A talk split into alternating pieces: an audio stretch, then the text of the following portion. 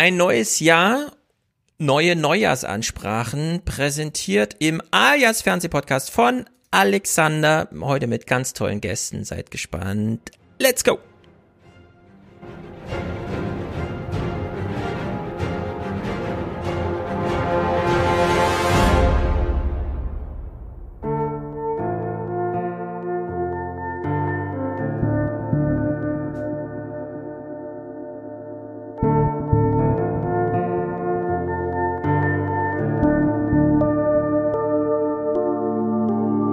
Wir haben 2020 endlich hinter uns gelassen. Ihnen also trotz allem ein frohes neues Jahr. Drei Tage noch, bis 16 Ministerpräsidentinnen und die Kanzlerin entscheiden, ob der Shutdown weitergeht. Natürlich werden Fehler gemacht, aber wir sind alle Neulinge in dieser Pandemie und ich persönlich finde, dass ähm, den Politikern allergrößter Respekt gebührt, ähm, die in dieser furchtbaren Zeit dauernd solche Entscheidungen treffen müssen. Der Lockdown muss auf jeden Fall über den 10.01. verlängert werden. Das müsste er übrigens auch, wenn wir mehr Impfstoff hätten. Wir könnten das bis dahin nicht wegimpfen. Die Neurobiologin Zipp von der Nationalen Akademie der Wissenschaften Leopoldina warf der Bundesregierung schwere Versäumnisse bei der Impfstoffbeschaffung vor. Im Sommer hätten mehr Dosen auf Risiko bestellt werden müssen.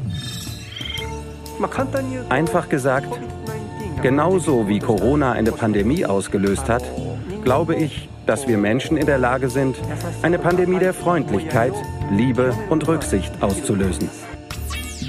Würden Sie einen Koalitionsvertrag unterschreiben, in dem dieser Punkt Belastung der Vermögenden nicht vorkommt? Ich habe es gesagt und wiederhole das. Für mich gehört das dazu. Ohne ein faires System der Besteuerung kann unser Land gar nicht gut funktionieren.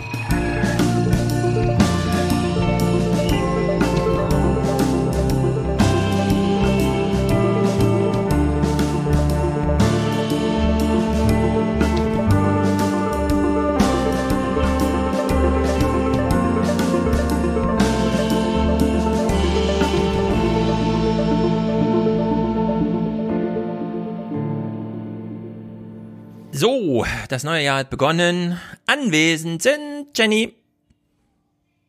Grüße. Jenny? Hallo, Jenny? Jenny hat kein Internet. Jo. Also Grüße nach Brandenburg, kein Internet. Frohes neues und gesundes Jahr. ah, doch noch Internet gefunden in Brandenburg. Sehr gut. Dirk ist hier. Einen wunderschönen guten Abend. Auch von mir ein ganz, ganz tolles, hervorragendes und noch besseres Jahr 2021. Genau, wir kennen dich aus den Anfangstagen dieses Podcasts, denn wir haben mit dir schon über deinen Opa gesprochen, über den Friedensvertrag und so weiter und so fort. Das war cool und heute bist du wieder hier, aber heute in äh, eigener Mission sozusagen, denn ich habe dich nochmal eingeladen, weil du dich auch mit Lebensverbesserungen im individuellen Zuschnitt auskennst und genau das ist am Jahresstart gefragt. Und Jonas ist auch hier. Ja, auch von meiner Seite ein besseres neues Jahr, wie so viele sagen. ja. ja, schön, dass ihr da seid und ich. So, Jonas kennen wir auch schon aus unseren Gesprächen über QAnon und die ganzen Fragen, die sich so entwickelten, als wir mitbekommen haben, ach Corona, und da denken ja noch andere Menschen anders drüber.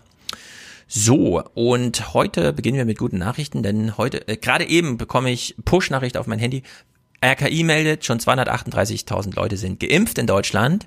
Wir impfen jetzt seit sieben Tagen, das ist eine Woche, hochgerechnet auf 80 Millionen, heißt das noch 363, äh, 36 Wochen. Das sind grob gerundet acht Jahre oder so, keine Ahnung. Und dann sind wir alle schon geimpft. Sensationell. Das, geht schnell. das ist äh, ein Sehr freudiger gut. Start ins Jahr. naja. Ja, boah, wenig. Mhm. Warte mal, Jenny, was ist mit deinem Nur- Internet los? Sie, Jenny, du hast ganz schlechtes Internet. Fange noch mal an. ich habe keine Ahnung. Ja, Bis gerade eben ging's noch. ja. Was wolltest du sagen? Vor wenig. Soll ich mal rausgehen und neu starten? Äh, probier. Ach je. Herr Jemine. Bis gleich. Ja, das Internet braucht auch. Brandenburg wieder, also Mecklenburg-Vorpommern ist da viel besser. Ja, genau. Nein, äh, wisst ihr, wie bei euch so die äh, Impfsituation ist, in Zahlen ausgedrückt? Äh, Also- nein, hier in Hessen war es nämlich ganz lange, stand der Zähler einfach auf Null. Also da war äh, sozusagen klar, es wird jetzt geimpft, aber am 30. stand der Zähler immer noch auf Null irgendwie. Hat mich ein bisschen betrübt. Also ich weiß es bei uns jetzt auch nicht, wie es in NRW ist oder Region Köln. Aber ich weiß von meiner Mama, Mhm. die ähm, wird jetzt äh, in neun Tagen wird die 70 und die arbeitet noch so ein paar Stunden die Woche, so um die 15 im Krankenhaus. Mhm. Ist also quasi Risikogruppe und äh, Mhm.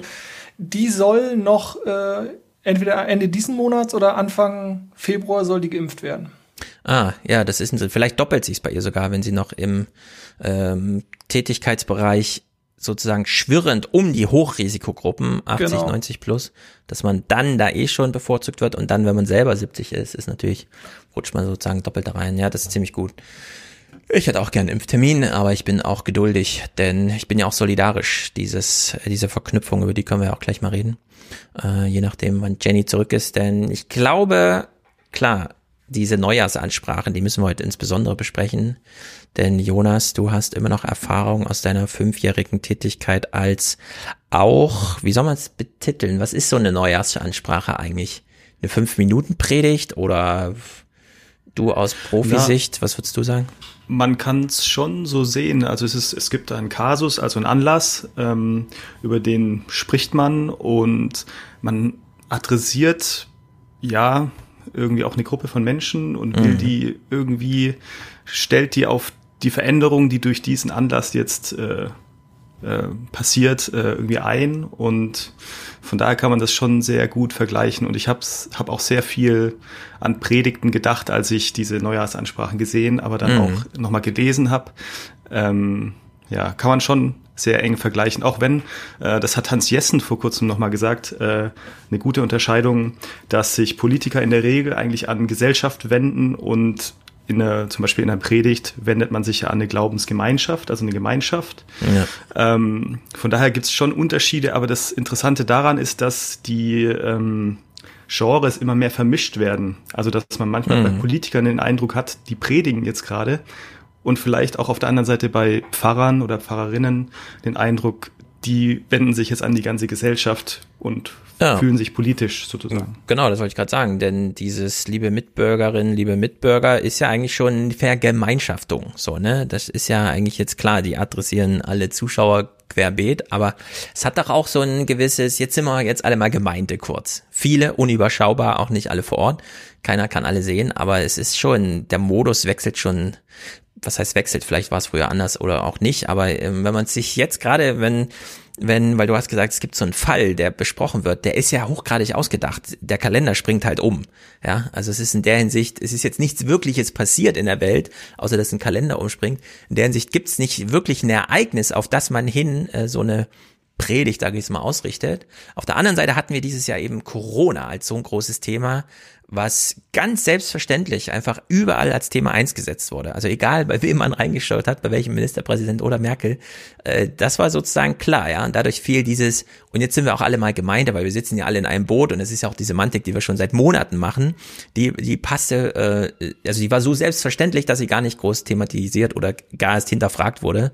Und in der Hinsicht sind wir hier schon ganz nahe, glaube ich, am, am dir, vor allem bei dir bekannten Metier. Und vielleicht erstmal Hallo Jenny wieder. Mhm. Ich hoffe, Ähm, besser. Wir setzen einfach jetzt auf gutes Internet, bitte. Sehr gut. Ähm, vielleicht noch mal zu diesem.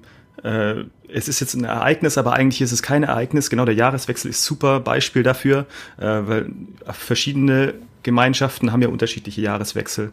Und auch die Kirchen haben ja, ähm, das ist quasi das Prinzip des Kirchenjahrs. Also die setzen eigentlich das ganze Jahr über solche Ereignisse, die eigentlich willkürlich gesetzt sind. Also Weihnachten ist auch so eins, ist Ja. natürlich inzwischen äh, ja ziemlich groß, aber das Kirchenjahr geht ja durchs ganze Jahr durch. Das beginnt mit dem Advent, also am 1. Dezember oder erster Advent ist so der Anfang des Kirchenjahrs. Mhm. Und dann gibt es diese willkürlich gesetzten Anlässe das ganze Jahr durch, äh, bis dann Also im Ostern, November Pfingsten und so. Genau, Pfingsten und äh, alles Mögliche. Das Ende ist dann Totensonntag oder Ewigkeitssonntag, also wo man sie der Verstorbenen gedenkt sozusagen. Ähm, und von daher ist das genau eigentlich das, was man tagtäglich als Pfarrer macht. Jeden Sonntag gibt es eigentlich so einen ja, künstlichen Anlass, auf den man sich Mhm. bezieht. ja, man schafft sich Aber- die Probleme einfach selbst, die man dann löst. Das ist doch ziemlich gut. Dirk? Ja. Ich glaube ja, dass es so grundsätzlich, ähm, egal ob jetzt in der Kirchengemeinde oder so, äh, oder auch in der Gesellschaft, egal wie groß man jetzt Gesellschaft auch äh, fassen will, ähm, einfach total wichtig ist, Routinen und Rituale zu haben. Und äh, wir müssen gar nicht sozusagen in, in diesen christlichen oder in diesen Glaubensbereich rein, sondern wenn man sich allein mal äh, anschaut, weiß ich, wie so eine Geburtstagsparty abläuft oder wie eine Beerdigung abläuft. Das sind ganz klar aneinander gehaftete Rituale, die man auch nicht vertauschen könnte. Ne? Also sozusagen jetzt bei der Beerdigung, äh, man macht den Leichenschmaus äh, Schmaus natürlich nachher und nicht vorher. Und äh, so haben wir ganz klare Taktungen, an denen wir uns orientieren können, wo wir Kraft rausziehen können, wo wir auch sagen können, wir lassen Altes hinter uns. Und ähm, ich glaube, dass es halt eben nicht nur in, in Gemeinschaften ist, sondern grundsätzlich halt in Gesellschaft und natürlich auch individuell einfach Routinen oder Rituale sehr gut tun können. Glaube ich auch. Genau, und Taktung, Taktung ist ja auch dieses wichtige Stichwort. Also ähm, die Taktung, es gibt große Taktungen, ähm, auch zum Beispiel Geburtstag oder so ist so eine Taktung, wo man das Leben in Abschnitte einteilt und so weiter. Äh, und die Taktungen werden ja immer kleiner und genau für diese Abschnitte und Einteilung braucht man diese Übergangs- oder Schwellenrituale. Die müssen gar nicht religiös sein, die gibt's auch säkular in vielfacher Form und die tun einfach jedem gut, schon Kindern. Also wer Kinder hat, weiß das. Es gibt nichts Besseres, als dass man feste Rituale mit denen pflegt, ob das beim ins Bett gehen ist oder den Tag über oder am Wochenende, was man macht. Also die genießen das richtig und für die gibt es auch Sicherheit und Halt. Ja. Genau, Sicherheit und Halt. Äh, Lasst euch nicht irritieren, dass mein Bild gerade hängt, wie ich irgendwie sehe. Aber gut, vielleicht fängt sich das gleich wieder, sonst lade ich auch mal neu. Aber Dirk, du bist ja jetzt aus so einer weltlichen Richtung, ähm, auch in, kann man Lebenshilfe sagen, ein bisschen Seelsorge, Coaching, definier uns nochmal. Es ist ja immer ein breites Feld, wie, wie du es genau verstehst, was du machst. Ja, also Seelsorge ist so überhaupt nicht mein Begriff, sondern ja, das wäre jetzt ähm, auch. Ja. ich, ich spreche wirklich gern von, von, von Life-Coaching. Ne? Also ähm, ich, also damit es auch klar abgegrenzt ist zu so einem therapeutischen Ding oder sowas, ähm, ich versuche andere Blickwinkel anzunehmen, andere Perspektiven, andere Wege aufzuzeigen. Gar nicht so pathologisch, dass man sagt, okay, komm, wir, wir wühlen jetzt mal und gucken, woher kommt ein Trauma oder ähm, was ist in der Kindheit falsch gelaufen, wie ist meine äh, Bindung zu Mama oder Papa oder was auch immer, sondern zu gucken, so potenzialorientiert, zu schauen, welche eigenen Potenziale liegen gerade brach, welche, was wird da gerade aktuell nicht gesehen an, an Lösungs-, an Schaffenskraft? Ähm, und äh, da noch sozusagen ähm, im Endeffekt den Scheinwerfer ein bisschen anders auszurichten von dem Problem erleben, was die Kunden ja nun mal haben, sonst wären sie nicht bei mir, ähm, weil es ja nicht so, als würde man morgens auf die Straße gehen und denken, ach, ich mache mal ein Coaching, sondern das ist natürlich etwas, was äh, in dem eigenen Erleben sich über Monate oder Jahre angestaut hat, wo man gemerkt hat, ich schaffe es nicht, bestimmte Konflikte, innere Konflikte aufzulösen, zu transformieren und ich erlebe ein sogenanntes Problem. Und dann, das kann in Beziehungen sein, das kann im Arbeitsumfeld sein, das kann im sozialen Umfeld, was auch immer. Und ähm, ja, und dann unterstütze ich die Menschen dabei, halt einen anderen Blickwinkel einzunehmen oder sich wieder mehr mit ihren, mit ihren Stärken zu verbinden, die oftmals für Außenstehende total offensichtlich sind, aber für, den, für denjenigen halt nicht. Ne? Genau, und jetzt hat der Jonas gerade schon gesagt, Taktung ist so ganz wichtig. Also, dass man so Rituale, so Aufhänger, Anlässe irgendwie findet. Und die dürfen sogar ausgedacht sein. So, das ist ja das Große, was die Kirchen dann äh, vormachen. Und jetzt äh, haben wir ja ähm, sozusagen im nicht religiösen, nicht geistlichen, sondern wir haben trotzdem so einen Jahresanfang, der, wenn wir uns unsere Probleme angucken, Corona und so weiter, jetzt nicht groß auffällig ist, ja. Also klar, wir könnten wahrscheinlich die Weihnachtswelle dann irgendwie so sehen in so einer Corona-Welle, aber wir sehen jetzt nicht, okay, da ist irgendwie Jahresanfang drin. Also Corona ist es ziemlich egal. Wir könnten jetzt auch einfach sagen, okay, es ist halt so wie letzte Woche auch schon Corona. Und trotzdem schwingt immer so ein gigantisches, oh, neues Jahr, neuer Anfang und so weiter, ja. Inwieweit äh, hat das eigentlich äh, außerhalb dieses, also ich meine, ein Life-Coach denkt sich nicht einfach ein Kirchenjahr aus, um diesen Anlass irgendwie herbeizuzimmern, sondern äh, Menschen haben halt plötzlich so Vorsätze fürs neue Jahr und so weiter, ja. Äh, ist das alles Quatsch oder äh, nimmt man das als Coach dankend und gerne an, dass wir wollen ja eh eine Taktung und einen Rhythmus finden und Rituale sind bedeutend. Also nehmen wir einfach mal den, den Neujahrsstart, ja. Ja, also grundsätzlich gilt, äh, man kann eigentlich alles nutzbar machen. Also, wenn jemand zu mir kommt und sagt, ich kann mit diesem ganzen Blödsinn nichts anfangen, mhm. dann wäre ich total bescheuert, da in Gegenrede zu gehen. Ja. Dann ist da halt jemand, der für sich einen anderen Umgang wählt und das ist genauso in Ordnung. Ne? Weil es gibt halt verschiedene Wege, das Leben zu bestreiten. Ähm, die meisten machen es allerdings irgendwie anders, sondern die äh, haben ihre Routinen, ihre, ihre Schaffensprozesse, ihre Taktung. Für viele ist zum Beispiel auch so ein Monatsanfang total wichtig. Mhm. Ja, da ist einfach, es ist so ein bisschen was, da ist etwas bereinigt in Anführungszeichen, da ist so ein bisschen Frische, da ist ein Neustart und das ist natürlich ganz viel Kopfsache, aber ähm, wie gesagt, auch wenn es da ist und wenn das wertvoll ist, dann, dann darf damit gearbeitet werden und deswegen äh, begrüße ich das immer. Ähm, das ist sozusagen das, äh, wie ich dem Ganzen begegne. Für mich selber habe ich immer den Eindruck, dass diese Zeit zwischen den Jahren äh, wirklich von der, von der Stimmung, von der Energie, also jetzt hier so, es ist wirklich alles so ein bisschen entschleunigt, es ist alles ein bisschen langsamer. Mhm. Äh, die Leute, so in meiner Wahrnehmung, haben wirklich den Kopf vielleicht eher bei Familie oder bei bisschen in die Ruhe kommen äh, und gar nicht in diesen Trott, in diesem Alltag und ich muss, ja. dann muss ich gleich noch einkaufen, dann muss ich noch zu Tante Frieda und morgen habe ich noch einen, einen Workshop zu halten oder was auch immer. Und ich glaube, dass das diese Mischung ist aus, ja, alle sind in den Ferien und fahren, oder die meisten und fahren so ein bisschen runter und es ist insgesamt eine etwas besinnlichere Stimmung mit dem Ganzen, wie es da draußen nun mal auch ist. Ne? Also überall mhm. leuchten ähm, irgendwelche Weihnachts geschmückten Weihnachtsbäume oder Ketten oder was auch immer. Ähm, und dass das natürlich unterstützend ist für sowas wie, wir haben halt einen Jahreswechsel, kalendarisch. Ja. Genau, und das finde ich immer äh, wirklich wahnsinnig faszinierend, denn Menschen, die mega wissenschaftstreu sind, beispielsweise bei der Gestaltung ihres eigenen Körpers über Sport.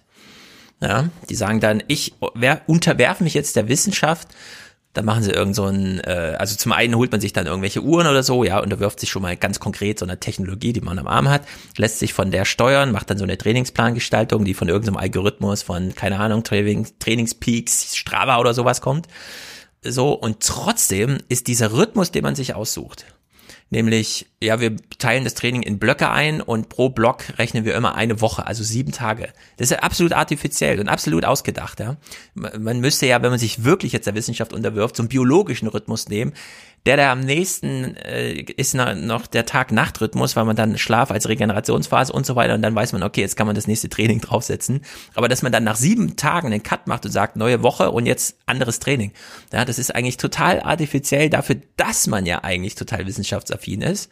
Aber genau da bricht's dann auf und da unterwirft man sich dann doch wieder so der ausgedachten sozialen Logik.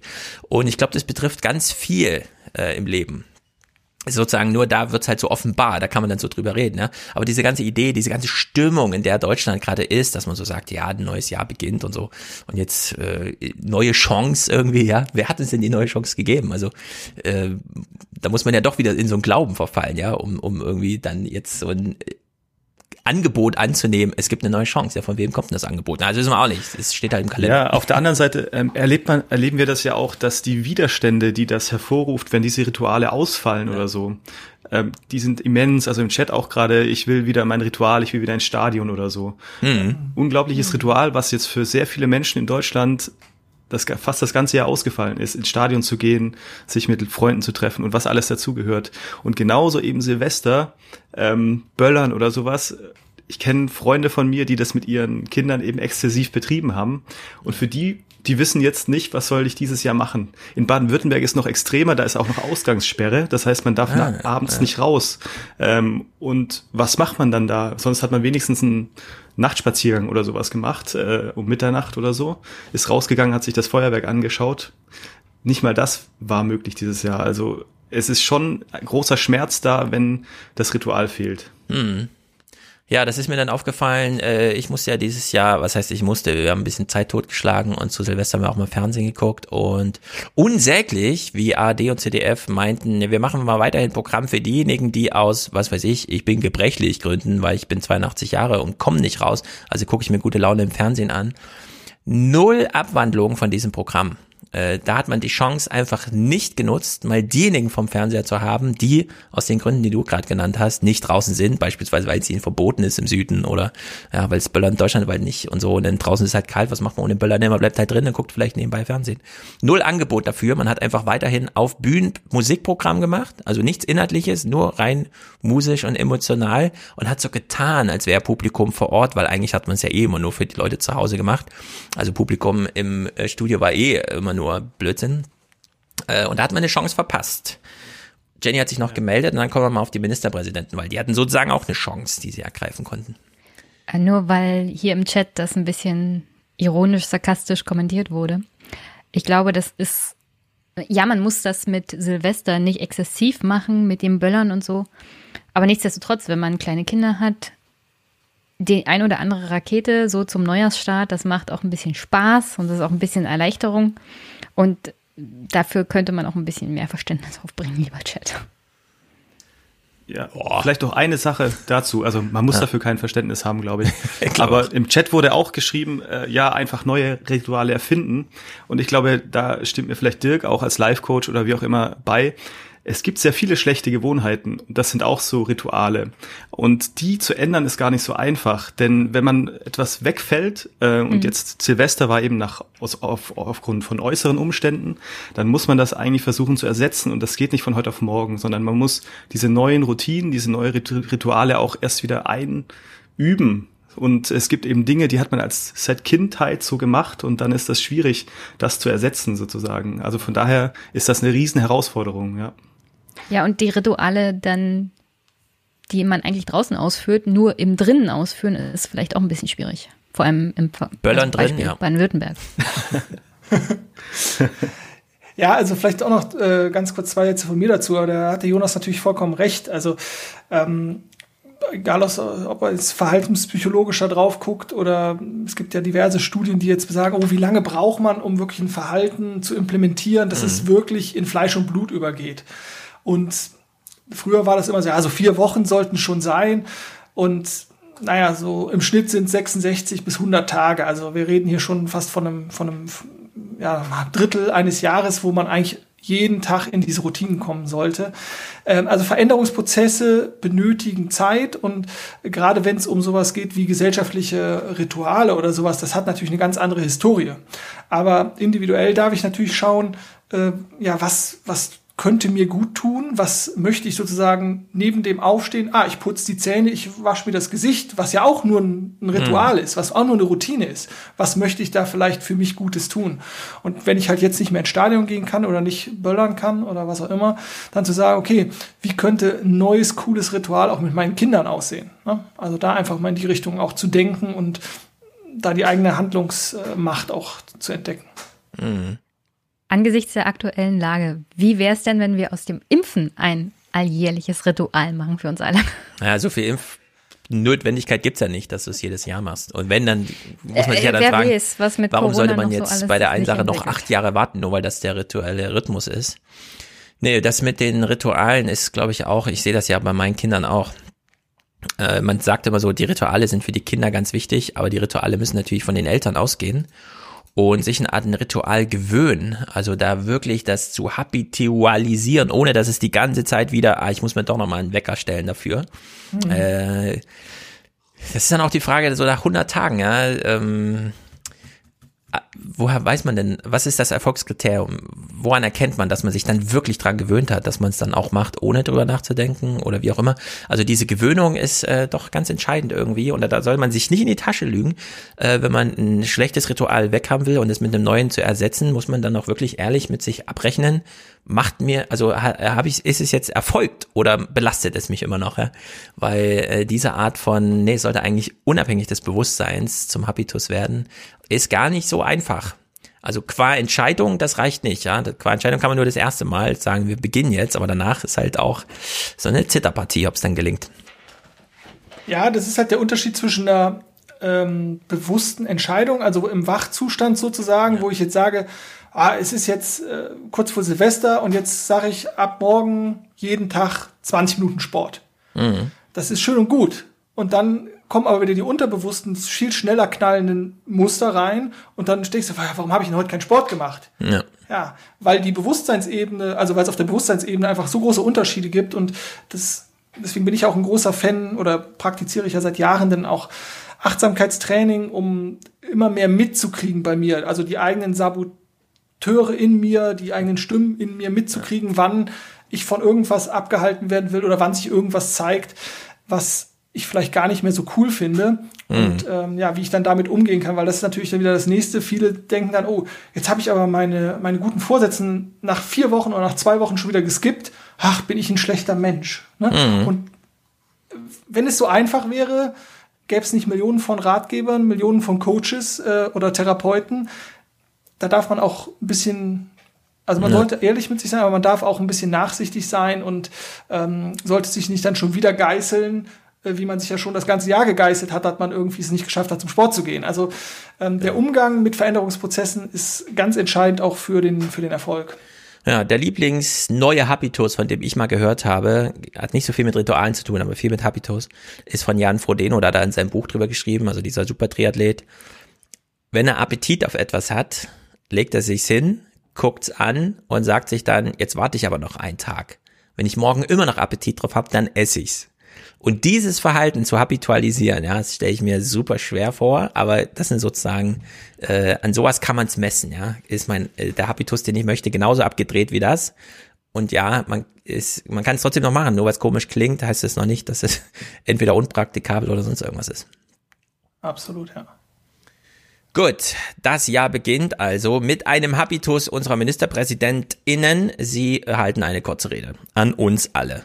Und jetzt haben wir eben genau den Zwiespalt, zwischen dem man sich entscheiden musste, aus, also den haben wir gerade geklärt, nämlich entweder sagt man einfach, es ist eine Neujahrsansprache, ich halte sie, weil das neue Jahr beginnt, sozusagen steht einfach im Kalender, ja, das Büro hat die Rede vorbehalten, also macht man das dann, oder sagt man sich, zum Glück ist Neujahr, denn ich wollte eh schon eine ganze Zeit was zu Corona sagen, ich wollte es aber nicht zu auffällig machen, also habe ich einfach gesagt, ich nehme den Anlass, Neujahrsansprache und pack da sozusagen ins U-Boot rein, was ich berichten möchte.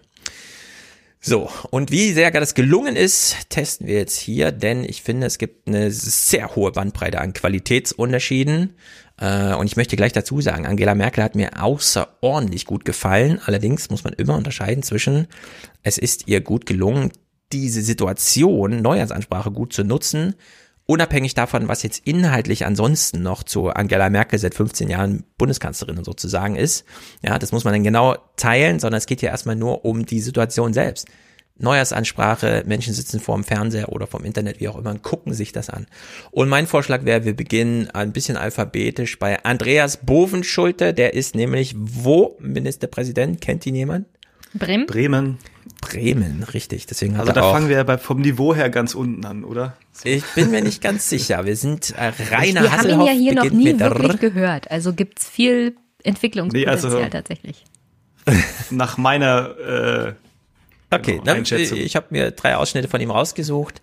Äh, er hat auf jeden Fall ganz klassisch begonnen mit diesem liebe Bremerinnen, liebe Bremer, liebe Bremer Haferinnen, liebe Bremer Haferer fand ich ein bisschen, ich habe es nicht rausgeschnitten, sondern mir geht's da um. muss man, glaube ich, Bremer sein, um das ja, zu verstehen. Genau, um diese 28 Sekunden hier. Ich fand das nämlich gar nicht so schlecht, wie er das nochmal eingefangen hat im Corona-Jahr.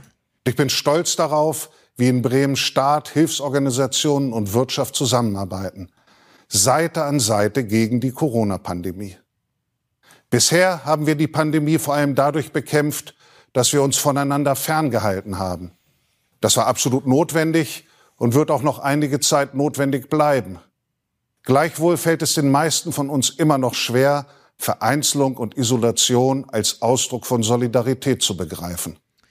Ja, es sind auch viele, unser Bundespräsident, soweit ich gehört habe, äh, ich habe es nicht gehört, aber soweit berichtet wurde, in den Fettnapf gestolpert zu sagen, wir müssen jetzt zusammenstehen und zusammenhalten, ja, obwohl genau das nicht. Und das hat er hier so ein bisschen reflektiert und das fand ich nicht so schlimm, äh, nicht so verkehrt, das mal explizit zu machen. Denn ja, unsere Solidaritätsprinzipien haben sich gerade umgedreht. Wir sehen jemanden leiden und wir gehen nicht hin und zeigen damit Solidarität. Das ist doch äh, immer noch verrückt, ja. Und äh, hat er gut eingefangen, fand ich. Fand ich nicht so schlecht. Jonas, oder? Also der Abschnitt, der ist auch völlig in Ordnung, würde ich okay. sagen. Aber so die gesamte Rede habe ich, also da habe ich sehr oft den Kopf geschüttelt, rhetorisch. Wa warum hast so. du alle die ganze, ganze Rede geguckt? Ja, ich habe eben ein bisschen geguckt und ein bisschen gelesen. Ja, ja, warum nicht? Interessiert mich es ist ja auch nicht zu lang, also äh, vier, fünf Minuten äh, finde ich auch. Ist eigentlich ein Gesamtkunstding, äh, ein Gesamtwerk, dass man es jetzt äh, so wie ich. Also vielleicht noch ein, ein Wort zu diesem Begriff Solidarität, was er da verwendet. Mhm. Den benutzt er nochmal zweimal, einmal äh, Solidarität, einmal solidarisch oder so. Aber in dem, wie er seine Rede gestaltet, ist er eben so distanziert. Also das ist vielleicht meine Kritik daran ähm, und und sehr ungelenk äh, im Nähe-Distanz-Verhältnis. Aber das ja ist okay. Ja, ich finde auch, das Hintergrundbild ist ein bisschen Outer Space, denn der wird von vorne gefilmt, aber das Bild ist von unten fotografiert und es passt nicht zusammen. Dadurch kommt man, kann man sich da eh nicht gut reinfühlen in diese Situation, wie er das macht. Dirk?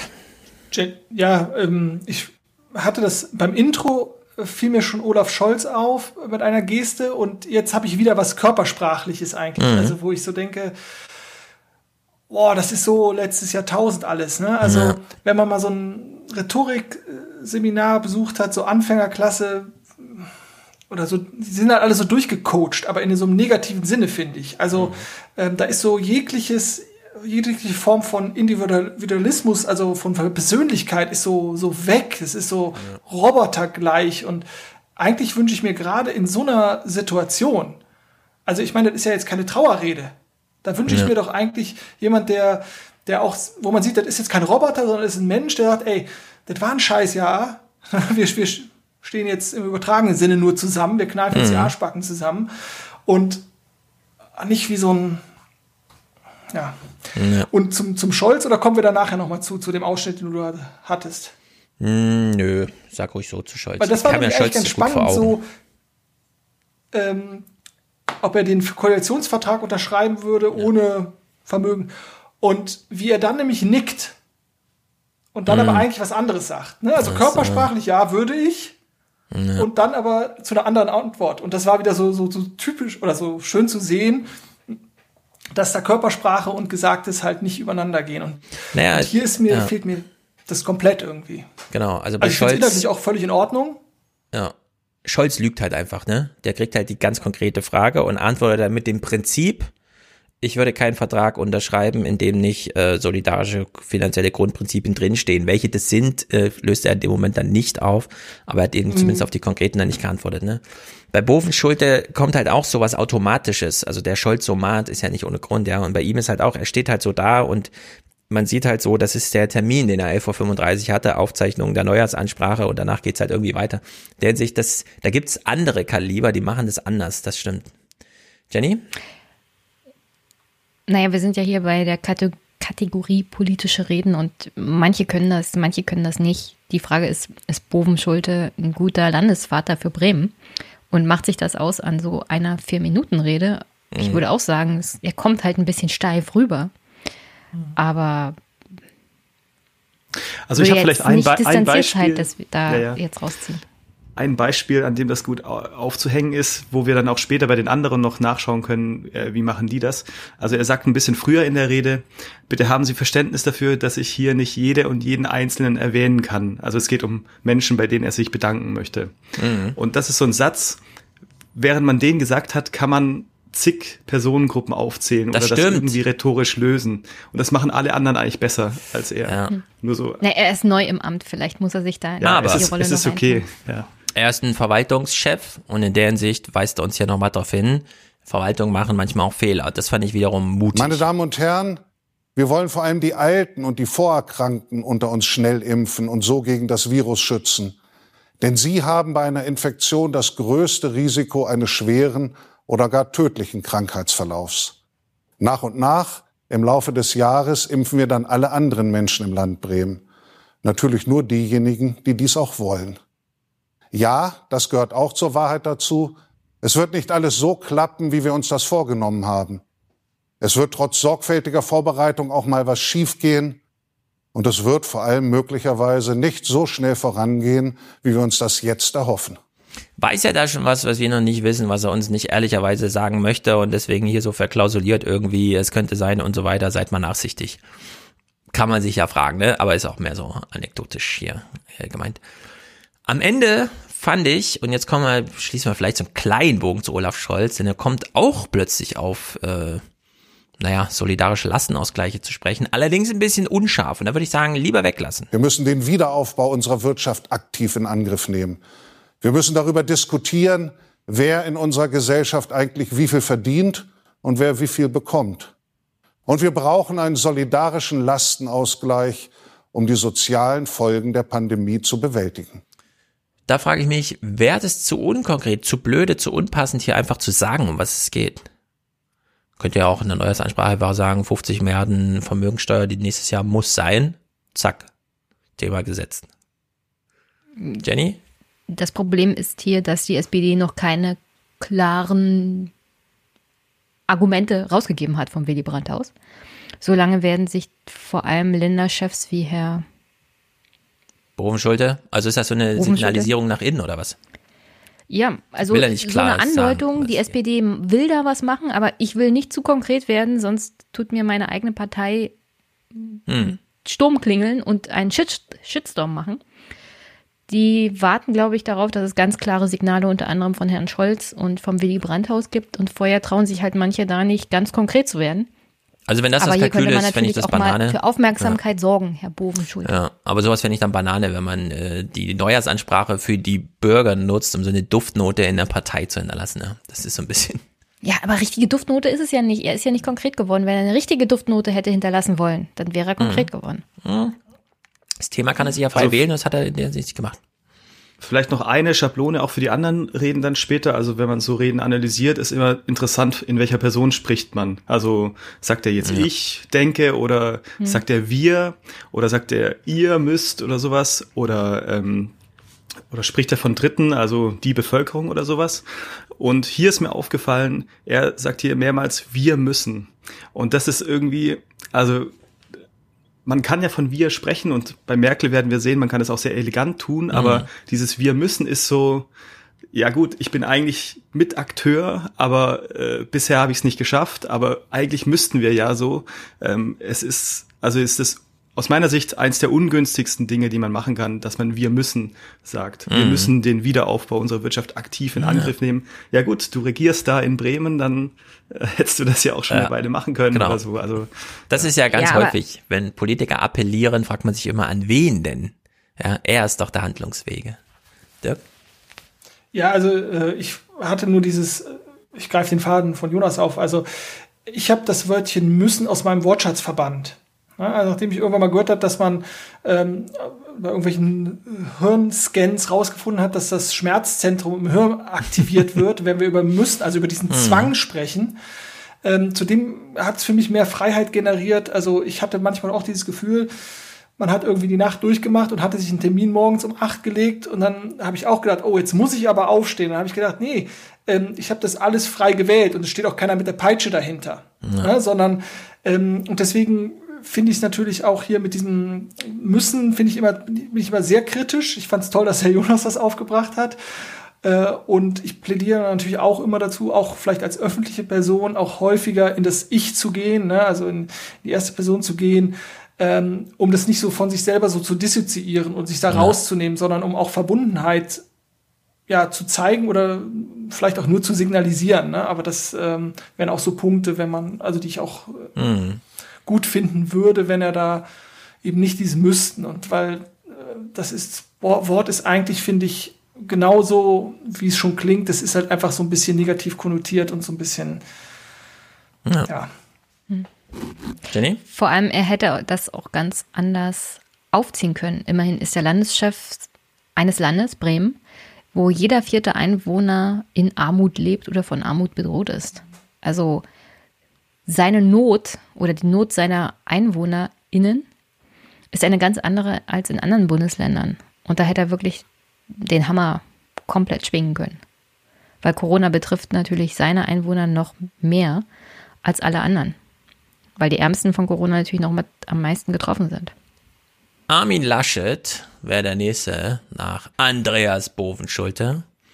Und ehrlich gesagt, er beginnt hier mit so einem äh, Spruch, der äh, verdeutlichen soll, wahrscheinlich, er richtet sich an Menschen, die ansonsten nicht Neujahrsansprachen gucken, denn alle anderen wüssten Bescheid. Normalerweise liegt gerade eine Nacht mit Feiern, Partys und Feuerwerk hinter uns.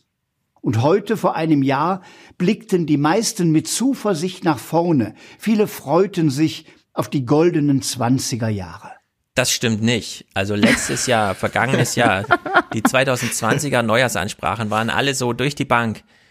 Puh, jetzt müssen wir aber ranhalten, sonst ist China bald weg. Und äh, selbst Markus Söder fing als Bayer, der nur den Bodensee hat, plötzlich an von, und jetzt müssen wir mal die Segel setzen, sonst rauscht alles an uns vorbei. Und jetzt müssen wir aber mal los und eigentlich sind wir schon zu spät. In der Hinsicht ist das hier so ein bisschen, also Vorfreude auf die 20er hat zumindest unter den Ministerpräsidenten keiner geschürt letztes Jahr.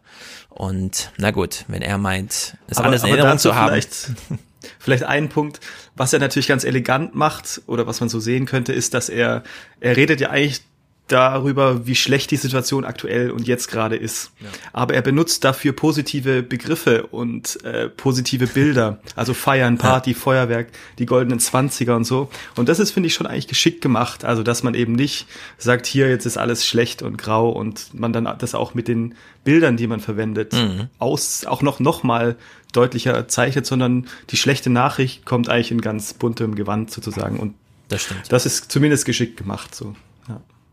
Vielleicht wollte er die positiven Aspekte von vor einem Jahr auch nochmal in Erinnerung rufen, so nach dem Motto, also ich weiß, das Jahr 2020 ist jetzt nicht so gelaufen, wie ihr euch das vorgestellt habt, aber erinnert euch doch mal daran, 2019, Ende des Jahres, war alles noch schön und es kann wieder mhm. so werden und man sollte sich halt auch daran erinnern, an die positiven Sachen und sich nicht nur in den negativen Erlebnissen von 2020. Ja, aber da hätte man jetzt auch mutig sein können, indem man nämlich sagt, ähm, liebe Mitbürgerinnen, liebe Mitbürger, letztes Jahr haben wir schon sehr depressiv begonnen in diesen Neujahrsansprachen. Dabei haben wir erst jetzt Grund dafür, wir sollten nochmal anders zurückschauen und unseren eigenen Pessimismus von damals nochmal hinterfragen und die Antworten auf diese Fragen jetzt mitnehmen und sagen, nee, wir machen es jetzt mal positiv. Letztes Jahr haben wir uns ohne Grund dafür entschieden, negativ auf die 29er zu sehen.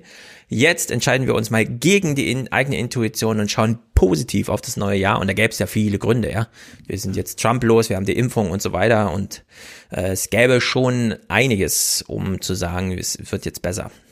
Aber ist es nicht der gesunde deutsche Pessimismus. Ja, das glaube ich also dieses auch. bloß nicht, bloß nicht zu viel Positives sehen, bloß nicht zu schön in die Zukunft sehen, ja. weil irgendwann kriegen wir wieder einen mit der Klatsche. Also, ja. oder ist es halt dieses, äh, als Politiker äh, zu viel gute Nachrichten, wir müssen auch noch so ein bisschen Angst schüren oder so ein bisschen auf die Bremse treten, also.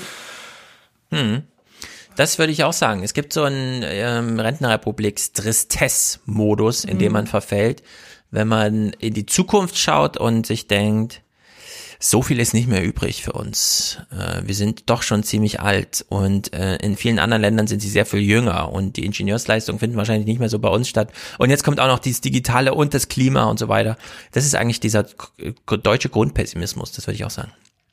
Ja, aber vielleicht ist es bloß eine subjektive Einschätzung von Armin Laschet. Immer wenn ich den sehe, strahlt der. Und auf jede Antwort hat er irgendwie was mhm. Positives. Also, also auf jede Frage, die Eigentlich schon, hat er ne? irgendwie ja. eine positive Antwort.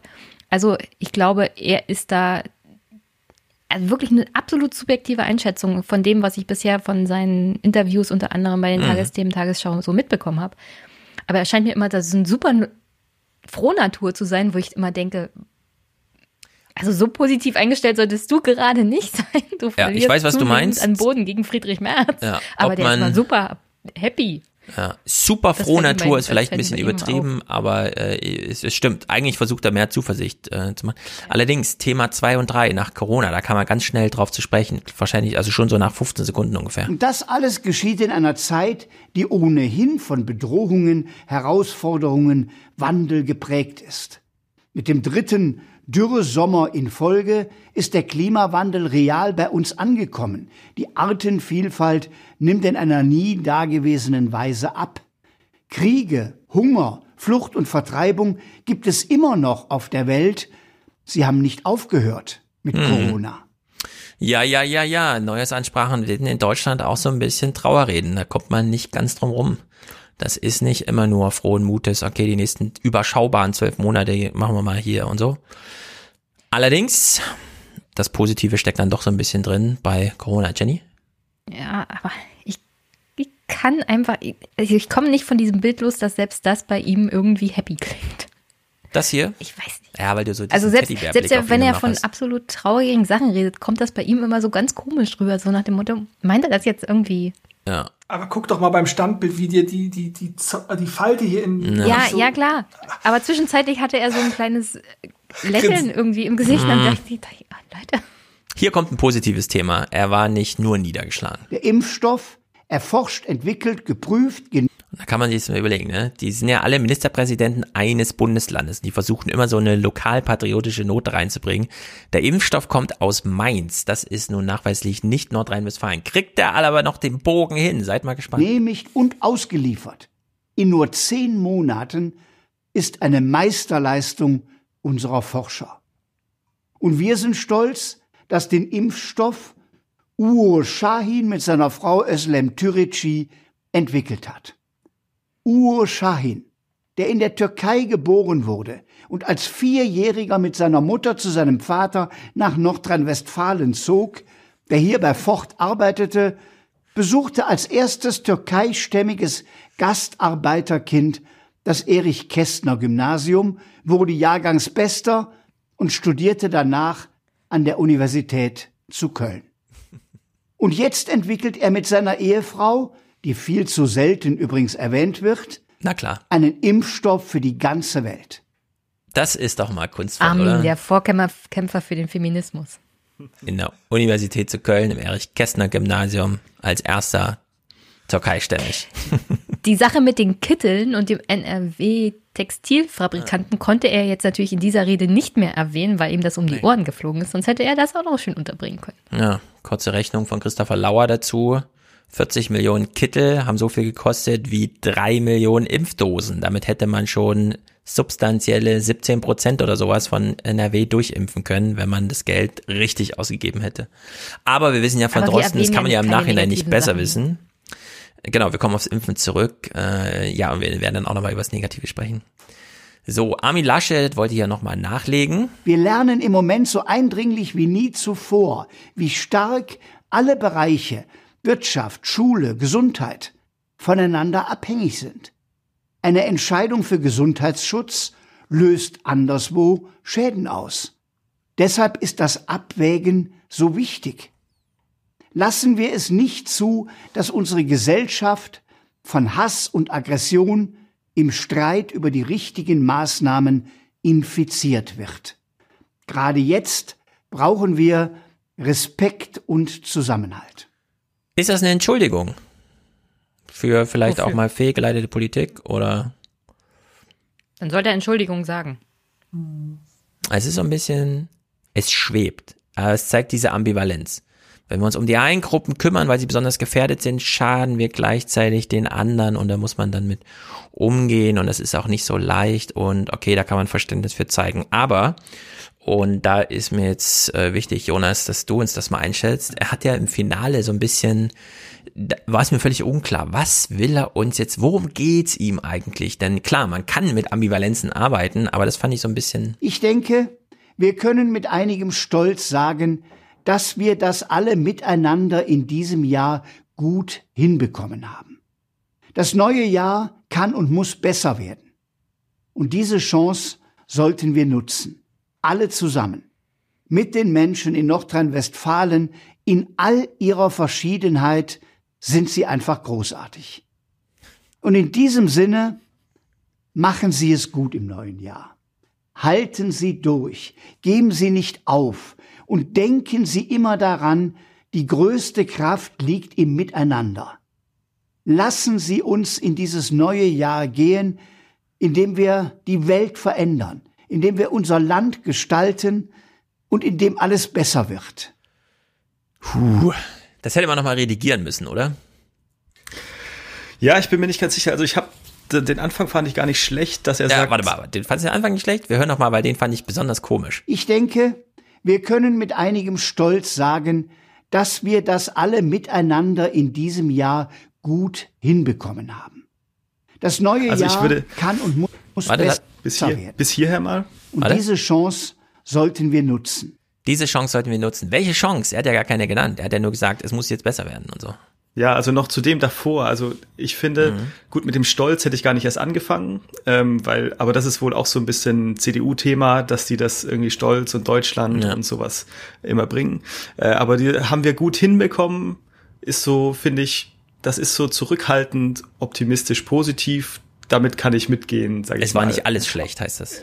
Ja, genau so. Also man gesteht sich ein, wir haben auch Fehler gemacht und es lief nicht alles reibungslos, aber haben wir ganz gut hinbekommen. Genau, und dann diese Chance sollten wir nutzen. Äh, ja gut, äh, genau, das ist natürlich unkonkret. Also da ja, welche? ist dann ist da die Frage. Ja, genau, da müsste dann konkreter werden, ist klar. Aber witzig finde ich dann wieder hier in all ihrer Verschiedenheit äh, sind sie, also die Menschen in Nordrhein-Westfalen einfach großartig. Ich glaube, das ist so ein äh, Signature Word von ähm, von Laschet, was er immer benutzt, großartig. Also ich ja, höre ihn eigentlich ständig großartig sagen in jeder Situation. Ja, ist irgendwie witzig, dass er es da auch einbaut. Ja. Mhm. Dirk? Äh, ach nö, ich äh, okay. kann das ja nur, ich, also ich bin ja aus Nordrhein-Westfalen, ich bin ja auch hier geboren und das ist gerade ums Rheinland auch ein besonderer Schlag Menschen. Ne? Mhm. Also ich, äh, ich habe natürlich jetzt mal so ein bisschen drauf geachtet, was Jenny eben sagte und ähm, ist schon eine Grinsebacke, ne? Das muss man einfach mal sagen. Also und der Ministerpräsident, also das ist schon, ich fand's ähm, nur was wir eben noch so dieses alles besser am Ende, mhm. ne? Also wo ich dachte so boah, alles ist halt auch wieder so ein Wort, das ist alles und nichts. Ne? Also, ja. und ähm, ja, das, das fand ich eigentlich so. Es wird natürlich hinten raus so ein bisschen schmalzig irgendwie, aber das war mir, das ist mir auf jeden Fall aufgestoßen, wo ich gedacht habe, das ist so unkonkret, das ist. Ja, man darf halt nicht so genau halt hinhören. Nichts. Das ist dann halt so ein, die klingt halt so aus und man muss Armin Laschet schon kennen als Person und von Jenny so diese Beobachtung, ja, der grinst ja, sonst hat er eigentlich immer gute Laune, so mitführen und dann haut das schon irgendwie hin, aber es ist schon ein bisschen komisch gewesen. Wie viele Leute also, sehen das denn? Wisst ihr das? Also, nee, ähm, keine Ahnung. Das ist mir nicht klar. Es kommt ja irgendwann abends 19 Uhr oder so, wo eh alle essen. Mhm. Und dann, ob man sich das noch mal im Internet anguckt. Also was es vielleicht auch ein bisschen komisch Na, macht am Entschuldigung, Ende. Entschuldigung. Vielleicht Jenny, ja, mach mhm. du, Jenny. Dirk ist doch gebürtiger NRWler. Hast du etwa um 19 Uhr diese Ansprache nicht mit zusammen mit der Familie auf der Couch geguckt? Ähm, nein, habe ich nicht. Also ich war mit schlechter, meiner Partnerin in trauter Zweisamkeit und wir schauen so gut wie gar kein Fernsehen und mhm. ähm, deswegen habe ich das leider verpasst. Ist, ah. Aber das Highlight ist mir jetzt dann doch noch irgendwie ja. entgegengesprungen, ja. Ich glaube, es guckt niemand wirklich ernsthaft. Das plätschert halt so dahin. Ich muss zugeben, ich bin auch eine schlechte Landesbürgerin. Ich habe die Ansprache von Herrn Wojtke auch nicht gesehen. Oh, da kommen wir gleich zu.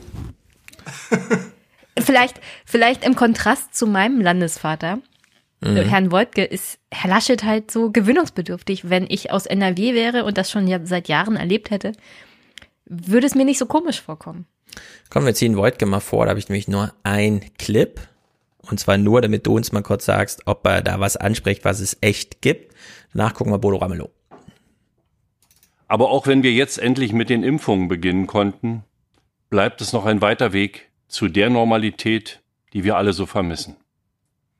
Zunächst brauchen wir aber weiter unsere sprichwörtliche Brandenburger Geduld, Disziplin und Ausdauer.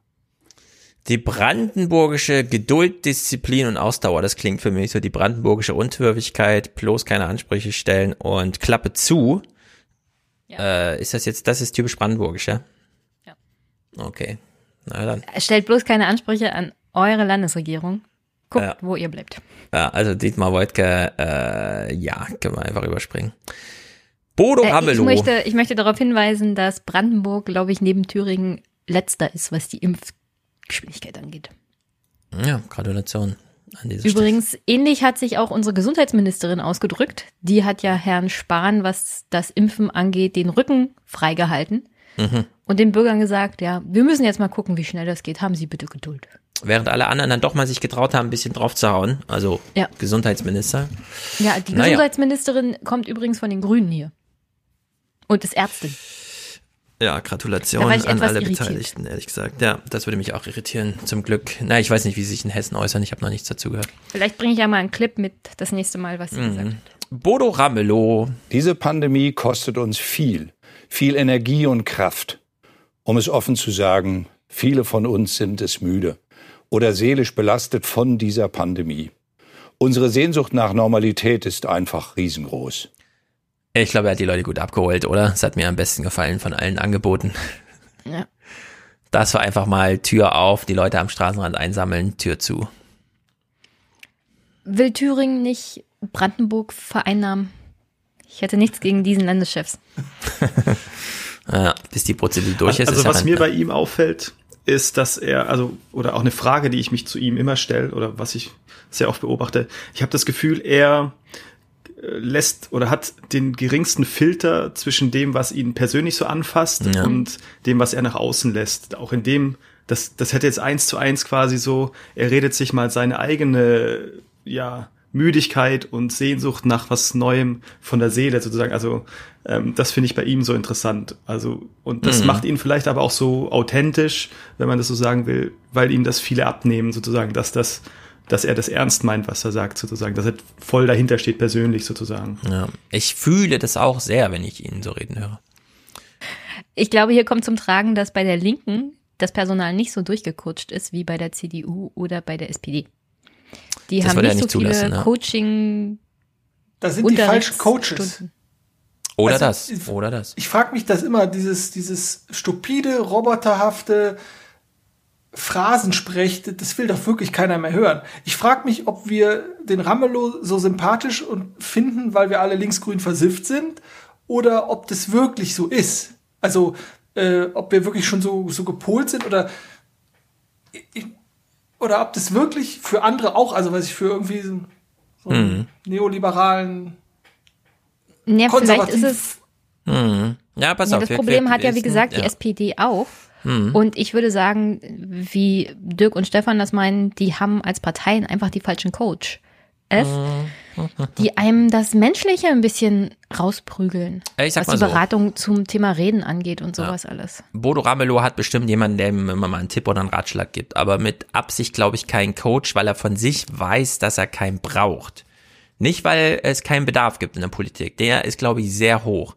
Aber ich glaube, für Bodo Ramelow gilt insbesondere, dass er weiß, dass sein Erfolg auch davon abhängig ist, wie groß die Lücke zwischen, was sagt er vor der Kamera und nach der Aufnahme. Ja? Äh, Also, dass diese Differenz relativ klein ist. Und das kann man hier auch gleich nochmal überprüfen. Das sind noch vier Clips, die wir uns mal bei ihm angucken. Denn es Vielleicht geht noch weit. kurz dazwischen eine Sache. Also, ähm, und das werden wir dann später auch noch bei den, bei Merkel nochmal sehen.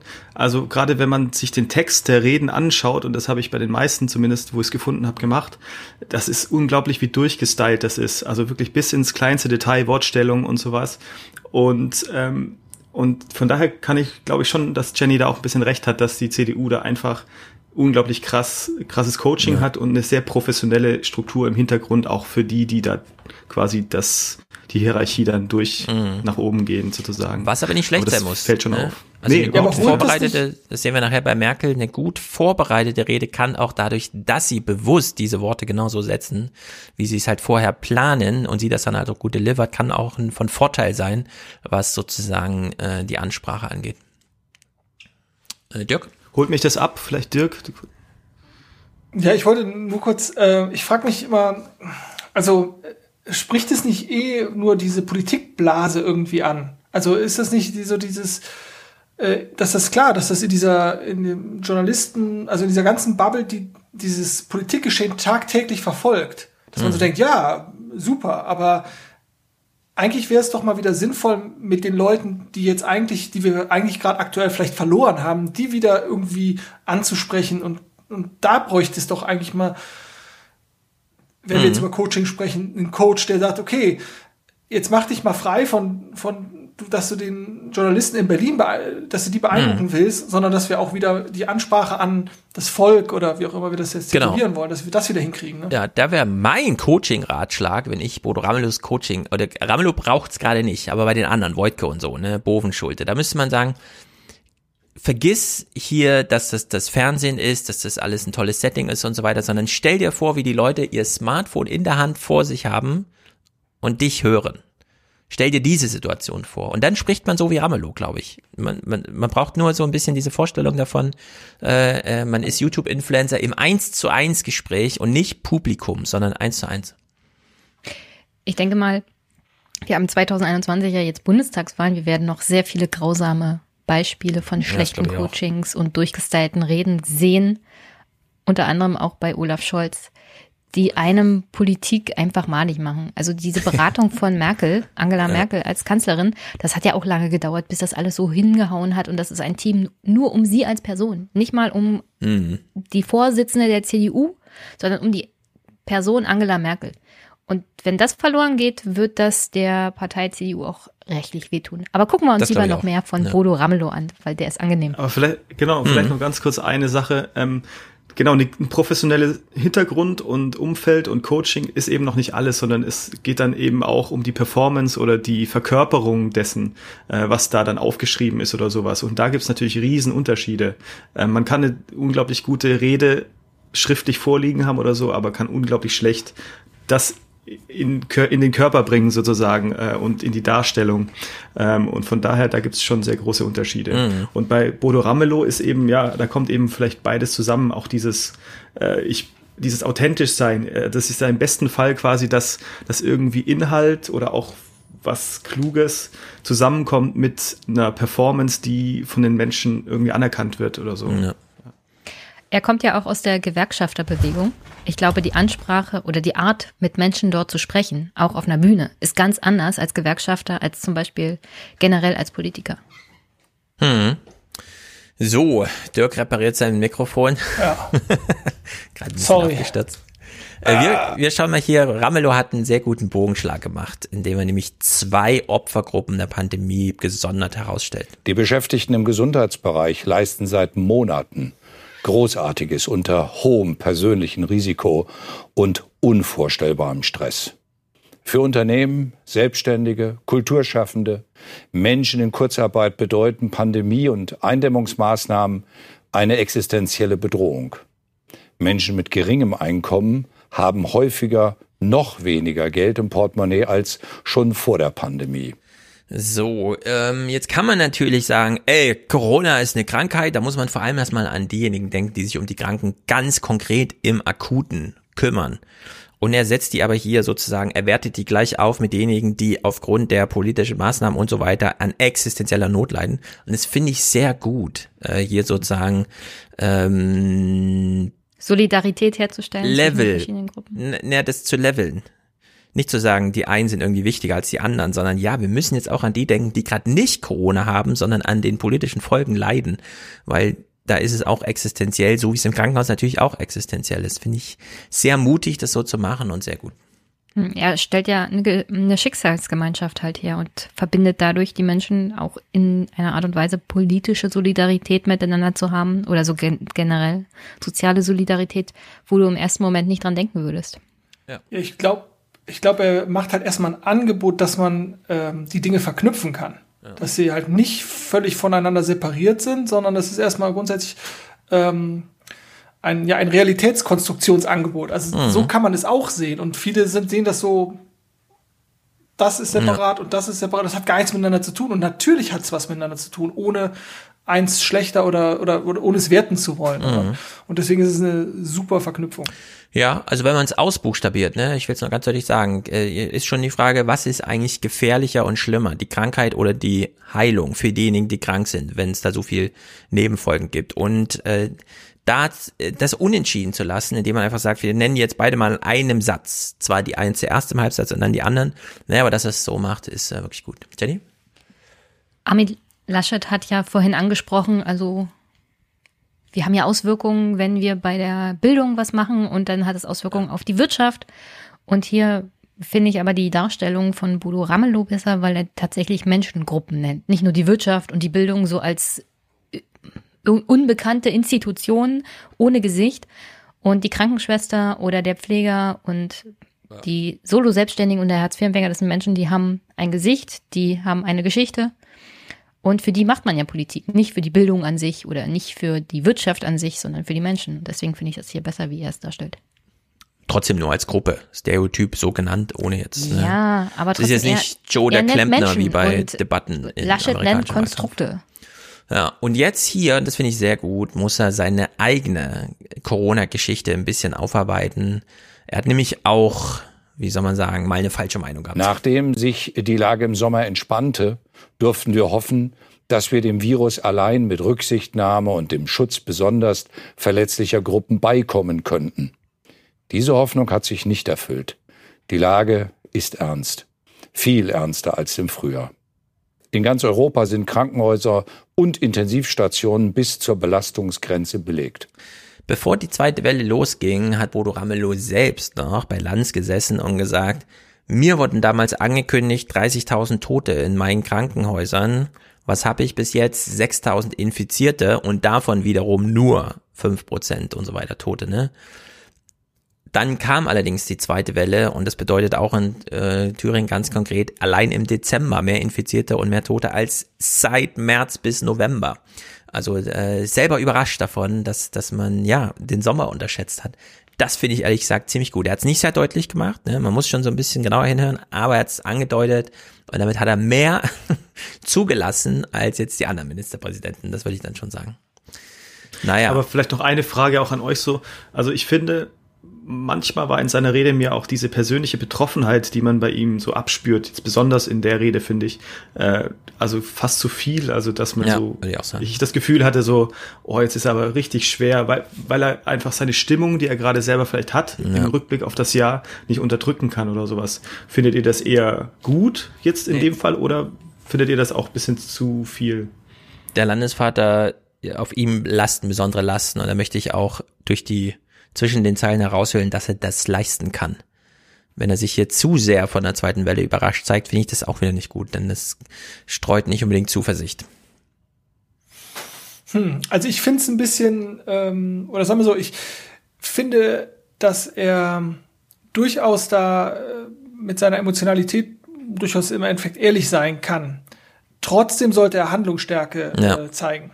Also das es muss ein Angebot da sein, Handlungsfähigkeit. Genau, es sind aber zwei unterschiedliche Paar Schuhe. Also ich, ich würde mir manchmal halt mehr Emotionalität, weil wir halt alle keine Maschinen sind, wünschen. Aber mhm. das heißt ja nicht, dass ich, wenn ich, egal welche Facette von Emotionen ich zeige, dass ich dann schwach bin oder dass ich keine gute Antwort habe. Ja, Und von daher, es ist vielleicht manchmal ein bisschen, bisschen drüber. Mhm. Äh, ohne zu wissen, ob es äh, gespielt ist, in Anführungszeichen, oder ob es halt einfach das wahre Empfinden so war in der Situation.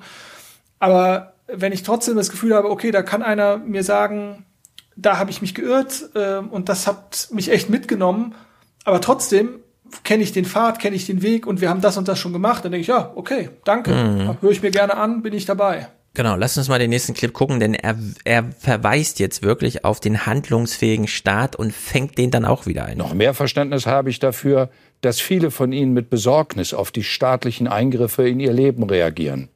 Sie haben recht, wenn Sie die Politik auffordern, Freiheitsrechte und Gesundheitsschutz, soziale und wirtschaftliche Interessen sorgfältigst gegeneinander abzuwägen und die Parlamente zu beteiligen. Das hat Armin Laschet auch immer sehr gut gemacht. Ja, wir sind jetzt über die deutsche Erfahrung hinaus handlungsfähig gerade und wir wissen, dass das bei Ihnen auch Angst verursacht, aber bitte vertrauen Sie uns, sobald das Problem gelöst ist, fahren wir diesen Staat wieder zurück oder wie auch immer, ja, also dass er hier das nochmal so rein reflektiert, das finde ich auch nicht verkehrt. Hm. Jenny, was noch dazu? Nö, das, das ich halt auch Doch, ich bringe das jetzt noch unter. Entschuldigung, mhm. Dirk. Ähm, als als jemand, wo ich die Emotionalität des Ministerpräsidenten nicht so richtig spüre, siehe Herr Woidke. Mhm. Ich kann sagen, wir hatten schon Ministerpräsidenten, die sehr viel mehr ihre Persönlichkeit halt nach außen getragen haben, die sehr emotional waren. Das waren, glaube ich, so die besten Ministerpräsidenten, die wir in Brandenburg hatten. Also Platzek zum Beispiel, mhm. wo man merkte, das war halt so Typ Mensch. Ja. Mhm. Und deswegen, ich glaube, so diese Art von Ministerpräsidenten kommen gerade in Ostdeutschland viel besser an als ich, in also Ostdeutschland, also, genau. Ich bin ja auch Ossi, aber ich will mal ausdrücklich sagen, Platzek. Nee, ich möchte nur sagen, mir gefällt die Art und Weise von Bodo Ramelow bisschen mehr, weil bei Wojtke spüre ich das nicht so richtig, diese Betroffenheit, sondern da ist es noch ein bisschen so distanziert. Ja, Platzig war mir allerdings immer over the top. Das war mir immer zu weinerlich und hier und da und überhaupt. Also da, äh, was Dirk eben schon meinte, da will ich dann auch einfach mal einen handlungsfähigen Typ, der auch einfach mal eine Ansage macht. Das muss mir dann ja, nicht immer alles so. Stefan. Ja, genau, Deichgraf. so Deichgraf-mäßig irgendwie, keine Ahnung. Ne? Habt ihr ein also Glück, du kannst, da du war? kannst und, over the top sein, hm. aber da, diese Leistungsfähigkeit war halt dann auch immer da. Also wir, ich unterstelle ja. jetzt nicht, dass Bodo Ramelow nicht die Leistung bringt. die notwendig wäre, aufgrund seiner, dass es Abschläge gäbe aufgrund seiner Emotionalität. Genau, Ja, das also- ist nämlich nicht der Fall. Thüringen, wir erinnern uns noch, ne? Hinsichtlich Leistungsfähigkeit. Bodo Ramelow ist eine Woche vor diesem ganzen Lockdown-Theater überhaupt erst Ministerpräsident geworden, nachdem die da äh, mit der FDP und so weiter diesen ganzen Fuck-up durchklären mussten. In der Hinsicht äh, würde ich jetzt äh, an Bodo Ramelow dieses Jahr mal gar keine Abstriche machen. Und auch Platzek, okay, er hat die, ja, den Deich gut bestiegen und Hochwasserentschädigung gezahlt, aber dieses Jahr hat es dann doch in sich gehabt für ihn, ja. Also dass er hier so ein bisschen ha, dann doch betrübt zum Jahresende und so, das ist schon, wir wissen, wie sein Jahr begann, um es mal so zu sagen. Ja.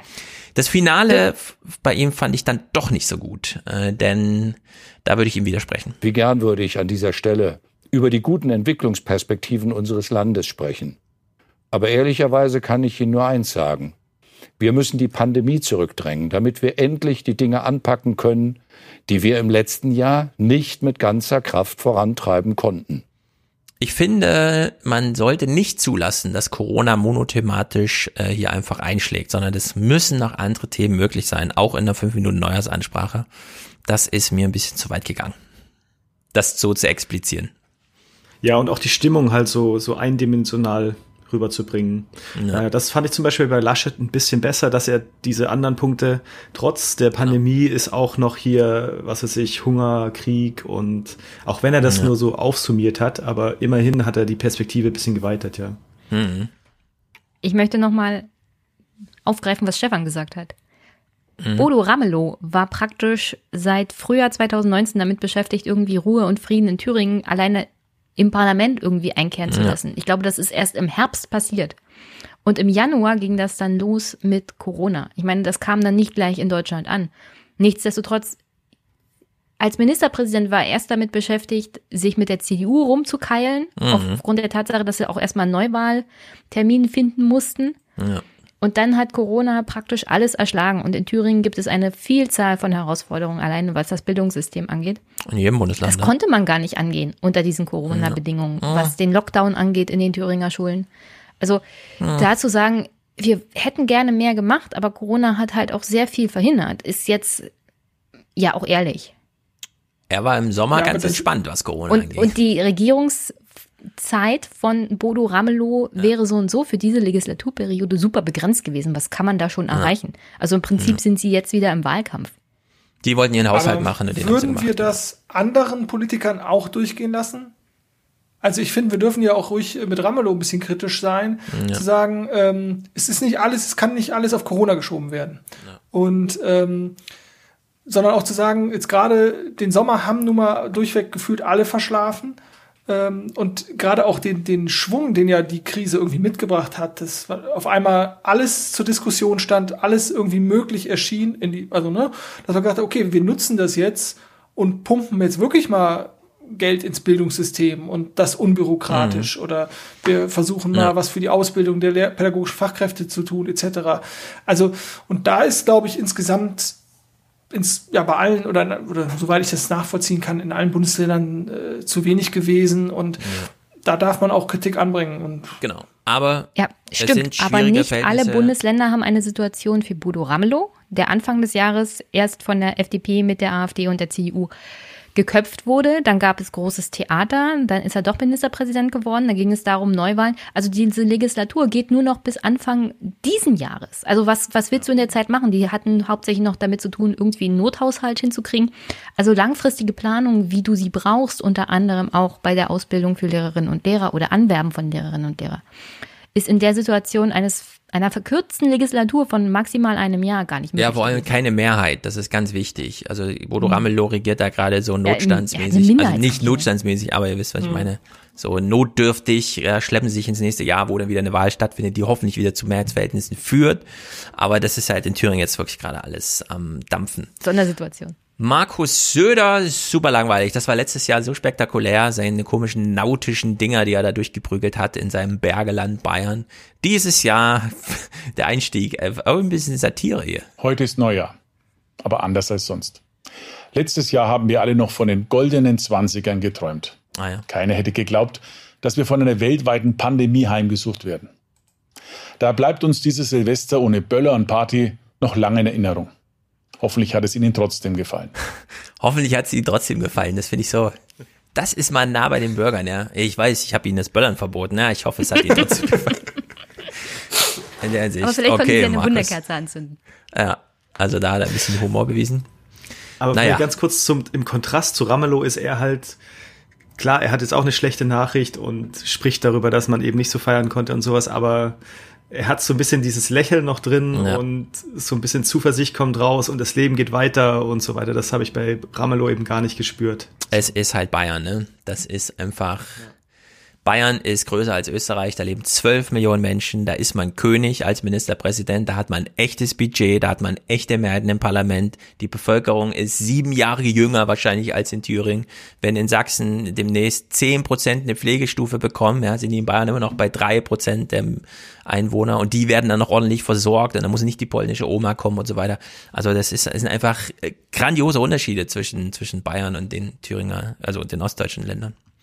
Wir haben ja vorhin vom Thema Körpersprache gesprochen. Und was mir bei Laschet halt so negativ auch auffällt, Söder hat genau das richtige, also die richtige Mischung. Ein bisschen Hm. humorvoll, aber auch ein bisschen gesetzt. Also so stelle ich mir das ein bisschen vor, ja. Ja, Ein ich bisschen kann Schalk im ich Nacken, aber nicht zu viel. Söder auch viel abgewinnen. Ne?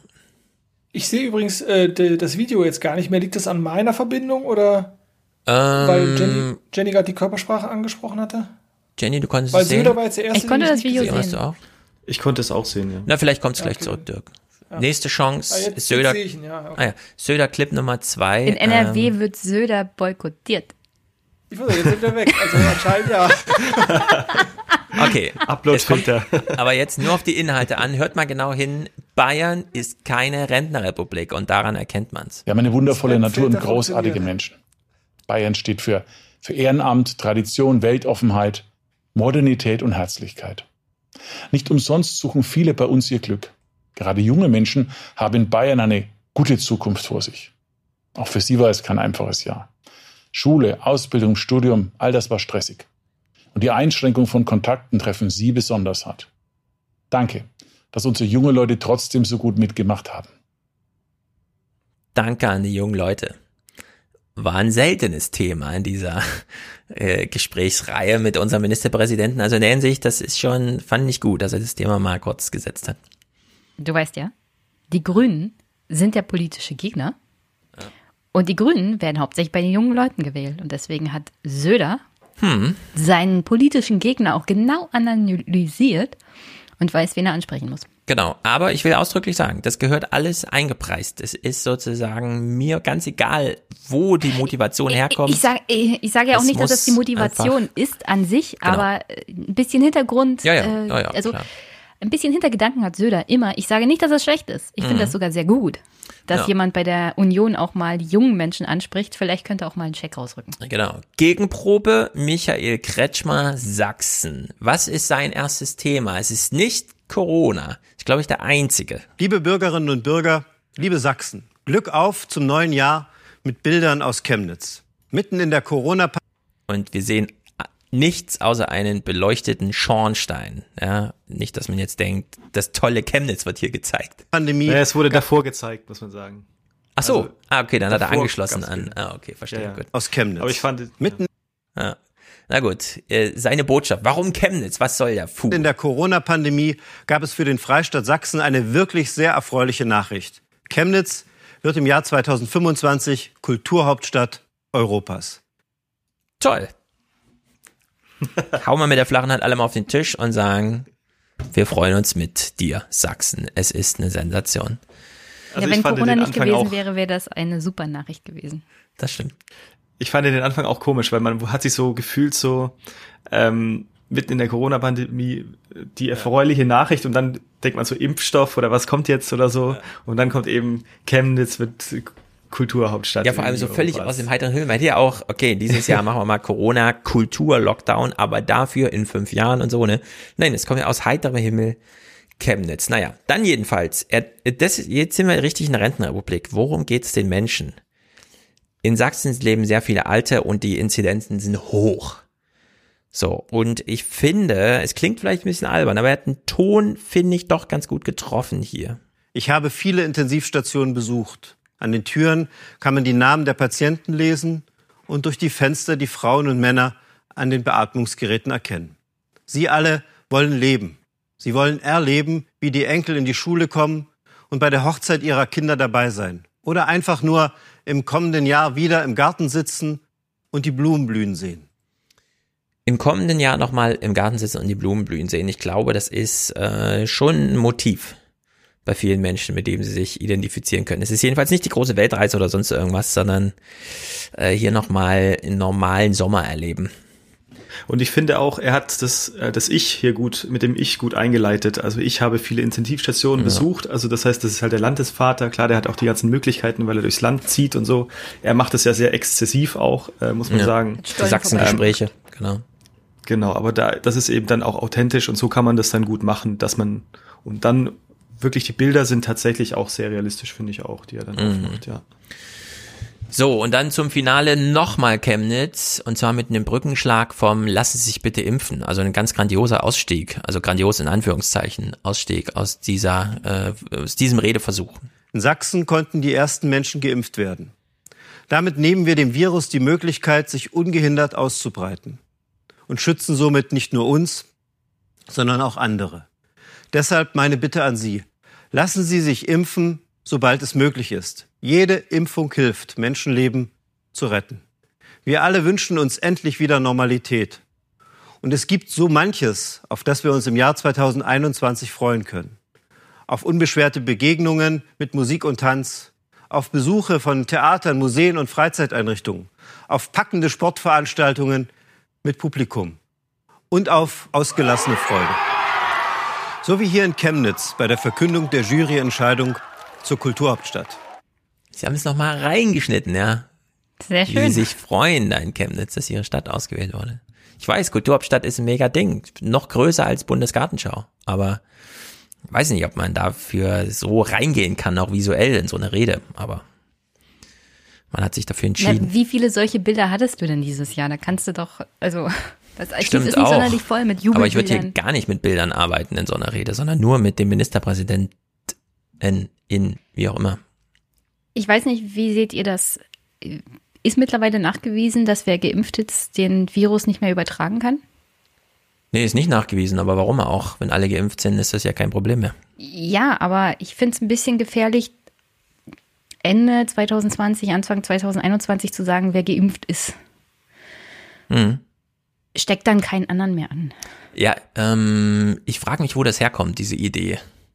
Dass man einen Impfstoff hat, der das Virus abkämpft, und zwar an, an der Eingangstür, warum man dann trotzdem infektiös sein soll das, das sickerte irgendwo ein und seitdem ist das so eine offene Fragestellung. Äh, ich würde sagen, also ich würde einfach sagen, nein, man ist natürlich nicht infektiös. Wie soll man sich denn davon damit infizieren, wenn man äh, geimpft ist? Also die Abwehrstoffe, um das Virus bei der Replikation zu hindern, alle in sich hat. Wie soll denn da, ist doch gerade der Sinn davon, dass das Virus eben nicht repliziert. Ja, deswegen weiß ich immer nicht genau, wo kommt das her, die Idee, dass es da, ähm, dass man trotzdem infektiös sein könnte. Ich meine, es gab da eine Studie irgendwann mal, aber das, das ist jetzt wirklich ganz grau. Ja. Ähm, wo eben unter, also da war eben quasi bei unter einem Prozent 0, noch was war, ist das irgendwie passiert oder sowas äh, von, aber da ging es glaube um, um Immunität nach bis schon mal erkrankt sozusagen ja. ähm, und Infektiosität, also ist ja. Aber also das, was er hier erzählt, ist ja. wahrscheinlich auch erst in acht Jahren möglich, also. Was? Nee, nee, nee, nee, nee, nee normaler Alltag durch Impfung, also ich nehme mal an, das wird jetzt doch im Herbst soweit sein. Es wird jetzt sehr viel schneller, schneller, als wir alle glauben. Das ist wie bei den Masken. Zum einen, am einen Tag heißt es noch, sind keine da, ein Monat später kommen irgendwie acht Milliarden aus China angeflogen und es wird dann schon klappen. Mich Aber das ist vielleicht auch noch ein hm. guter, guter Vergleichspunkt zwischen den Reden. Der Impfaufruf. Also manche haben das ja ganz weggelassen, also mhm. haben nicht dazu aufgerufen, lasst, lasst euch impfen oder so. Ja. Genau. Ähm, bei ihm ist es jetzt eben quasi die Bitte so, ja, also ich bitte Sie inständig sozusagen, lasst euch impfen, jede Impfung hilft und so weiter. Und das wird auch, finde ich, das ist ein Punkt, bei dem wir dann bei Merkel mal drauf achten müssen, sozusagen, ja. wie macht sie das? Weil das ist unglaublich geschickt, aber genau. Und hier ja. bei Kretschmann müssen wir sagen, das ist halt Sachsen. Da finde ich, ist das auch Pflicht. Da muss man das nochmal dazu sagen, denn die Impfbereitschaft ja. in Sachsen ist einfach anders. Genau wie alle anderen politischen Maßnahmen da ganz anders funktionieren und wir eine enorm hohe Mobilität gesehen haben. Also die höchste Mobilität in dem Bundesland, wo die höchsten Inzidenzen sind, ja. Das ist schon, da klafft es ein bisschen auseinander. Michael Müller beginnt wie folgt. Ich würde sagen, mutig und auch ein bisschen blöde. Liebe Berlinerinnen, liebe Berliner, ich habe heute keine vorbereitete Rede für Sie. Keine Rede, in der ich wieder alle Errungenschaften und positiven Entwicklungen des letzten Jahres aufzähle, die es ohne Zweifel wieder in Berlin gegeben hat. Was ist eine Subbotschaft an mich? Ich bin cool. Ich brauche in Krisenzeiten keinen, ja, der mir das nochmal hincoacht oder was? Was will, ist so, das so authentisch? Soll das äh, so ein authentisches Ding sein oder das ist doch irgendwie, ich weiß auch nicht. Ist wieder so ein typischer Michael Müller irgendwie, ja. Sitzt auf der Bühne und heult rum irgendwie, weil die Leute sich nicht dran halten an seine Appelle oder wie auch immer. Also ich, das, ich, ich, ich sehe ich immer nur, ich bin immer nur enttäuscht, wenn ich ihn sehe jetzt. Also ich glaube, was er machen Angst, wollte. So den Berlinern auch, aber wie gesagt, er ist ja in wenigen Wochen nicht mehr Berliner Bürgermeister. Ja. Also was er machen, machen wollte, ist sicherlich, dass er sagen wollte, okay, dieses Jahr ist alles anders und sowas, aber mhm. das hätte man auch anders machen können. Also ich finde das auch wirklich mehr als unglücklich. Das, ja. Ich habe jetzt nichts vorbereitet, tut mir leid. So, ja. also ich hatte keine Zeit. Ich habe meine Hausaufgaben nicht gemacht. Ich wollte mir die Zeit nicht nehmen. Ja, irgendwie ist es ganz komisch entsprechend So wichtig sein, ist Berlin jetzt auch nicht. Ja, wir müssen ihm jetzt unterstellen, alles, was in der Rede kam, war so spontan, ja. Deswegen würde ich das jetzt hier am Ende auch mal, das ist so ein bisschen. Ich wünsche Ihnen natürlich oder uns allen, dass wir in unserer Stadt gut durch diese angespannte Zeit kommen, dass wir vielleicht in einigen Monaten wieder mehr Normalität erleben, dass wir wieder erleben, wie wir uns unbefangen begegnen können, wie wir unsere Nächsten in den Arm nehmen können, Kultur und Sport das Berliner Leben, das Berliner Lebensgefühl miteinander genießen können. Was will er mir denn jetzt sagen? Dass es nur in Berlin so ist, ja? Was, also das ist ja wirklich klar, man darf irgendwie auf sein Bundesland mal zu sprechen kommen, aber Lebensfreude als das Berliner Lebensgefühl äh, zu vereinnahmen und mir das als Hessen irgendwie abzusprechen, finde ich schon so ein bisschen, bin ich nicht okay. Aber da finde ich, ist auch so ein Punkt, wo man tatsächlich denken könnte, ja, die Rede ist wirklich nicht vorbereitet oder er hat zumindest gerade schlecht abgelesen, ja. weil er hat ja angefangen, quasi, ich wünsche Ihnen allen und dann fällt ihm ein, Moment mal, ich wollte doch nicht ihr sagen, sondern ja, wir ja, oder unser, uns allen und dann macht er mit wir weiter sozusagen. Genau, also ja. Ja, es ist so ein bisschen Banane. So, jetzt Rainer Hasselhoff. Rainer Hasselhoff war das letzte Jahr 2020 schon eine wirkliche Qual. Unglaublich, diese Neujahrsansprache 2020 zu sehen. Jetzt nochmal Corona obendrauf. Ich würde trotzdem sagen, vorweggenommen, er hat sich ein bisschen zusammengerissen. Es war nicht ganz so depressiv wie letzte Woche, äh, letztes Jahr. Allerdings hat er wieder die gleichen. Er hat sich nichts Neues überlegt, sondern er hat nochmal die gleichen Kniffe sozusagen benutzt. Und das nehme ich ihm dann doch ein bisschen übel. Also wir steigen mal ein hier. Er beginnt gewohnt depressiv. Liebe Bürgerinnen und Bürger, dieser Jahreswechsel ist eine besondere Herausforderung für uns alle in Sachsen-Anhalt. Jeder von uns ist von Unsicherheit und Sorge erfüllt. Bleibt meine Familie gesund? Wie geht es beruflich für mich weiter? Wie wird die Schulbildung für meine Kinder gewährleistet? Diese und viele andere Fragen müssen wir uns stellen, weil seit nunmehr zehn Monaten die weltweite Corona-Pandemie auch einschneidende Auswirkungen auf unser Land hat. So, ich stelle mir so ein bisschen vor, Dirk, wie du das eben vorhin schon meintest, das Wort müssen fiel ja hier auch wieder, ja. Diese Fragen müssen wir uns stellen. Da kann man sich ja echt vorstellen, wie er so hinter sich so ein Flipchart hat, ne? Und dann sagt so, wir malen jetzt mal den Teufel an die Wand. Damit müssen wir uns jetzt befassen. ich zwinge es ihnen auf. Und das ist wirklich, das ist einfach, ich weiß auch nicht. Es ist von allen Optionen die schlechteste. Macht richtig schlechte Laune. Also ich wusste eigentlich eben schon beim, beim, beim Müller nicht, was ich sagen soll und es ist jetzt irgendwie nicht besser geworden. Also ja. Es ist wirklich eine Katastrophe. Einfach, es ist einfach zu wenig, finde ich. Also auch, ja. Für den Ministerpräsidenten ja. Jenny? Er Sorry, hat aber da extrem gelitten dieses Jahr. Der arme Mann, macht den ja, mal nicht wahnsinnig. so fertig. Er ist gerade noch mit Hauen und Stechen im Amt geblieben. Das stimmt. Ja. Es ist, okay, Clip Nummer Er ist zwei. gerade mit dem blauen Auge davongekommen. Seine eigene Mhm. Fraktion hat ihm die Gefolgschaft Ja. untersagt und jetzt will er, glaube ich, dass sein Land genauso leidet wie er. Ja, bei so dem ungefähr Clip, ist die Rede. Clip 2, jetzt habe ich mir so dran geschrieben, aha, äh, irgendwie hat er eine Aussage gemacht, wo ich sage, aha, okay. Lange sind wir in Sachsen-Anhalt vergleichsweise gut durch die Pandemie gekommen. Doch mit der kräftigen Zunahme der Infektionen überall in Europa und der Herausbildung von Hotspots in unseren Nachbarländern Die anderen waren schuld, Europa und die stiegen Nachbarländer. auch bei uns die Fallzahlen. Die Landesregierung hat in Absprache mit dem Bund und den Kommunen frühzeitig reagiert. Wir haben schon im letzten März einen Nachtragshaushalt von 500 Millionen Euro verabschiedet, um Hilfen für diejenigen anbieten zu können, die vom notwendigen Herunterfahren des gesellschaftlichen Lebens betroffen waren. Okay. Meine Frage, warum steht denn das Pult da? Ach, das war letztes Jahr auch schon so. Das ist ein bisschen unklar. Also warum, warum stellst du dich neben das Pult? Tja. Tja, Ja, weil man er weiß sich es nicht nicht. festhalten muss. Er muss sich nicht verstecken, ne? Ja, sondern genau, er er kann muss sich zeigen. Ja, aber warum Also das stellst du dann das Pult Idee, hin? Dann, dann lass doch, doch dem Na, weil das Pult weg. Landeswappen da drauf ist, Jenny. Na, das kriegst du auch anders hin. Außerdem ist das Landeswappen auf der Fahne hinten drauf. Ja, jetzt sei doch nicht so pingelig. Äh, ich finde das genau richtig, ja. Also er hält sich ja trotzdem fest an den Händen. Also So ein bisschen, naja, er hält sich an sich selber und sehr ungünstig finde ich. es ist schlimm. insgesamt. So, und das, und das ist mir letztes Jahr schon aufgefallen. Und das hat man eben auch schon gehört. Er kommt hier mit diesen 500 Millionen. So, als ob das jetzt runterbrechbar auf, ne, im Sinne von der Einzelne, der jetzt zuhört, kann jetzt, oh, dann habe ich aber ganz schön viel von den 500 Millionen abbekommen oder was? Was ist denn das für eine, für eine Aussage? Und diese Art mit wirtschaftlichen Kennziffern zu arbeiten, ja, das ist ihm dieses Jahr wieder passiert. Und ich finde, das ist ein großer Fehler. Ich habe die große Hoffnung, dass 2021 das Jahr wird, in dem es uns gelingt, die Pandemie und ihre Folgen schrittweise zu überwinden. Sachsen-Anhalt hat in diesem Jahr die Bundesratspräsidentschaft inne. Wir sehen ihn also noch viel häufiger, ne, neben der Kanzlerin und so weiter rumsitzen. Unser Motto lautet, gemeinsam Zukunft formen. Lassen Sie uns nach diesem Motto mit vereinten Kräften handeln. Lassen Sie uns gemeinsam das Jahr 2021 zu einem guten Jahr für Sachsen-Anhalt machen. Viele Indikatoren wie die Wirtschaftskraft und die Einkommensentwicklung sind in den letzten Jahren gestiegen. Okay. Euer Vertrauen in die Zukunft mit der Bundesratsvorsitzendenschaft von Sachsen-Anhalt und Herrn Mhm. Haselhoff. Wie groß ist die? Tja, was soll man sagen? Er wird sich anders als, wer hat jetzt, Müller war jetzt dran, ne? Und dann immer Söder, weil er ein besonderes Bundesland ist. Naja, ich bin mal gespannt, wie das so wird mit ihm auf der Bundesbühne. Das ist so ein bisschen, so, die Indikatoren zeigen alle nach oben, Einkommensentwicklung und so weiter und so fort. Da muss man sich auch mal fragen, diejenigen, die unter ihrer eigenen Einkommensentwicklung leiden, kriegen jetzt von ihm gesagt, äh, du bist leider der Loser. Eigentlich ist es, geht's nach oben, aber bei dir nach unten, er hat Pech gehabt irgendwie.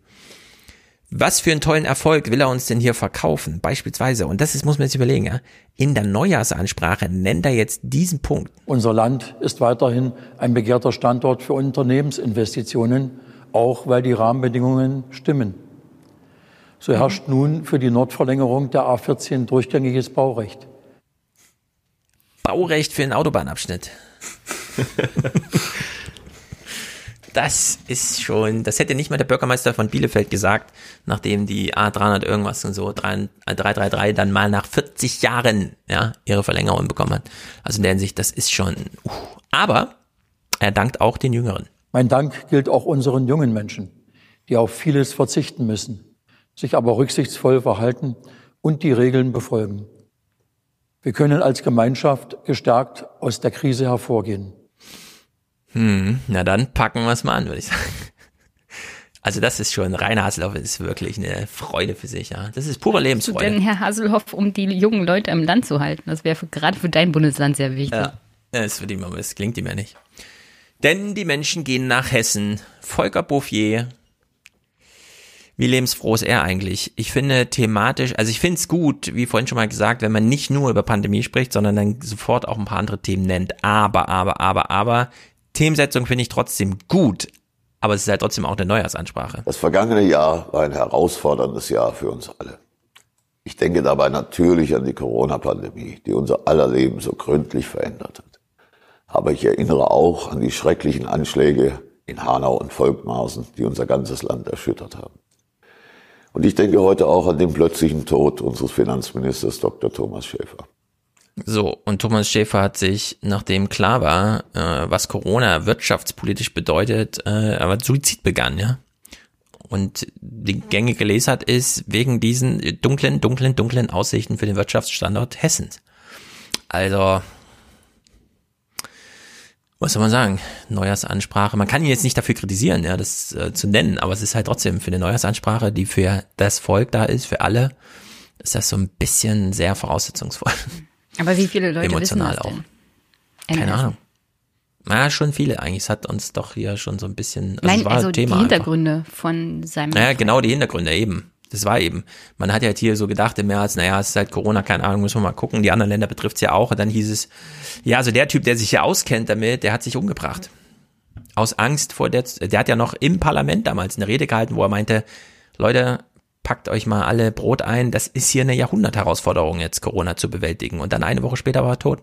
In der Hinsicht, das, das, also das, daran erinnert, erinnert man sich schon hier in Hessen, wenn man Volker Bouffier jetzt zum Thema Thomas Schäfer reden hört, in der Hinsicht. Was Aber ich kann mir auch vorstellen, dass an dem Punkt tatsächlich auch so ein bisschen eine persönliche Betroffenheit durchscheint. Absolut. War sein quasi Nachfolger und so. Weil für ihn war das sicherlich ein Riesenthema in dem Jahr, weil ja. Parteigenosse, wenn ich es richtig weiß und so, also. Ja, die waren gute Freunde auch. Ja, Regierungsmitglied. Hm. Ja, das ist einfach. Ähm, Ja, vor allem ist da ja oftmals auch schon ein langer Werdegang gemeinsamer, ne? Also. Naja, das ging alles über Jahrzehnte und so in der Hinsicht.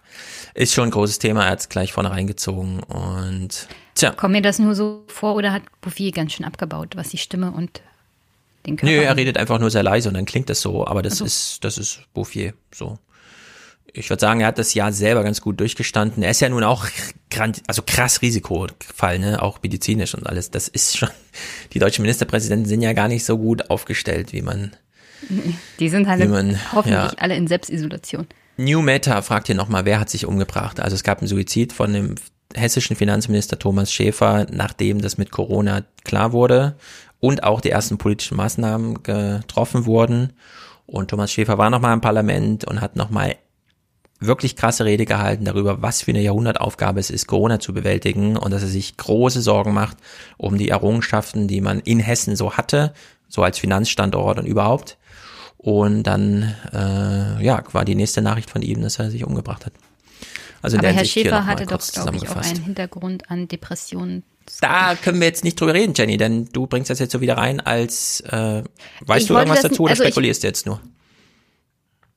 Wenn du nur Ich bin mir spekulierst, jetzt sag's nicht hundertprozentig sicher, aber ich Okay, glaube, ich habe spekulierst dazu einen also Bericht nur. gehört. Ja, du spekulierst. Wenn nur. das nicht stimmt, nehme ich das hier zurück. Tut mir Ja. leid. Wir Ich kommen zum nächsten sagen, Clip von Volker Bouffier, würde ich sagen.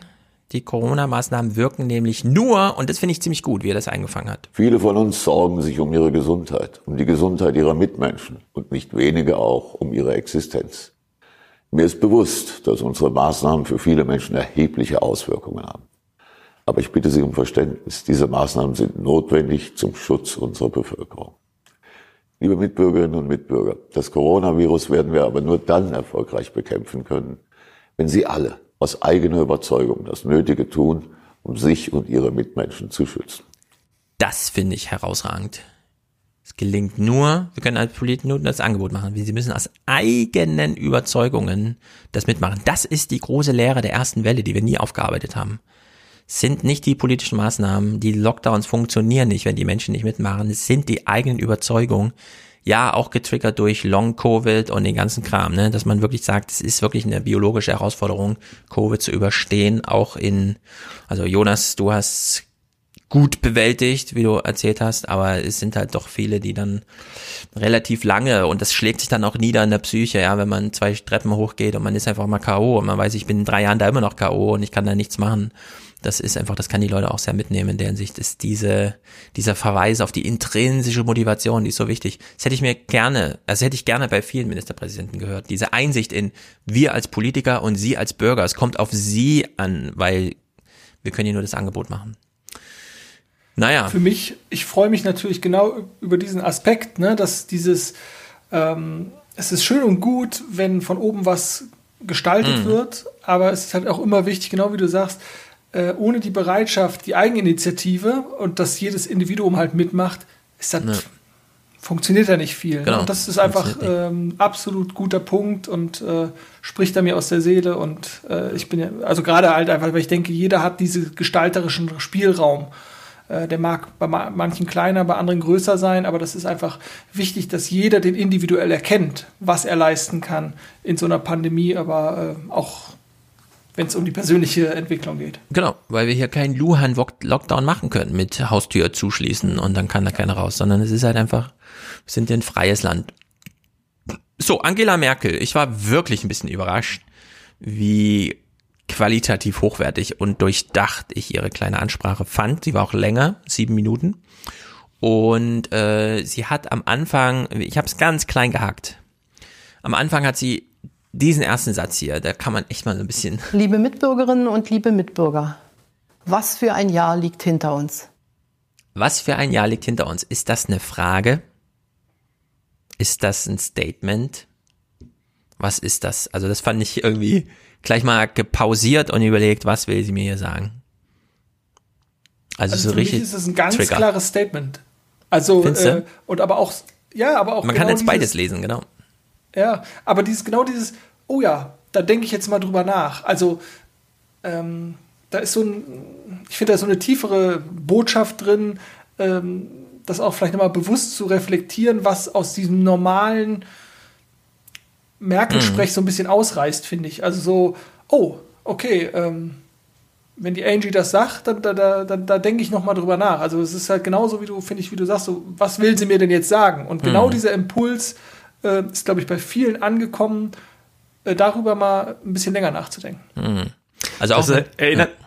erinnert mich auch so ein bisschen an Beerdigungsansprachen oder Predigten, mhm. weil, also da kann ich mir auch gut vorstellen, habe ich vielleicht auch ab und zu gemacht, aber dass man das auch so macht, also dass man sagt, wer war eigentlich der Mensch, den wir heute verabschieden, sozusagen. Und dann lange Pause sozusagen und alle mhm. denken nochmal nach, lassen nochmal innerlich so das Leben so Revue passieren. Und hier eben finde ich auch, ja, gut gemacht. Einfach weil man die, also es ist eine große Offenheit drin in dem Satz und jeder legt das rein, was für ihn eben drin liegt. Ja, also für mich war es eine Frage, ne? Dirk, du hast jetzt gesagt, für dich war es eine Aussage. Für mich war das eine Frage. Was für ein Jahr liegt ja eigentlich hinter uns?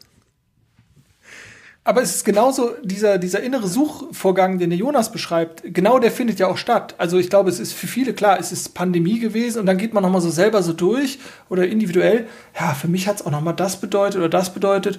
Ähm, ich glaube, das genau. hat diese, diese unterschiedlichen Ebenen. Und mhm. am Ende ist es auch egal, ob da ein Ausrufezeichen oder Fragezeichen dahinter steht. Wenn Stefan für dich das eine Frage war, dann gehst du dieser Frage nach. Und wenn das für jemanden irgendwie so eine Aussage der Erleichterung oder so, wir haben es jetzt endlich geschafft oder sowas äh, ist, dann ist das eben so. Also mhm. das ist dann egal, wie das schriftlich ja. oder also wie es gemeint ich, ist. Ja, jetzt wo ich drüber nachdenke, ne, ich finde es auch wirklich witzig, wenn das als Aussage, so als Ausrufezeichen Aussage, was für ein Jahr liegt hinter uns, dann ist das sehr vergemeinschaftend.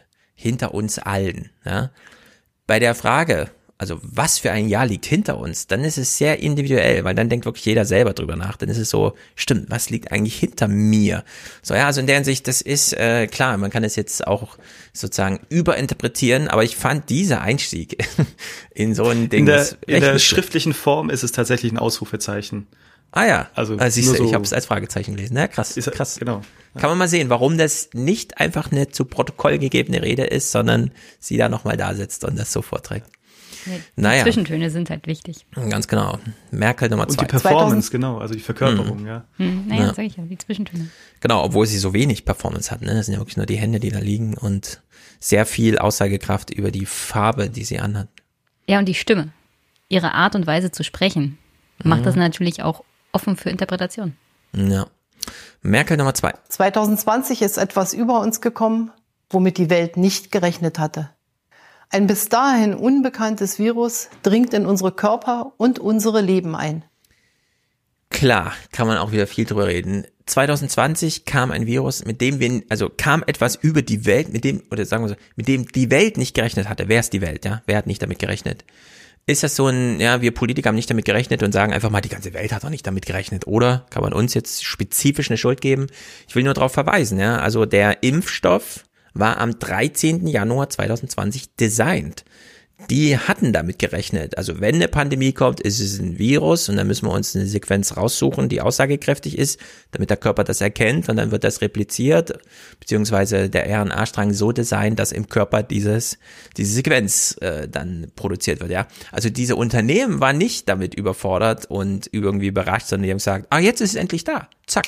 Ja, also die hatten schon eine Lösung lange bevor das Problem da war, während Merkel ja sagt, plötzlich hatten wir ein Problem, für die hatten wir gar keine Lösungen. Also man kann auch genau das Gegenteil sehen in spezifischen Bereichen. Die Politik allerdings war überfordert.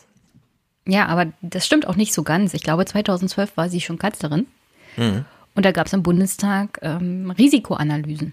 Und wo das Thema Grippe, Virus als Pandemie auch als große Gefährdung für ja den Standort Deutschland auf verschiedene, wegen verschiedenen Gründen natürlich analysiert wurde und was dann, welche Gefahren und Herausforderungen auf den Staat zukommen, auf die Zivilgesellschaft. Und da war ja sehr viel schon angelegt und es wurde auch analysiert, wie groß die Wahrscheinlichkeit ist, dass man wieder mit einer Pandemie rechnen muss. No. Und völlig überraschend kann das sie jetzt als Kanzlerin nicht, denn die Leute, die sich auskennen, haben gesagt, also wenn ein Virus kommt, das ist sehr wahrscheinlich, dass es innerhalb der nächsten Jahrzehnte passiert. Jetzt ist es halt in 2019, mhm. 2020 passiert. Also nichtsdestotrotz haben Wissenschaftler immer schon gewarnt, also eine größere Grippepandemie kann uns immer mal wieder treffen. Jetzt genau. das Coronavirus. Deswegen würde ich auch sagen, wenn sie sagt, die Welt hat damit nicht gerechnet, ist das so dieses, wer Menschheit sagt, lügt. Ja, wer die Welt sagt, hat, führt irgendwas im Schilde, der will uns doch hier irgendwie so. Naja, Merkel Nummer drei, ich finde die Beschreibung, wie sich alles auf den Kopf gestellt hat, die hat sie ganz gut getroffen. Es trifft uns da, wo wir am allermenschlichsten sind. Im engen Kontakt, in der Umarmung, im Gespräch, beim Feiern. Das Virus macht normales Verhalten zu einem Risiko und ganz ungewohnte Schutzmaßnahmen normal. Ja, und das äh, finde ich für die Rentenrepublik insbesondere bedeutend irgendwie, weil es das, was jetzt gerade als gutes Verhalten gilt, ist schädlich. Also diese Isolation, dieses Wegsperren, Familien so zu trennen, dass dann einfach ein Pförtner dasteht, ja, so ein Sicherheitsteam, das sagt, also du darfst hier nicht rein, auch die nächsten Wochen nicht, du darfst deine Mutter nicht sehen. Das ist, sie hat jetzt hier so mit, das, das Normale ist plötzlich Risiko, ja, aber das Normale wurde plötzlich völlig unnormal, asozial und so. Und das ist schon, hätte man noch deutlicher machen können, ja, die anderen Ministerpräsidenten auch. Dass sie es zumindest angedeutet hat, finde ich äh, irgendwie dann doch mutig und gut.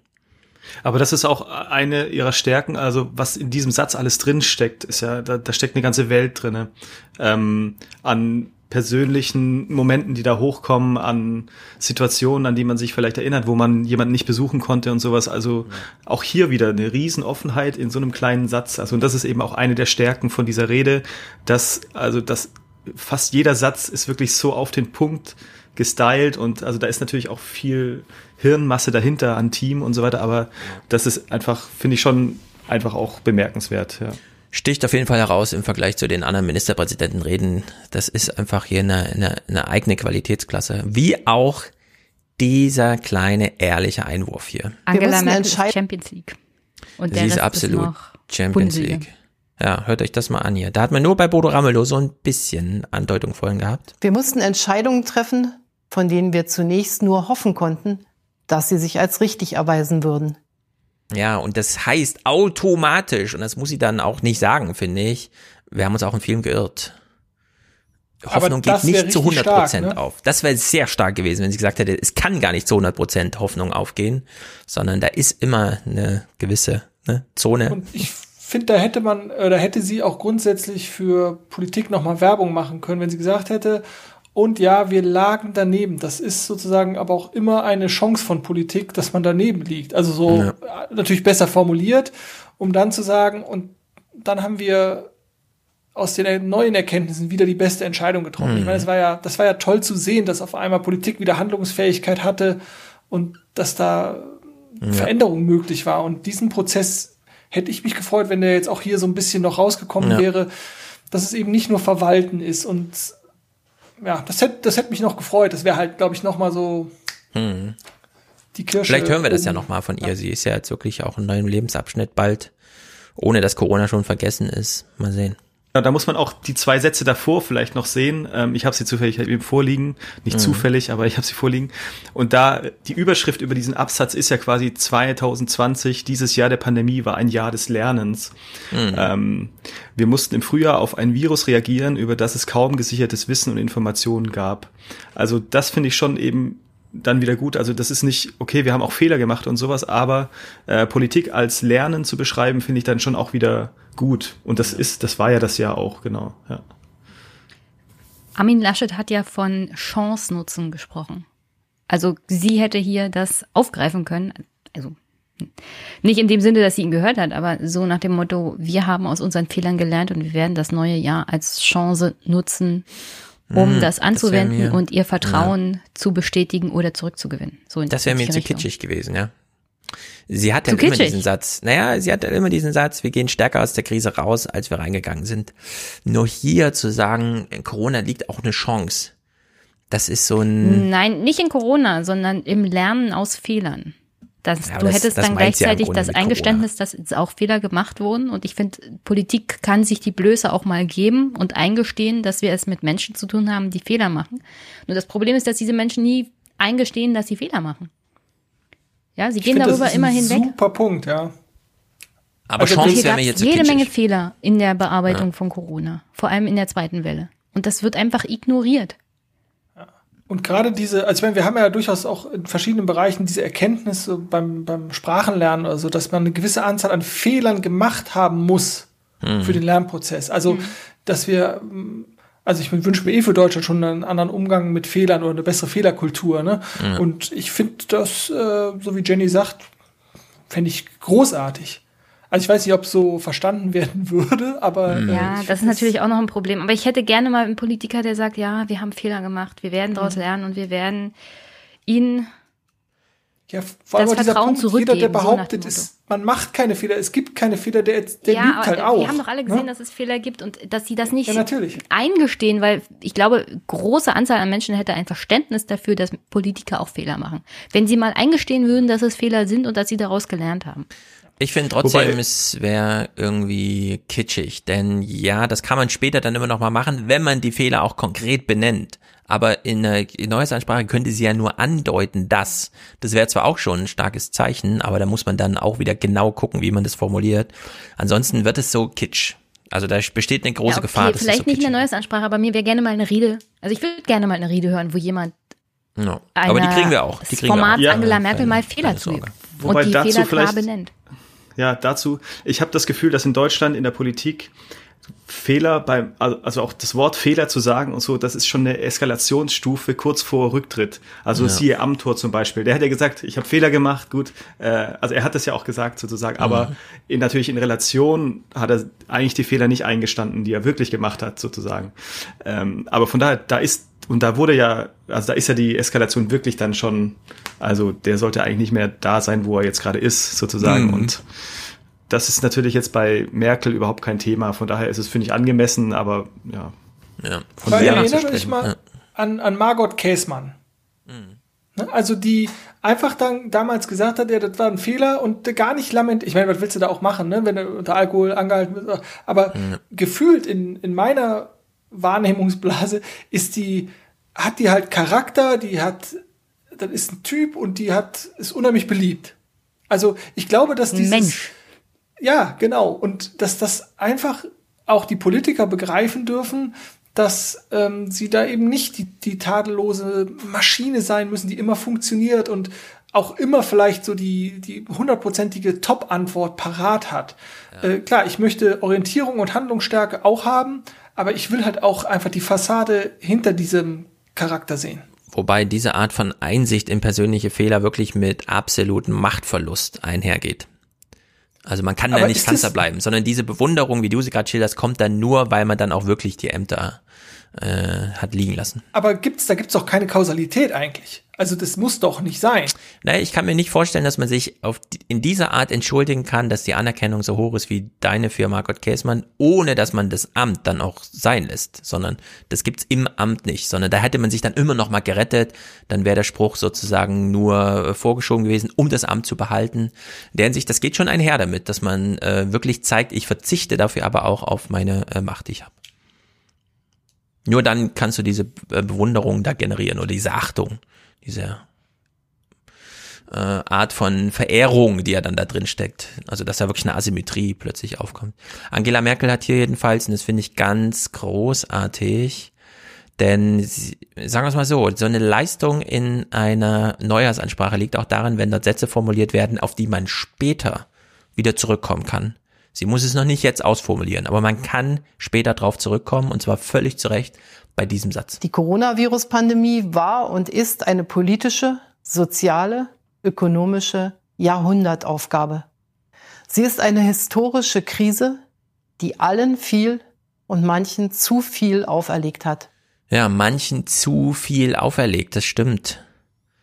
Äh, also das ist einfach genau richtig und genau richtig formuliert. Und in dieser Kürze macht sie genau das Angebot, es später nochmal aufzugreifen. Und es ist jetzt hier ein von Merkel gesprochener Satz. Das ist nicht einfach nur so irgendwie, sondern das haben wir alle gehört. Ja, manche wurden hier zu viel. Da reicht schon, wenn man jetzt sagt, okay, dann können wir mal nachfragen. Wem wurde hier zu viel und was machen wir da eigentlich? Also in der Hinsicht, das war schon richtig gut. Das hat mir richtig gut gefallen. Ja, aber wer ist das halt? Ich würde gerne mal jemanden hören, der sie fragt, wem wurde denn so viel abverlangt? Ja, meine ich ja. Denn aber im dieses Bundestag Angebot hat sie ist ja da, dass man und gesagt, eine Vermögensabgabe wollen wir nicht, die will ich nicht, die will meine Partei nicht. Also diesen Menschen Hm. haben wir offensichtlich auch zu viel abverlangt in der Krise. Den werden wir in Zukunft auch nichts abverlangen. Ja. Den Gewinnern der Krise.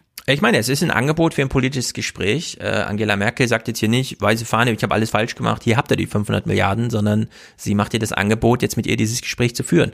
Und das ist jetzt auch Aufgabe der Journalisten und so weiter, auch der Opposition, dieses Angebot anzunehmen. Wem Ja, wurde denn hier sehen. zu viel auferlegt? Das will ich sehen. Um ehrlich zu sein. Also meine ich ganz ehrlich, ich will sehen, dass das jemand mal Da wollen wir alle sehen. Deswegen sage ich ja, dass dieser so wichtig ist. So, Zeit zu trauern hat sie auch. Und das finde ich ziemlich gut. Am Ende dieses atemlosen Jahres heißt es auch, einmal innezuhalten und zu trauern. Wir dürfen als Gesellschaft nicht vergessen, wie viele einen geliebten Menschen verloren haben, ohne ihm in den letzten Stunden nah sein zu können. Ich kann ihren Schmerz nicht lindern, aber ich denke an sie. Das ist doch schon, Jonas.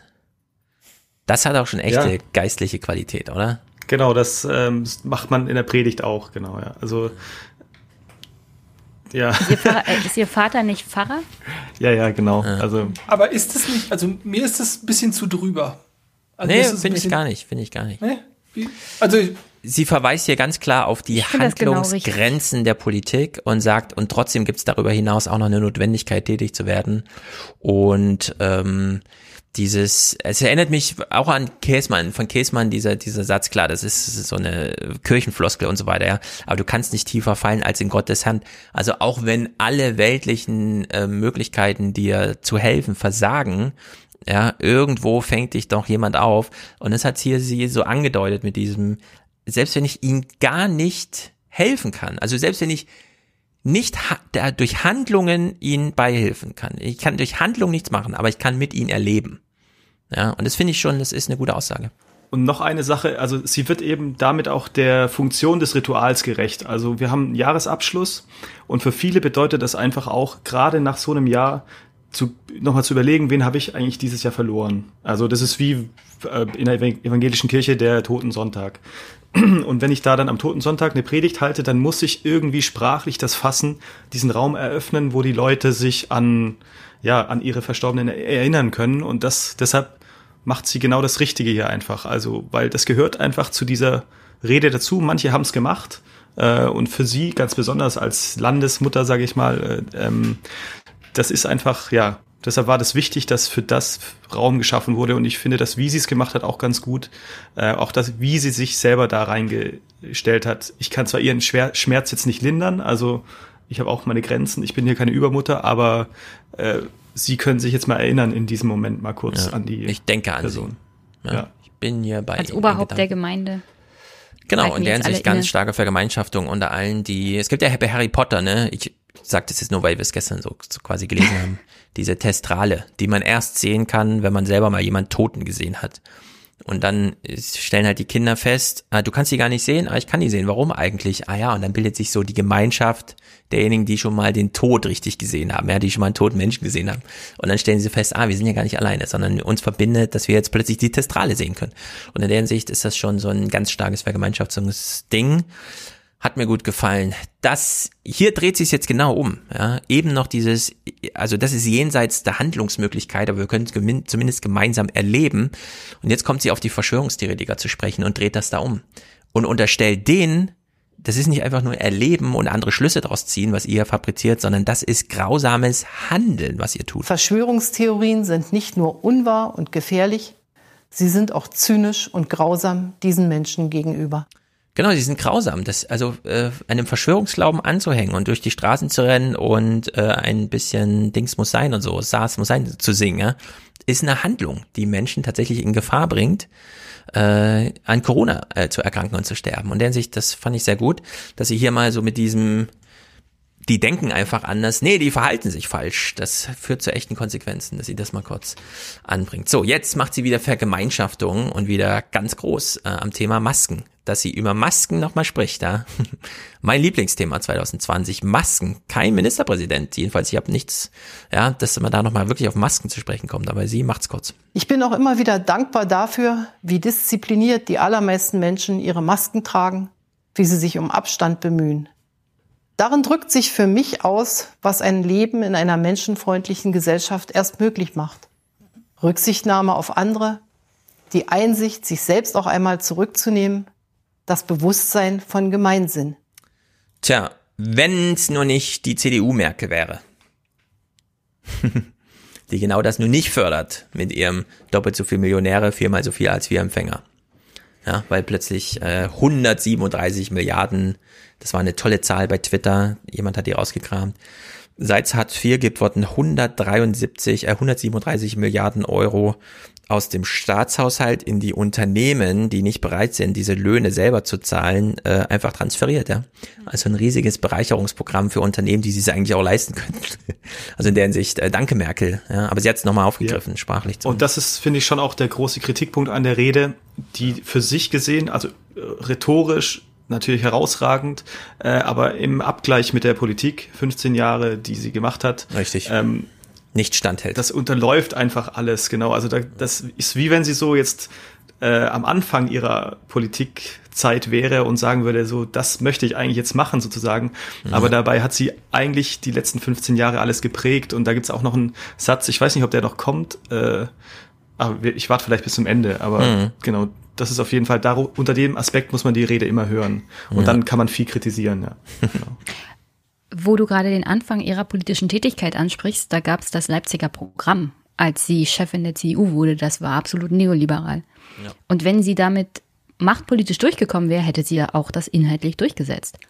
Wahrscheinlich. Also wir müssen nicht so tun, als ob Angela Merkel hier die große sozialdemokratische ist, Kanzlerin ist, dass also diese Entscheidung hin zu Mindestlohn und sowas alles, das wurde, also das hat sie immer übernommen unter dem Aspekt, das sichert mir meine Machtposition. Ja.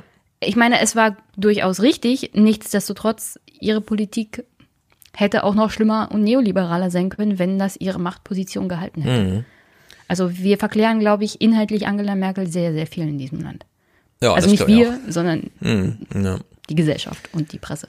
Und wir wissen von ihr, sie ist Physikerin, Wissenschaftlerin. Was hat man gebraucht dieses Jahr, letztes Jahr? Wissenschaftler, die sich hier mal ordentlich auskennen.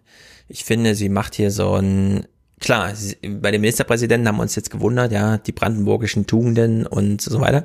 Äh, sie kommt auch nochmal auf Deutschland zu sprechen und macht das so ein bisschen, na, ich weiß nicht, hätte man weglassen können. Was lässt mich hoffen? Seit wenigen Tagen hat die Hoffnung Gesichter. Es sind die Gesichter der ersten Geimpften, der ganz Alten und ihrer Pfleger und Pflegerinnen, des medizinischen Personals auf den Intensivstationen. Nicht nur bei uns, sondern in allen europäischen und vielen anderen Ländern. Tagtäglich werden es mehr. Schrittweise werden andere Alters- und Berufsgruppen dazukommen. Und dann alle, die es möchten. Auch ich werde mich impfen lassen, wenn ich an der Reihe bin. Hoffen lassen mich auch die Wissenschaftler. Weltweit, aber gerade auch bei uns in Deutschland. Der erste verlässliche Corona-Test wurde hier entwickelt. Und nun auch der erste in Europa und vielen Ländern der Welt zugelassene Impfstoff. Er ist aus der Forschungsarbeit eines deutschen Unternehmens hervorgegangen und wird jetzt als deutsch-amerikanische Koproduktion hergestellt. Die Gründer Uwe Shahin und Özlem Türeci aus Mainz haben mir erzählt, dass Menschen aus 60 Nationen in ihrem Unternehmen arbeiten. Nichts könnte besser zeigen, dass es die europäische und internationale Zusammenarbeit, dass es die Kraft der Vielfalt ist, die den Fortschritt bringt. Das finde ich ziemlich mutig, denn klar, man kann sich jetzt, also diese Vereinnahmung von der tolle Impfstoff kommt aus Deutschland, ja, also Moderna war da genauso schnell und so weiter. Ist alles amerikanisch, die können das auch. Aber es ist sehr mutig, hier die Leistungsfähigkeit der Wissenschaft hinzustellen, ohne nochmal die, sagen wir mal, Blödsinnigkeit der Politik, ja, die mit dieser Leistungsfähigkeit gar nichts anzufangen weiß gerade, äh, das nochmal äh, gegenzuspiegeln. Also in der Hinsicht ist es so ein bisschen zwieschneidig, das so zu machen. Aber sie hat's, na gut, einseitig also, sogar. Damit, auf einen Satz möchte ich noch hinweisen. Oder mhm. wenn du dazu direkt. Äh, einen Clip habe ich noch. Wir können ja überprüfen, ob der das ist. Denn über den muss nee, ich jetzt auch aus, mal, dem, auch, aus so, dem Abschnitt. Dann sag, ja. Also die, sie hat ja gesagt, auch ich werde mich impfen lassen, wenn ich an der Reihe bin. Mhm. Und ich finde, das ist, also das ist, für mich ist das ganz großes Kino irgendwie. Also, mhm. weil, also das, das, das ist eben Angela Merkel irgendwie, so die gefühlt so die, ja, einfache Frau, die, wo jede, auch ältere Frau sich so mit identifizieren kann, die sich so ins, in Reihe und Glied irgendwie einreiht an ihrer Stelle, die nicht groß tut, irgendwie auch so, wenn sie auf internationaler Bühne ist, ist sie ja auch eher so schlicht und fällt jetzt nicht auf durch irgendwie mhm. Getöse und sowas. Mhm. Genau. Und von daher, da steckt viel Charakterisierung von Angela Merkel und für mich auch von ihrem Erfolg äh, drin, dass sie eben das also ist ja fast subversiv eigentlich, wie sie es macht. Also wie sie redet, wie sie handelt, wie sie Politik führt. Äh, und ich finde das auch ganz schlimm teilweise, diese Art Politik zu machen oder so. Aber es ist einfach, ja, einfach groß. Aber es funktioniert. So. Was glaubt ihr denn, wann die Kanzlerin ja, der Bundesrepublik Deutschland dran ist? Ja, Glauben eh wir denn, dass sie in der normalen Risikobewertung drinne ist oder heißt es hier besonders wichtige Amtsträger und so weiter sind natürlich weiter vorne, weil sie das ja, äh, Gemeinwesen, äh, also wenn Merkel jetzt ausfallen würde wegen Corona, fänden das viele Deutsche, glaube ich, nicht gut und würden dann fragen, ey, wieso steht sie nicht vorne auf der Liste? Der Hinsicht würde ich auch gerne fragen, wann ist sie, warum ist sie eigentlich noch nicht dran gewesen? Ja, ist so meine Frage. Vielleicht war sie Aber ja es ist schon so, dran so dieses Volk besänftigen sozusagen. Also alle, Ja, die, das da, die das so Das hören, schon, die ja. nicht groß nachdenken, die, die sagen sich so, ja richtig, sogar die Kanzlerin, die geht der Reihe nach und ordnet sich ein sozusagen, auch wenn sie an Platz eins ist, ist ja egal. Aber ähm, jeder denkt so für sich, ja gut, dann kann ich ja auch warten, bis es für mich soweit ist und das sowas. stimmt. Und Als Botschaft muss jetzt funktioniert's, nicht- aber Ja. In Amerika die wurde die ganze Regierung schon durchgeimpft, ne? Also auch hier Mike Pence und so weiter, der als Zuständiger für die Corona-Bekämpfung nun mal völlig versagt hat, hat äh, medienwirksam die Nadel in den Arm gekriegt, weil es da eben dieses Gesetz der zuverlässigen Regierungsarbeit gibt, wo äh, dafür gesichert, äh, dafür gesorgt wird, dass die halt ihren Job machen können. Also in der Hinsicht ist das so ein bisschen.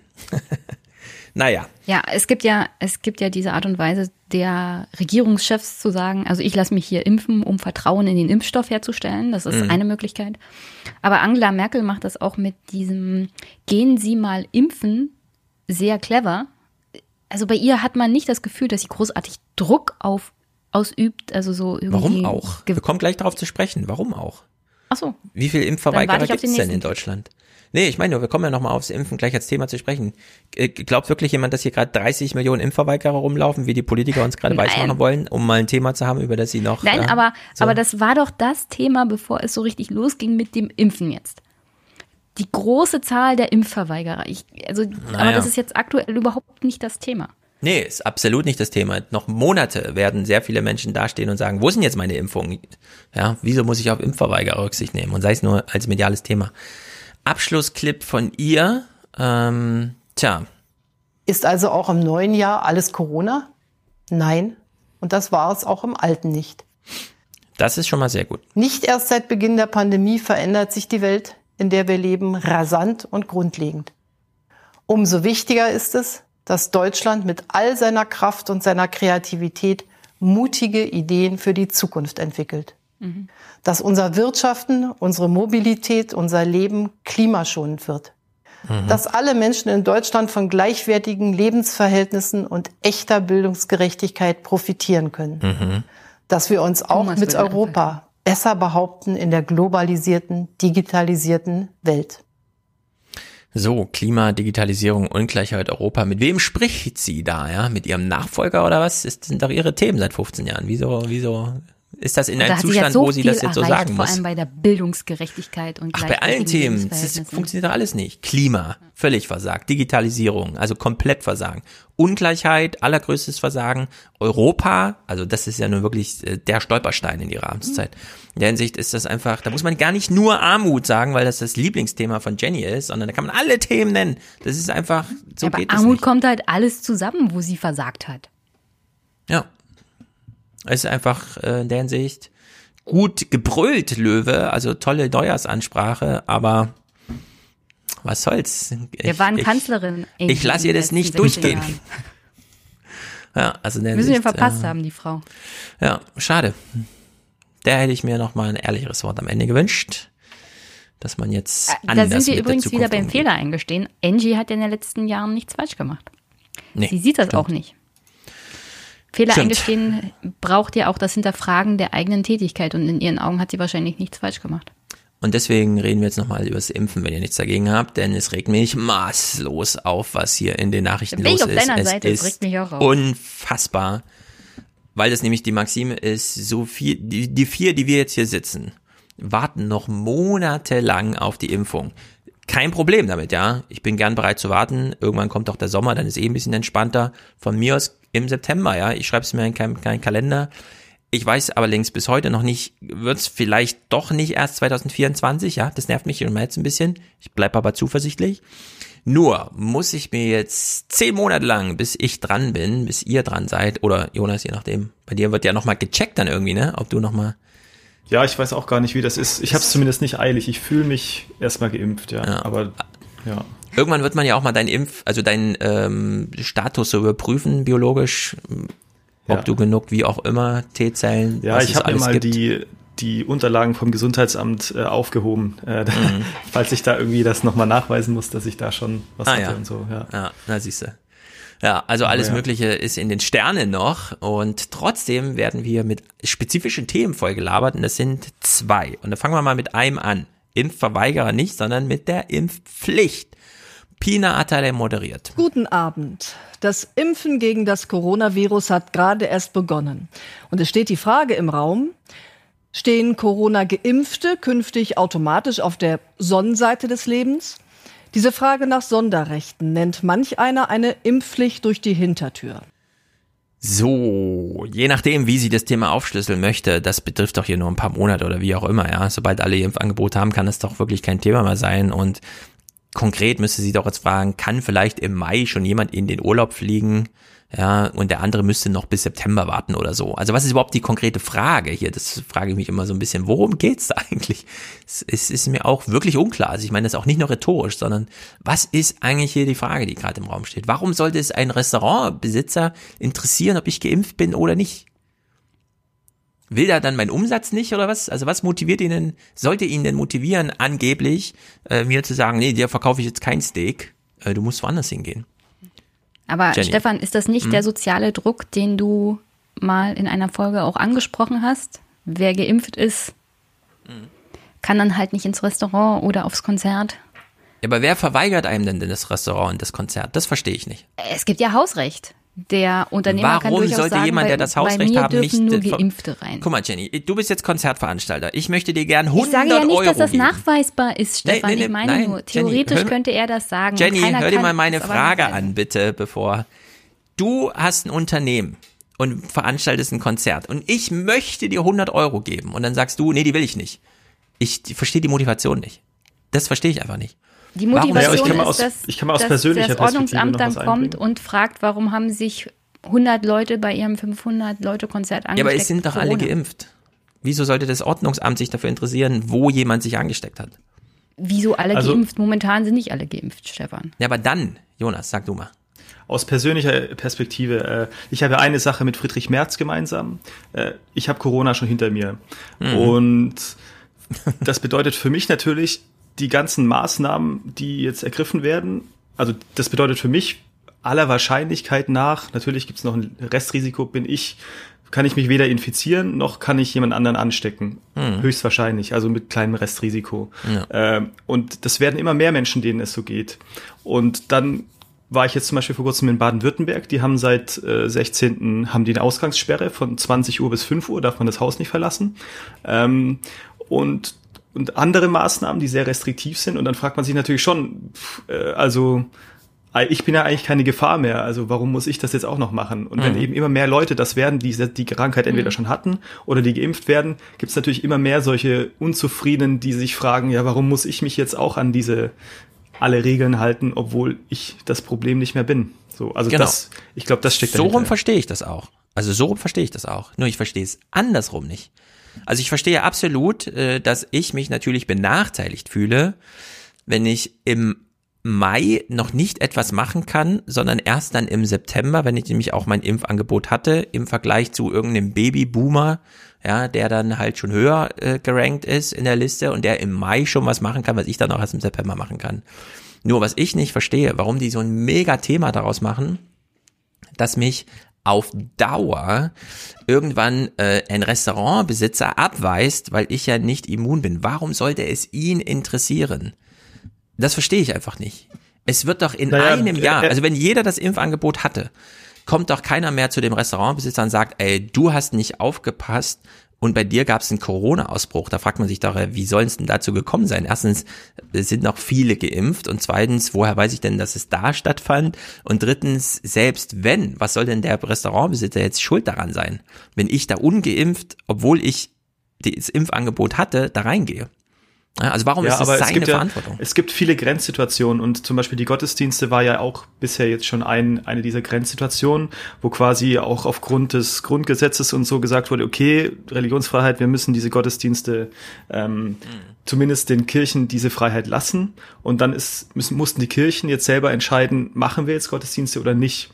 Und dann ist natürlich die große Frage, welches Risiko, Risiko gehen wir denn ein? Und es gab ja tatsächlich auch verschiedene, jetzt nicht von den, nur von den großen Kirchen, aber auch von kleineren christlichen Gemeinschaften Gottesdienste, die zu solchen Superspreader-Events geworden sind. Und von daher ist es natürlich schon, also gerade da, wo es eben dann keine klare Regel gibt, also zum Beispiel beim Gottesdienst, ja oder nein, dürft ihr das gesetzlich oder nicht, da ist es halt an der Entscheidung des Betreibers sozusagen, äh, ob er das macht und solange Genau. noch nicht genug geimpft sind. Aber die Kirche hat eine Stefan- besondere Rolle, weil sie eben verfassungsrechtlich ausgeklammert ist. Ansonsten gilt ja allgemein, es gibt keine Superspreading-Events. Es gibt keine Restaurantbesuche, es gibt keine Konzerte, es gibt das alles nicht aus dem Grund, es gibt noch keine Herdenimmunität, es hat noch nicht jeder ein Impfangebot bekommen. Solange es das nicht ist, gibt es das einfach pauschal nicht, um beispielsweise alle Veranstalter aus der Verantwortung zu nehmen, dafür verantwortlich zu sein, dass sie es zugelassen haben, das. Ne, deswegen wird es einfach pauschal gesagt, die Situation darf es einfach grundsätzlich nicht geben. Jeder, der jetzt eine Großveranstaltung macht, macht sich automatisch, selbst wenn es nicht zu einem Ausbruch kommt, strafbar.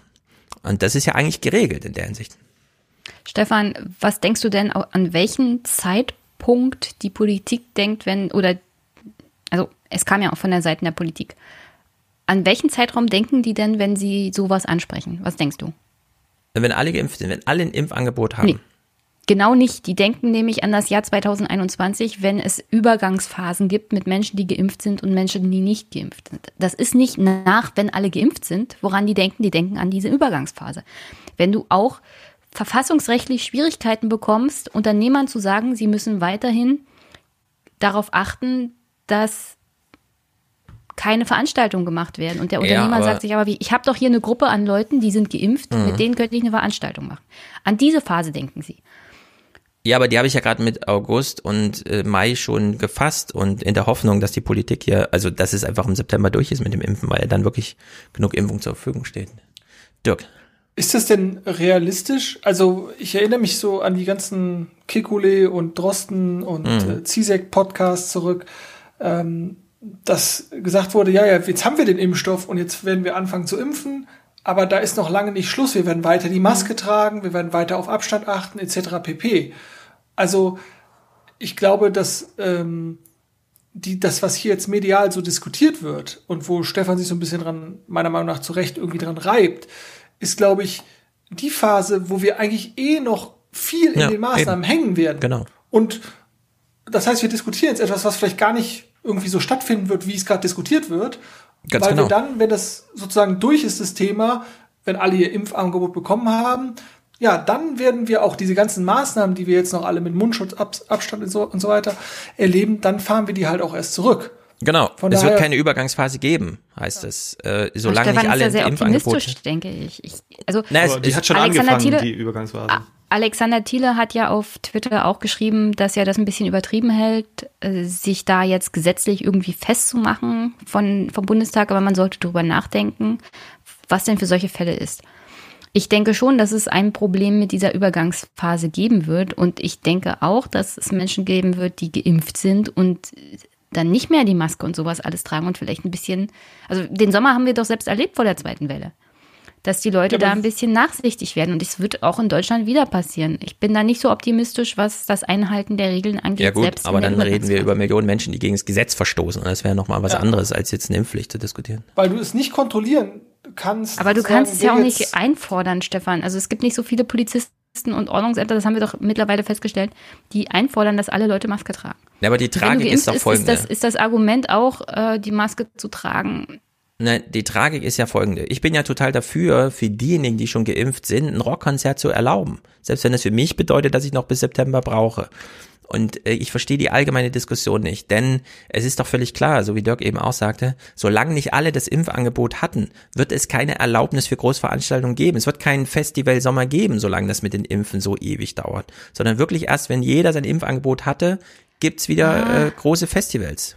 Ja, aber ich sehe, also jetzt gibt es einen Unterschied zwischen dem, was ich sozial auch einfordern würde, dass es das halt nicht gibt, und dem, was verfassungsrechtlich auch Unternehmerinnen und Unternehmer und Berufstätigen zusteht, nämlich die Ausübung ihres Berufs. Ja, das ist verfassungsrechtlich auch gegeben, Berufsfreiheit. Ja, und wenn es Jahr eine größere. Anzahl an Geimpften gibt, die du als Unternehmer unter anderem bespaßen kannst, dann kannst du auch zu einem Gericht gehen und sagen, also ich habe hier die Möglichkeit, das wird mir aber vom, vom Staatswegen verweigert. Und dann könnte es durchaus die Situation geben, dass Gerichte sagen, tut uns leid, lieber Staat, aber diese aber das Menschen ihr jetzt jetzt wieder erlauben. Und zwar aufgrund wir- von das und das. Also wir haben Landkreise in Deutschland, da ist, sind gerade drei Prozent der, mit, äh, der Einwohner infiziert. Das heißt, es ist ein Infektionsgeschehen. Das heißt, im März haben dort 50 Prozent Corona durchgemacht. Wir sagen doch dann nicht, ähm, ja, dann gilt bei euch nicht mehr, was in Restdeutschland gilt, weil bei euch gilt die, äh, bei euch ist nicht mehr Pandemie, weil die Hälfte schon durchgemacht hat. Pandemie ist Pandemie. Wir, wir können ja nicht sagen, äh, ja, Pandemie ist nicht mehr für jeden, sondern nur noch für jeden Zweiten und deswegen gilt das jetzt alles nicht mehr. Ja? Also Pandemie ist Pandemie. Äh, es gibt halt verschiedene Stadien der Pandemie, aber wir, wir fangen doch nicht an zu sagen, ja, es droht jetzt nur noch jeder Zweite auf der Intensivstation zu sterben. Äh, deswegen heben wir das jetzt mal auf und erlauben wieder Rammstein-Konzerte. Also dieser Fantasie muss man sich doch nicht hingeben. Das ist jetzt im, sagen wir mal, im September äh, im September ein Rammstein-Konzert gibt, weil im August äh, 35 Prozent äh, geimpft wurden. Also das wäre mir dann auch ein bisschen zu äh, konstruiert sozusagen als, aber das besteht doch die Möglichkeit und so. Die Weil Pandemie ist Pandemie. tatsächlich, Stefan. Ich glaube, das Problem ist, dass es, es ist ein immenser Druck auf dem Kessel Gesellschaft, würde ich sagen. Mhm. Äh, und das, das sieht man eben zum einen äh, an oder man hat es gesehen, dass die äh, Landkreise oder auch Bundesländer, die wenig einen niedrigen Inzidenzwert hatten, die haben ja immer versucht, äh, wir wollen noch ein bisschen mehr Lockerungen haben. Ja. MV hat die Grenzen abgeschottet, um irgendwie sich innen noch mehr Freiheit zu genehmigen. Und da, daran sieht man ja diesen Druck und je mehr Menschen das werden, die auch quasi die Einsicht nicht mehr haben, dass die, dass sie, dass es ja auch zu ihrem eigenen Besten ist, diese Maßnahmen jetzt, äh, die gesetzlich natürlich vorgeschrieben sind, äh, einzuhalten, desto mehr wird auch der Druck auf die Politik sich erhöhen, bis Mhm. es soweit ist. Und das ist eben diese Übergangszeit. Und ich würde Ja. sagen, die hat jetzt schon begonnen, also aus meiner Sicht. Äh, Ich würde noch weil nicht mal alle- sagen, dass der Druck auf Politik kommt, sondern der Druck wird Genau. auch zunehmend auf Gerichte kommen. Ich will es ganz deutlich sagen, ne? weil Jürgen jetzt auch schon wieder schreibt, die 35 Prozent können auch ins Rammstein-Konzert gehen. Bin ich absolut dafür. Jeder, der geimpft ist. Also ich, ich warte nicht bis auf meine Impfung und sage, deswegen darf, dürfen diejenigen, die schon geimpft sind, nicht ins Rammstein-Konzert. Ne? Ich bin absolut dafür, dass jeder, der geimpft ist, ins Restaurant gehen darf. Auch wenn das für mich bedeutet, ich muss halt noch drei Monate länger warten. Ja, also so viel Solidarität bringe ich gerne auf, denn es ist einfach mal eine Qual für alle. Sehr viele Menschen haben jetzt wirklich Todesangst gehabt, die stehen zu Recht oben auf der Liste und die kommen früher wieder zurück in diese Freiheit.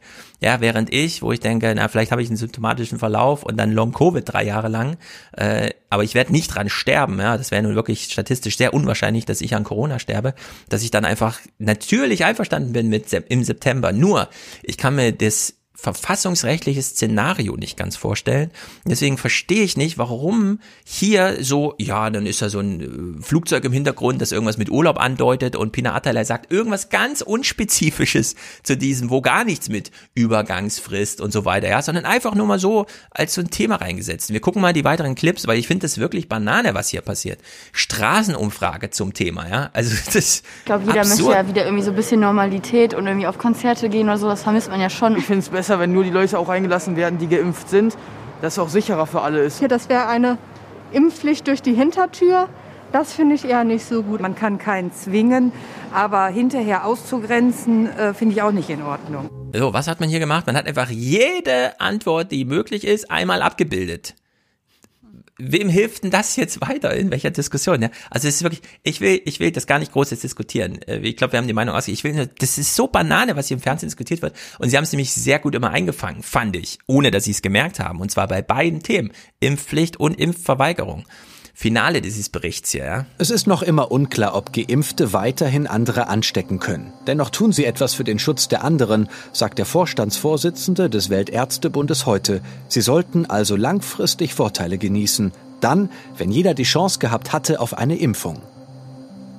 Das wäre zum Beispiel die Frage, dass Sie bei Langstreckenflügen bei der Lufthansa äh, einsteigen dürfen, ohne vorher einen Te Test machen zu müssen, dass Sie bestimmte Restaurants, äh, ähm, Kinos, Theater besuchen dürfen, ohne irgendwelche Tests äh, oder andere Maßnahmen und dass Sie auch äh, weitgehend auf das Tragen von Masken verzichten können. Ja, das ist für mich einfach nur dieses Blabla in der Hoffnung, dass das dann mal alle betrifft irgendwann, ja.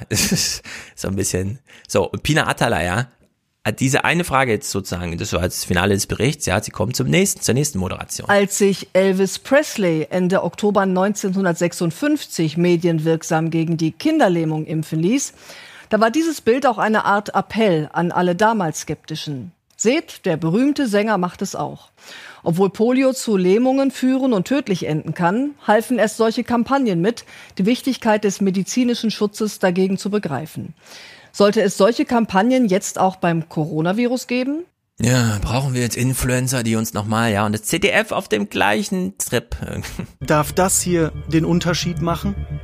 Wird der Hoffnungsträger im Kampf gegen Corona zum Gesellschaftsspalter? So, und dann haben die noch so ein Ding hier. Bis Mitte des kommenden Jahres soll in Deutschland jeder Mensch die Möglichkeit erhalten, sich impfen zu lassen. Dieser Plan steht. Der Plan zum Umgang mit einer Gesellschaft aus Geimpften und Nicht-Geimpften ist hingegen noch nicht geschrieben. So, und das ist minutenlanges Blabla von Journalisten, die einfach denken, ach, das liegt irgendwie als Thema in der Luft, greife ich das mal auf. Ich habe zwar keine Ahnung von nichts, aber gut, okay, dann mache ich halt mal so eine Straßenumfrage dazu, ja, weil was, mehr fällt mir auch nicht so ein. Und dann fragen sie in der Praxis nach und dann plötzlich Uwe Jansen, dieser Chef von dieser Vereinigung der Intensivmediziner und so weiter, ja, der sagt es dann wie folgt und zwar völlig richtig. Wie wirkt jetzt diese aktuelle Debatte um Privilegien für Menschen, die sich impfen lassen? Das könnte kommen, vielleicht wird es auch verhindert, auf Sie sozusagen an der Front. Es ist verständlich und menschlich, dass diese Debatte geführt wird bis in die höchsten Gremien herein, aber äh, wir finden ganz klar zum jetzigen Zeitpunkt nicht angebracht. Wir müssen jetzt zusehen, dass wir die Menschen in Deutschland mitnehmen, mitnehmen auf diesem Weg, der wirklich nicht einfach ist. Wir müssen zusehen, dass möglichst viele geimpft werden. Und hier an dieser Stelle am zweiten Tag eine Diskussion darüber anzufachen, äh, finden wir nicht so ganz richtig. Ganz im Gegenteil. Wir versuchen alle Menschen zu ermuntern, tatsächlich mitzumachen, mit diese gesamtgesellschaftliche Verantwortung zu übernehmen. Und dann wollen wir mal schauen, wenn wir einen hohen Durchimpfungsgrad haben, ob diese Diskussion dann überhaupt noch stattfindet. Zum jetzigen Zeitpunkt finden wir sie tatsächlich überflüssig und viel zu früh. Ja, hört doch mal auf, über Bananenthemen zu reden die ganze Zeit. Ja, was für ein Schrott. Und das ist ja nur das eine Thema. Das war jetzt Impfpflicht. Ja, jetzt kommt ja noch Impfverweigerung. Aber es wird wieder auf so ein Uwe Jansen-Ding hinauslaufen. Also, nächste Debatte, nachdem Impfpflicht hier thematisiert wurde. Wir selber haben in Deutschland noch eine Reihe von das ist übrigens ja Paul-Ehrlich-Institut, die die Impfstoffe zulassen, der nochmal darauf hinweist, wir machen in Deutschland nur Goldstandard. Zusätzlichen Maßnahmen getroffen. Wir äh, schieben also gerade gezielte äh, äh, Studien, noch Sicherheitsstudien nach, wo wir auch detaillierter Reaktionen von Patienten analysieren können. Auch in Pasewalk wird jede Impfreaktion genau dokumentiert. Sobald genug Impfstoff da ist, will die Bundeswehr 14 Stunden täglich, sieben Tage pro Woche impfen. Der Impfstart löst nicht bei allen Jubel aus, denn manche sind skeptisch, etwa wegen möglicher Nebenwirkungen. So, also Impfpflicht gerade durchgestanden in den Nachrichten. Ja, kommt jetzt die Impfverweigerer. Gut. Wir haben es thematisiert. Sie haben sich einen Psychologen ins, zum Gespräch geladen, der allerdings. Oh nein. Nee, der war ziemlich gut, fand ich. Der war ziemlich gut. Also Philipp Schmidt heißt er. Äh, wie geht man jetzt eigentlich mit Informationen beim Thema um? Und wir wissen ja, mehr als Informationen können die Nachrichten nicht liefern, ja, aber hilft uns Information eigentlich weiter? Erst einmal kommt es nicht darauf an, dass wir sofort in Argumente verfallen, denn äh, ein Fehler, den Experten immer wieder machen, wenn sie über ihren eigenen Expertenbereich sprechen, und da ist es tatsächlich egal, ob das Bäcker, Busfahrer oder Ärzte sind, ist, dass sie das Gegenüber mit Fakten überfahren. Wir haben diesen Impuls, wenn ich jetzt und man will nicht vom Busfahrer mit Fakten überfahren werden, ne? Das ist ganz wichtig. Ihnen, Frau Atterlei, sagen würde, dass Ihr Job wahrscheinlich einfach nur darin besteht, rumzustehen und dass das ja ziemlich einfach ist, dann würden Sie wahrscheinlich drei Tage lang einen Monolog darüber halten, warum ich falsch liege. Das heißt, wir haben sofort einen Impuls, wenn wir eine Falschinformation erkennen, mit Fakten rauszurücken. Das ist aber im Aufklärungsgespräch mit Skeptikern gar nicht so hilfreich. Wir müssen den Ängsten und den Emotionen, die Skeptiker haben, erst einmal Raum geben. So, Raum geben, das schaffen Nachrichtensprecher nicht, denn die sind zu sozial distanziert von denjenigen, die als, keine Ahnung, Skepsis, ja, da nochmal mit Skepsis da rankommen. Sondern da bräuchte man jetzt jemanden wie Jonas vor, also damals, Jonas in seinem alten Job, begrüßt die Gemeinde, ja, und dann kommt nochmal wer auch immer um und sagt, hier, äh, was halten Sie denn davon? Und dann musst du sozusagen auf Zack sein, dir deiner Rolle bewusst sein. Du sprichst jetzt hier als sozusagen Kirchenautorität zum Thema. Ja, und die werfen halt einfach mal Impfen als Thema auf. Was sagt man dann dazu? Aber es ist sozusagen wichtig, dass du dieses Gespräch führst und nicht irgendein Experte. Ja, man könnte sich ja auch einen Experten einladen und klären, aber nein, die wollen es halt von dir wissen. Und äh, das finde ich ziemlich gut, denn jetzt reden wir mal über Skepsis, also weil der Philipp Schmidt das hier auch anspricht. Wie geht man eigentlich mit Skepsis um? in Glaubens- und Wissensfragen. Das liegen nämlich gar nicht so weit auseinander. Skepsis oder Bedenken sind ja quasi der Grundstein von Wissenschaft. Das heißt, hinter die Dinge schauen zu wollen und unser Weltbild zu aktualisieren, basierend auf Evidenz, ist das Beste, was wir tun können. Und deswegen müssen wir auch immer offen bleiben für Hinterfragen und immer offen bleiben für Skepsis. Aber wir müssen eben auch wissenschaftliche Evidenz als solche auch erkennen und dann unser Weltbild auch aktualisieren, gegeben der Information. So, klar, wir denken bei Impfskeptikern immer an Idioten, nur sind sie natürlich nicht. Denn ne, Jonas, du müsstest jetzt hingehen und sagen, ja, der Luther hat auch Skepsis gezeigt. Und da kam der Antrieb her, das alles mal zu hinterfragen und zack, äh, Problem gelöst. Kurz zusammengefasst, ja, die Kirchengeschichte der letzten 500 Jahre, aber irgendwie Gegenangebot geschaffen und zwar mit der Skepsis. Und in der Hinsicht. Aber lass, lass mich noch einmal kurz bei dem Raum geben anknüpfen, weil mhm. im Chat kam es auch noch mal vor und da wurde gesagt, äh, ja, wir haben auch, was weiß ich, irgendwie der AfD Raum gegeben und jetzt sitzt sie in den Parlamenten und sowas. Ja. Und ich glaube, da ist eben nochmal ein Unterschied zwischen äh, der große öffentliche Raum der Gesellschaft und so ein gewisser privater oder semi-privater Raum, ähm, wo man einfach, also ich glaube, viele haben das Gefühl, oder von diesen Impfleugnern, sie haben keinen Raum mehr, äh, wo sie ihre Bedenken und ihre Skepsis äußern können oder so. Also in der Öffentlichkeit sowieso nicht und äh, irgendwie die Kirchen sind auch völlig komisch geworden und mhm. ähm, auch im privaten Bereich wird es immer schwieriger, wenn man so eine Meinung hat, weil man sich dann verscherzt mit Kindern oder Verwandten oder Freunden oder sowas. Ähm, und von daher ist das, glaube ich, schon etwas, was wir brauchen in der Gesellschaft, diese privaten oder halbprivaten Räume, wo diese Skepsis Raum hat oder so. Auch wenn ich es völlig richtig finde, im öffentlichen Raum zu sagen, hier haben wir unsere Grenzen und da gibt es ganz Wissenschaft klar, ist Wissenschaft, genau. Ja. ja, Wissenschaft auch äh, und Politik eben. Und da ist, haben wir nicht für alles Raum sozusagen. Äh, aber so in diesem kleineren Raum, das finde ich ganz Mhm. wichtig. Und da haben die Kirche schon eine Rolle, wo ich auch so ein bisschen auf der Suche bin, wo sind denn andere Räume außerhalb der Kirche? Also klar, äh, Vereine und so weiter gibt's das noch, gibt's noch, äh, aber diese so halb privaten Räume sind ganz wichtig, finde ich, ja. Ja.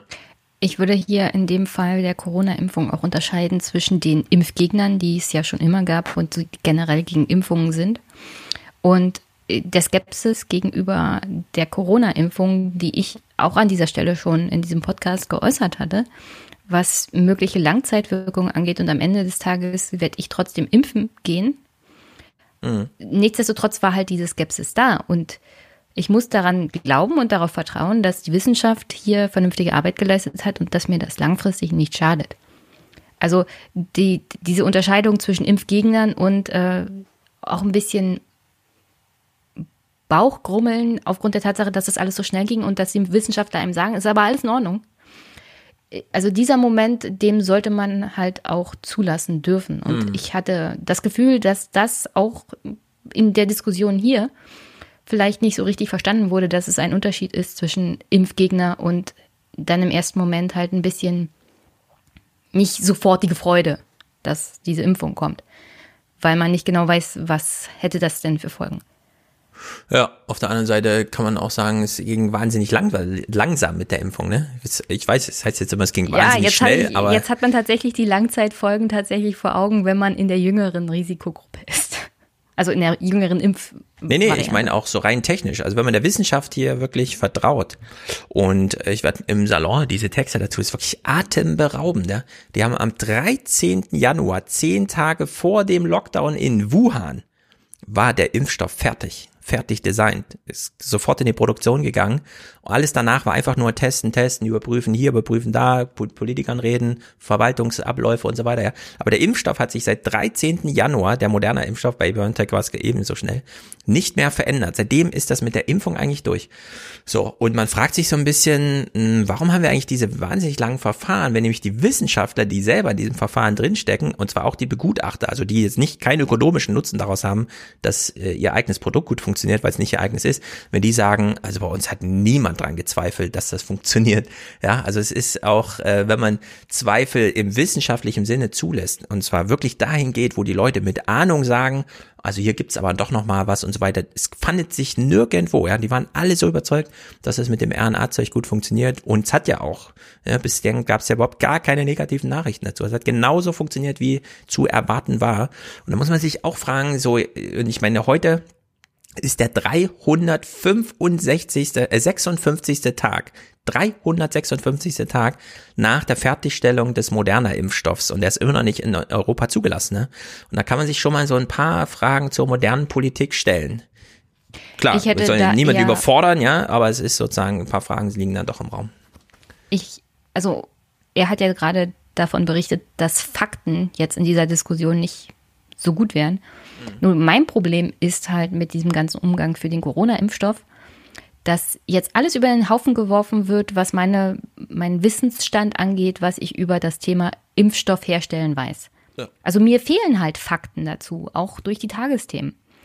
Mir hätte wirklich geholfen, in dem ersten Moment viel eingehendere Faktenberichterstattung über die neue moderne Art, Impfstoff herzustellen. Auch das, was du Mhm. gerade angesprochen hast, Stefan. Diese Art der Zulassung von Impfstoff ist ja auf dieser alt, aus diesem alten Wissensstand, wie Impfstoffe hergestellt werden, entstanden. Mhm. Und das baut sich natürlich nicht ab von heute auf morgen. Es, Genau, also- wir schleppen hier ganz schön viel Also es Tradition fehlt hier mit, ja. tatsächlich, was diesen modernen Impfstoff mit der RNA angeht, an Faktenwissen, nicht an emotionalem Raum. Das, das sind Impfgegner.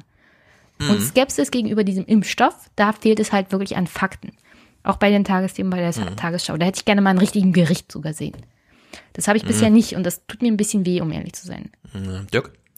Ja, aber ist das nicht eigentlich was, was ähm, in meiner Wahrnehmung einfach in den letzten Jahren bei vielen Themen zu kurz kommt, dass äh, da eine, also ich bin ein großer Freund von Emotionen, aber dass eine emotionale Debatte geführt wird ohne vorher einfach mal ein Grundgerüst an, an Evidenz zu bringen, zu sagen, jetzt wenn wir bei dem Impfstoffthema bleiben, ich habe mit meiner Familie hatten wir ein Zoom-Meeting und ich habe gesagt, jetzt mal Hand aufs Herz, wenn ihr euch morgen impfen lassen könntet, wie, wie, wie wird es denn aussehen?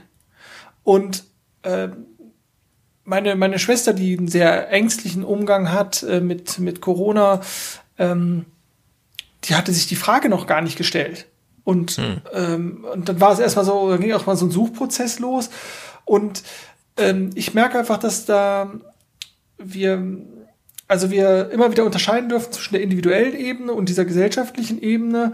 Hm. Und dass wir einfach sehr, sehr emotion, emotional getrieben sind oder emotionale Wesen sind. Und wenn Jenny sozusagen äh, einfach diese ihre Skepsis da zum Ausdruck gebracht hat, dann finde ich das erstmal völlig in Ordnung. Und das hat ja überhaupt nichts mit, ich bin jetzt quasi Impfgegnerin oder Corona-Leugnerin oder was auch immer damit zu tun.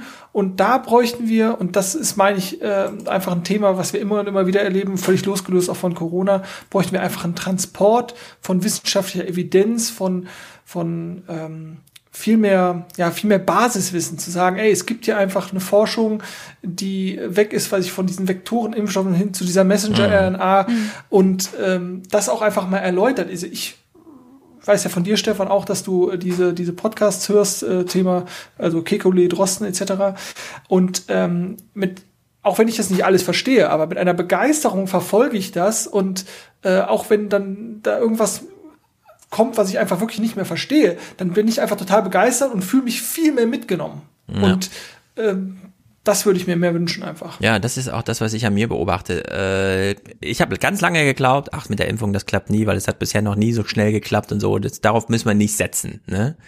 Dann kam plötzlich im November äh, BioNTech um die Ecke und meinte, wir haben es fertig. Und damit fielen aber auch richtig die Mauern, also die haben richtig die Toren aufgemacht und gesagt, Leute, ihr wisst, wie es ist wir sind ein ökonomisches Unternehmen. Klar behalten wir Geheimnisse, die uns Milliarden versprechen, erstmal für uns. Ja, ansonsten hätte es wahrscheinlich auch sehr viel früher einen ganz öffentlichen äh, Prozess dazu gegeben, also Kommunikationsprozess, wie krass das wirkt, ja, weil die waren sich ja im Februar klar. Also wir wären jetzt überrascht, wenn das nicht 95 Prozent Wirksamkeit hat, weil, weil was wir hier machen, das ist so ein Wunder und es stellt sich eben dann raus, ja, es ist echt ein Wunder, was die da gemacht haben. Äh, und die haben halt aus ne, wirtschaftlichen Gründen das erstmal so ein bisschen, ja, ja, so, wir sind ja in Konkurrenz zueinander, wir machen erstmal gar nichts, bis dann natürlich die Ansage an die Öffentlichkeit, also Phase 3, wir sind kurz vor der Zulassung, das heißt, wir sind auch jetzt uneinholbar, wir können damit jetzt an die Öffentlichkeit gehen, haben es nochmal eine Woche hinausgezögert, weil eigentlich wollten sie es Ende Oktober machen, aber dann wollten sie Trump kein Wahlkampfgeschenk machen, auch nochmal so eine Story für sich, dieses letztes Jahr, ja, dass man dann einfach nach der Wahl von, äh, Abwahl von Trump sagt, übrigens, wir haben den geilsten Impfstoff der Welt entwickelt. So, und dann stellt sich raus, BioNTech, die haben nicht einfach nur ein Zauberding, sondern das ist seit 20 Jahren als Prinzip so in der Mache und die anderen Unternehmen machen genau das Gleiche. Also CureVac macht genau das Gleiche wie äh, BioNTech und äh, Moderna auch. Also die sind jetzt in Konkurrenz mit unterschiedlichen, ja, also die suchen halt unterschiedliche Genomstränge oder sowas aus, aber von der Technik her ist das genau das, was in den wissenschaftlichen Texten steht, was seit 20 Jahren begutachtet wird, äh, wo die dran arbeiten und so weiter und so fort, ja, und jetzt hat diese Gemeinschaft der Wissenschaftler einfach das Ding hingezaubert, so die Politik sitzt so daneben und macht so ihre Spielchen mit, ja, der Franzose hat gesagt, wir sollen mal mehr von dem französischen Impfstoff kaufen, also kaufen wir ein bisschen weniger von dem deutschen ein, ja, und dann plötzlich stellt sich raus, ach so, die Zulassung kam schneller, oh scheiße, jetzt sind wir hier ganz schön hinten dran. Dann meldet sich plötzlich der Chef von dem Unternehmen, sagt, ich habe das damals gar nicht verstanden im Sommer, als wir denen gesagt haben, also ihr könnt 100 Millionen Dosen extra haben, müsst auch erst bezahlen, wenn wir liefern, haben die alle abgesagt, ja, und jetzt mittlerweile stehen wir alle so ein bisschen da und fragen uns, so eine geile Wissenschaft und so eine inkompetente Politik daneben, das muss doch jetzt irgendwann, also auch die Politik muss doch jetzt mal einen Schritt in die Zukunft gehen, das kann doch nicht weiter so ein Medientheater für Oma Erna irgendwie sein, die dann nochmal ihre Impfverweigerung da durchprügelt. Ja, dass man auf die auch nochmal Rücksicht nimmt. Gleichzeitig haben wir 350.000 Tote in Amerika. Also das, das steht doch hier in keinem Verhältnis, dass wir auf irgendwelche Impfverweigerer in Deutschland Rücksicht nehmen und dafür 350.000 Menschen äh, also Tote auf der anderen Seite der Welt hinnehme. Also ich sehe hier ein ganz großes Spannungsgefüge und so wie ich das gerade betrachte, mit, dass sich Jan Fleischhauer und Georg Restle einig sind und das noch mit gegenseitigen Herzchen auf Twitter bekunden und Sascha Lobo auch noch einstimmt mit, also die Politik hat jetzt den Bogen überspannt. Die können uns noch so viel von irgendwelchen Corona-Leugnern erzählen. Hier haben gerade ganz andere Leute ganz andere Kritik und die haben dann auch wirklich irgendwann die Schnauze voll. Ja, und ich glaube, das bricht jetzt gerade auf. Das wird auch eine ganz, ganz große Herausforderung für die Politik die schon immer Angst hatte, dass sie mit ihren Appellen nicht weiterkommen, dass die Menschen irgendwann durchschauen, dass es nur die, ja, der nackte Kaiser ist, der da nochmal eine Fernsehansprache hält und so weiter. Also in der Hinsicht sehe ich ja die Politik ganz schön am Rande in dieser modernen Gesellschaft und die muss sich jetzt echt überlegen, wie sie, wie sie da mitspielen will weiter, weil beim nächsten Mal, ja, wenn es wieder heißt äh, Corona 5 und so, dann wissen wir doch alle, ja, Moderna hat den Impfstoff schon fertig. Warum dauert das jetzt noch mal ein Jahr, bis wir die 100-Jährigen impfen? Ja, die Todeswahrscheinlichkeit für 100-Jährige ist 30 Prozent bei Ausbruch der Krankheit. So schlecht kann eine Impfung gar nicht sein, dass man nicht sagt, okay, wir haben es nicht getestet, aber die 100-Jährigen impfen wir jetzt mal trotzdem. Ja, die 30.000 Leben retten wir jetzt einfach mal in Deutschland. Also in der Hinsicht, da ist schon eine echte Herausforderung für die Politik und das wird auch noch viele, viel beschäftigen. Was hast du noch an Clips mitgebracht? Ja, den hier von Uwe Jansen, den können wir ja mal spielen. Ist es nicht eine Gefahr, dass wenn man doch viel Impfskepsis fühlt in der Bevölkerung, auch Leute, die Impfungen grundsätzlich für richtig halten, sagen, solange ich nicht ganz sicher weiß, was mit diesen Nebenwirkungen los ist, solange nicht Millionen Menschen geimpft sind, halte ich mich doch lieber zurück. Wenn man in dieser Weise Eigenverantwortung gewähren lässt, ist dann nicht die Gefahr, dass wir auch das nächste Weihnachten noch mit Masken und mit dem Durchzählen von Hausständen begehen? Ja, Herr Kleber, ein gutes Argument, aber ich will dem entgegenhalten, dass wir ja am Anfang stehen einer Impfkampagne. Wir haben noch keine großen Zahlen, wir haben noch keine Millionen Menschen geimpft und wir können noch nicht berichten, wie gut die Impfung vertragen wird und welche Effekte die Zeit. Und nehmen wir doch die Leute dann mit, die im Augenblick noch Skepsis sind. Anfang Dezember haben wir das mit unseren Schwestern diskutiert, die große Skepsis hatten. Mittlerweile weicht die Skepsis sogar ein Bedürfnis, an den Impfungen teilzunehmen. Und wir erleben allein in der Berufsgruppe, die eigentlich sich mit dem Krankheitsbild auskennt, zunehmend die Erkenntnis, ist, dass man mitgeht und erkennt, dass hier tatsächlich ein wichtiger Weg, ein gesellschaftlicher Weg beschritten wird, diese furchtbare Pandemie endlich in den Griff zu bekommen. Grandios. Ja. Reden Geile wir doch über die Impfverweigerer, wenn wirklich niemand mehr ansteht an der Schlange zum Impfen. Aber da stehen gerade noch 75 Millionen Menschen an. So sieht's also aus. Uwe Jansen einfach grandios, ja. Beide Themen einfach mal abgeräumt hier.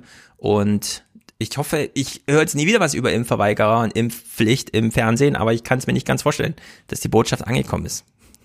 Dazu habe ich übrigens einen Clip mitgebracht. Na, dann los. Impfstart 7 in Brandenburg.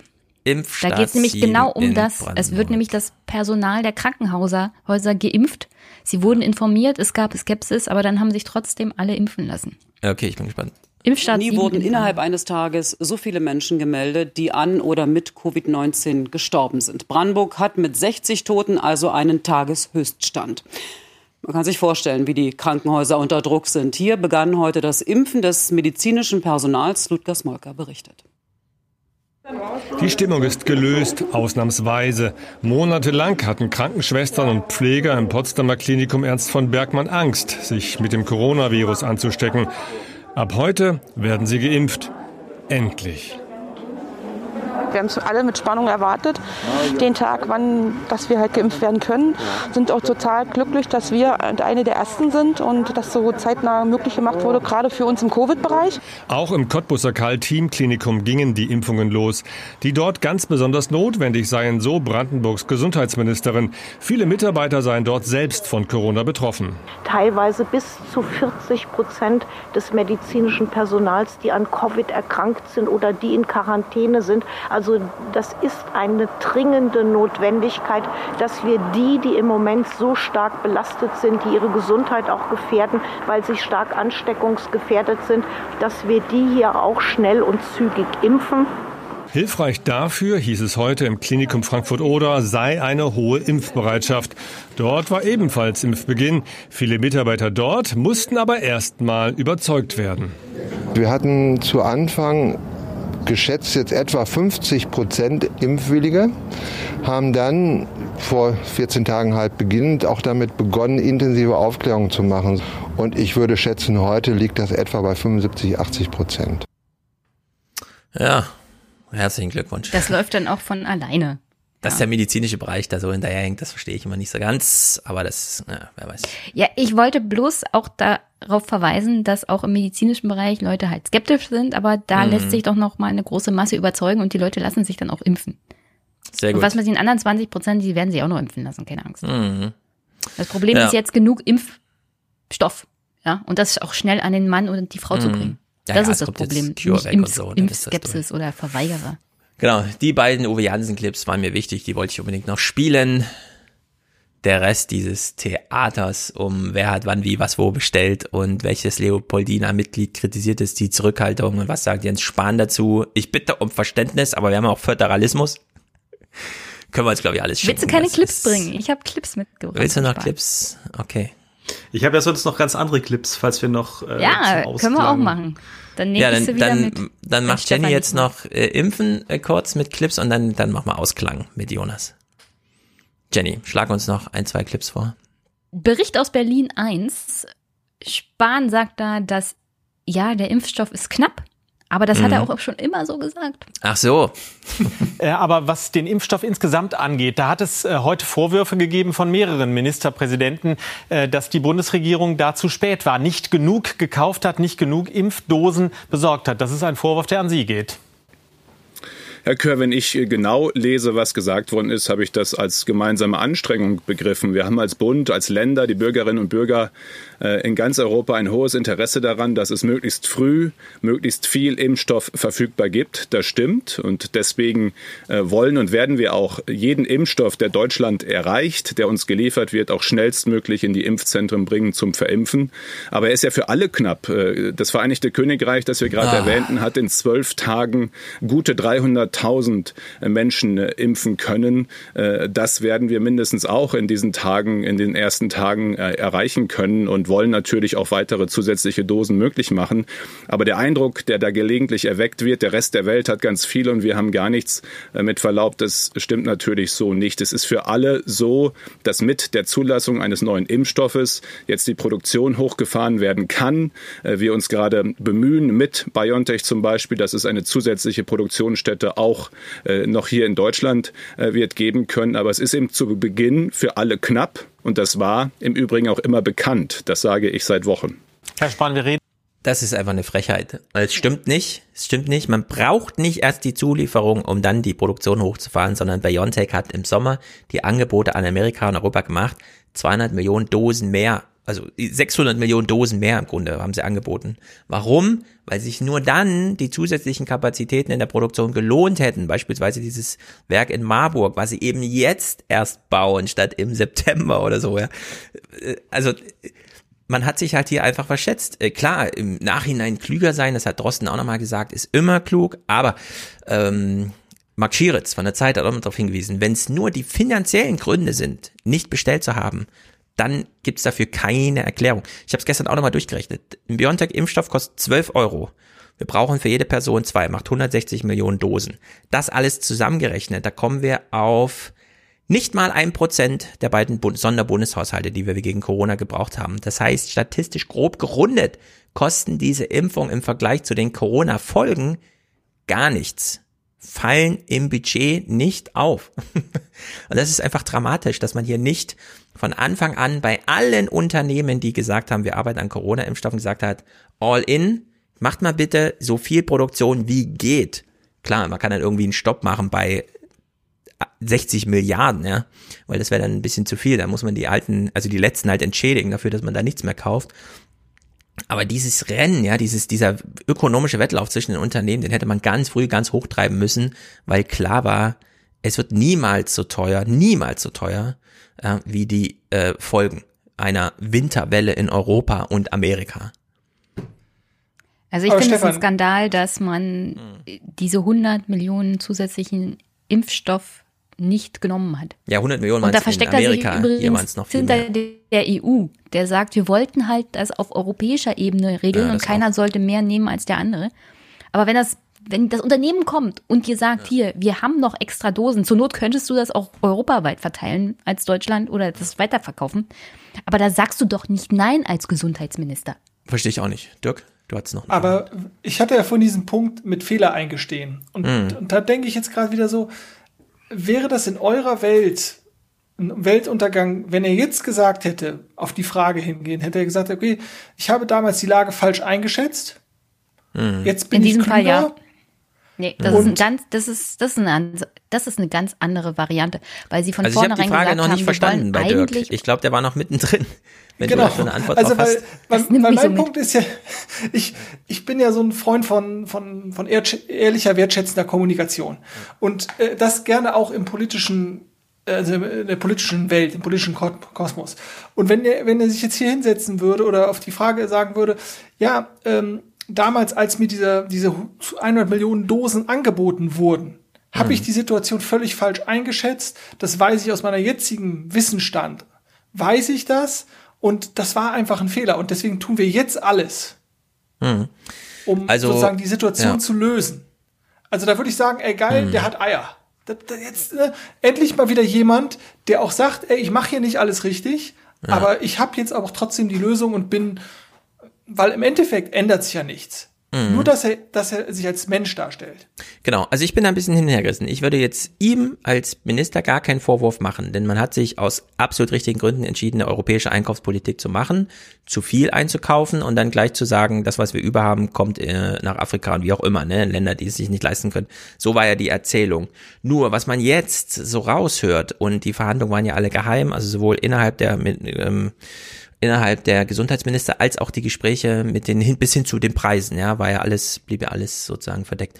Nur wenn man jetzt so langsam raushört, dass es irgendwie äh, gesagt wurde, na, wir müssen das so paritätisch verteilen. Wir können jetzt nicht alle nur den deutschen Impfstoff kaufen, nur weil BioNTech und CureVac vielversprechend sind, sondern wir müssen auch den äh, Franzosen eine Chance geben und vielleicht nur irgendeinem Spanischen und so weiter, ja. Dass man deswegen dann sagt, na, dann nehmen wir mal weniger Deutsch und mehr Französisches im Korb ohne dass man schon antizipiert, ne, aber die Deutschen werden auch sehr viel schneller sein und die Franzosen ein halbes Jahr länger brauchen, so wie CureVac jetzt auch fünf Monate länger braucht als äh, BioNTech und so weiter.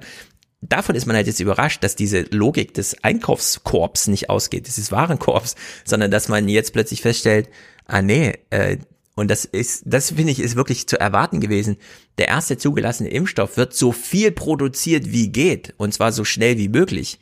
Ja, und das hätte man antizipieren können und hätte man gleich allen äh, sagen können, äh, wir kaufen von euch so viel wie geht, produziert mal bitte einfach, und wenn ihr dafür eine Milliarde braucht, sagt uns das.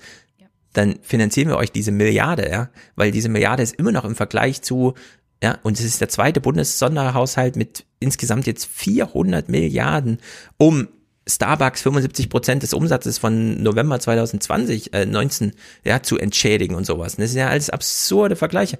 Und trotzdem, ich bin, ich werde diesen Clip auch nochmal raussuchen. Der Drosten hat relativ früh im Podcast gesagt, im Coronavirus-Update, wir haben es mit einem Virus zu tun, das ist so gefährlich, dass wir um die Impfung nicht drumherum kommen, auch wenn es super kompliziert ist und Jahre dauert. Aber wir werden die Phase 3 öffnen müssen, sodass sie von einer Impfkampagne nicht zu unterscheiden ist. Und wir haben, glaube ich, relativ früh durch Bergamo mitbekommen, wie gefährlich Corona für 80 plus ist. Und wir hätten eine Phase 3 machen müssen, in dem die alle einfach mal eingeschlossen sind. 30.000 Menschen sind in Deutschland 100 oder älter. Und die hätten alle in diese Phase 3 reingemusst, weil gefährlicher als, und das ist Drostens Vergleich, die Pocken im Mittelalter, so gefährlich ist nämlich Corona für die alten Menschen, Menschen, gefährlicher als die Pocken im Mittelalter wäre der Impfstoff niemals. Ja, so, so, so raffiniert kann ein Mensch einen Impfstoff gar nicht böse machen, gegen den Menschen wenden, dass er noch gefährlicher ist als Corona für Ü80-Jährige. Und in der Hinsicht, äh, finde ich, hätte man diesen Vorschlag von Drosten, die Phase 3 gigantisch groß zu machen und gleich mal alle Risikogruppen einzuschließen in diese Studie, damit sie juristisch wasserfest ist. Die sind nämlich dann in der Studie. Da übernimmt dann nicht das Unternehmen die Verantwortung, sondern der Staat. Das wäre auch mal so ein Thema gewesen. Ja, und das hätte man machen können, glaube ich. Und damit hätte man diese Winterwelle jetzt, was die Intensivstationbelegung, Durchschnittsalter 62, Todes Todesfälle, Durchschnittsalter 83. Das hätte man abfangen können, glaube ich. Mit dieser Idee, die ich nicht jetzt besserwisserisch viel zu spät und so weiter, sondern die der Drosten im April oder Mai damals hatte und die ich damals schon sehr überzeugend fand. Und in der Hinsicht äh, glaube ich schon, dass es hier viel zu verzeihen gibt, wie der Herr Spanier schon meinte. Wann wurde denn Herrn Spahn bzw. der Bundesregierung das zusätzliche, die zusätzlichen Impfdosen angeboten? Alles im Sommer, Juli, August die Gegend. Also ich verstehe das Argument, das Dirk macht und ja, man muss Fehler verzeihen, aber hier geht es halt um die Gesundheit und eine Pandemie. Und ich bin der Meinung, lieber zu viel als zu wenig Impfstoff. Und deswegen würde ich hier keinen Fehler verzeihen, weil es ein unverzeihlicher Fehler ist, der Leben kostet. Ja, aber er hat doch de facto den Fehler gemacht. Er gibt ihn nur nicht zu. Also, also da wäre ich vorsichtig. Ich würde eben nochmal sagen, äh, es ist nicht der persönliche Fehler, sondern es ist diese Euro, so macht man halt in Europa Politik. Man achtet so ja, okay. auf die Gewichtung der Länder und dann kommt man irgendwie zu so einem Abkommen, wo es heißt, der Impfkorb sieht jetzt so und so aus, der Warenkorb. Ja? Also das ist, ich, ich würde sagen, ein strukturelles Problem. Hm. Wenn ich jetzt aber das Argument von, von Jenny nehme, dann würde ich sagen, okay, äh, also, oder wenn ich ihm, wenn du sagst, es ist ein strukturelles Problem, oder wir sagen, er hat dann Versäumnis gemacht, es kommt da nicht mhm. aufs Geld dran, er hätte da eigentlich, hätte es einfach riskieren sollen, ähm, und wir sagen, dass er es nicht riskiert hat, ist ein sogenannter Fehler. Ja. Dann würde ich sagen, okay, dann ist es doch eigentlich, ähm, wenn wir das als Fehler deklarieren, ist es doch eigentlich nur viel ehrlicher und ne, honoriger, wenn er sagen würde, ich habe da einen Fehler gemacht. Ob jetzt aus der Struktur raus oder was auch immer, sei mhm. mal völlig dahingestellt. Weil wenn wir eh sitzen, hier sitzen und sagen, ey, das war falsch, ja, ja das stimmt schon. Kann er doch einfach mal ein cooler ja. Typ sein im Charakter und ne, so. Ja, und und das ist das, was ich eigentlich ja. so, eigentlich grundsätzlich so ein bisschen vermisse, was ich mir viel mehr wünschen würde. Und dann natürlich auch nicht immer direkt, dass alle, juhu, jetzt hat mal einer einen Fehler zugegeben, jetzt kann ja, er sich auch aus, von der Landschaft wieder verabschieden. Ja, er wird also, diesen Fehler aber niemals eingestehen, weil er dabei ist, Kanzlerkandidat der CDU zu werden, wenn es nach Wolfgang Schäuble geht. Ja, da ja, gibt's weil halt wir wirklich. aber auch so resolut sind in unserem Urteil dann auch. Hm, also ich, ja, ich aber es sagen, ist hier wirklich ein substanzieller Fehler, der gemacht wurde, Dirk.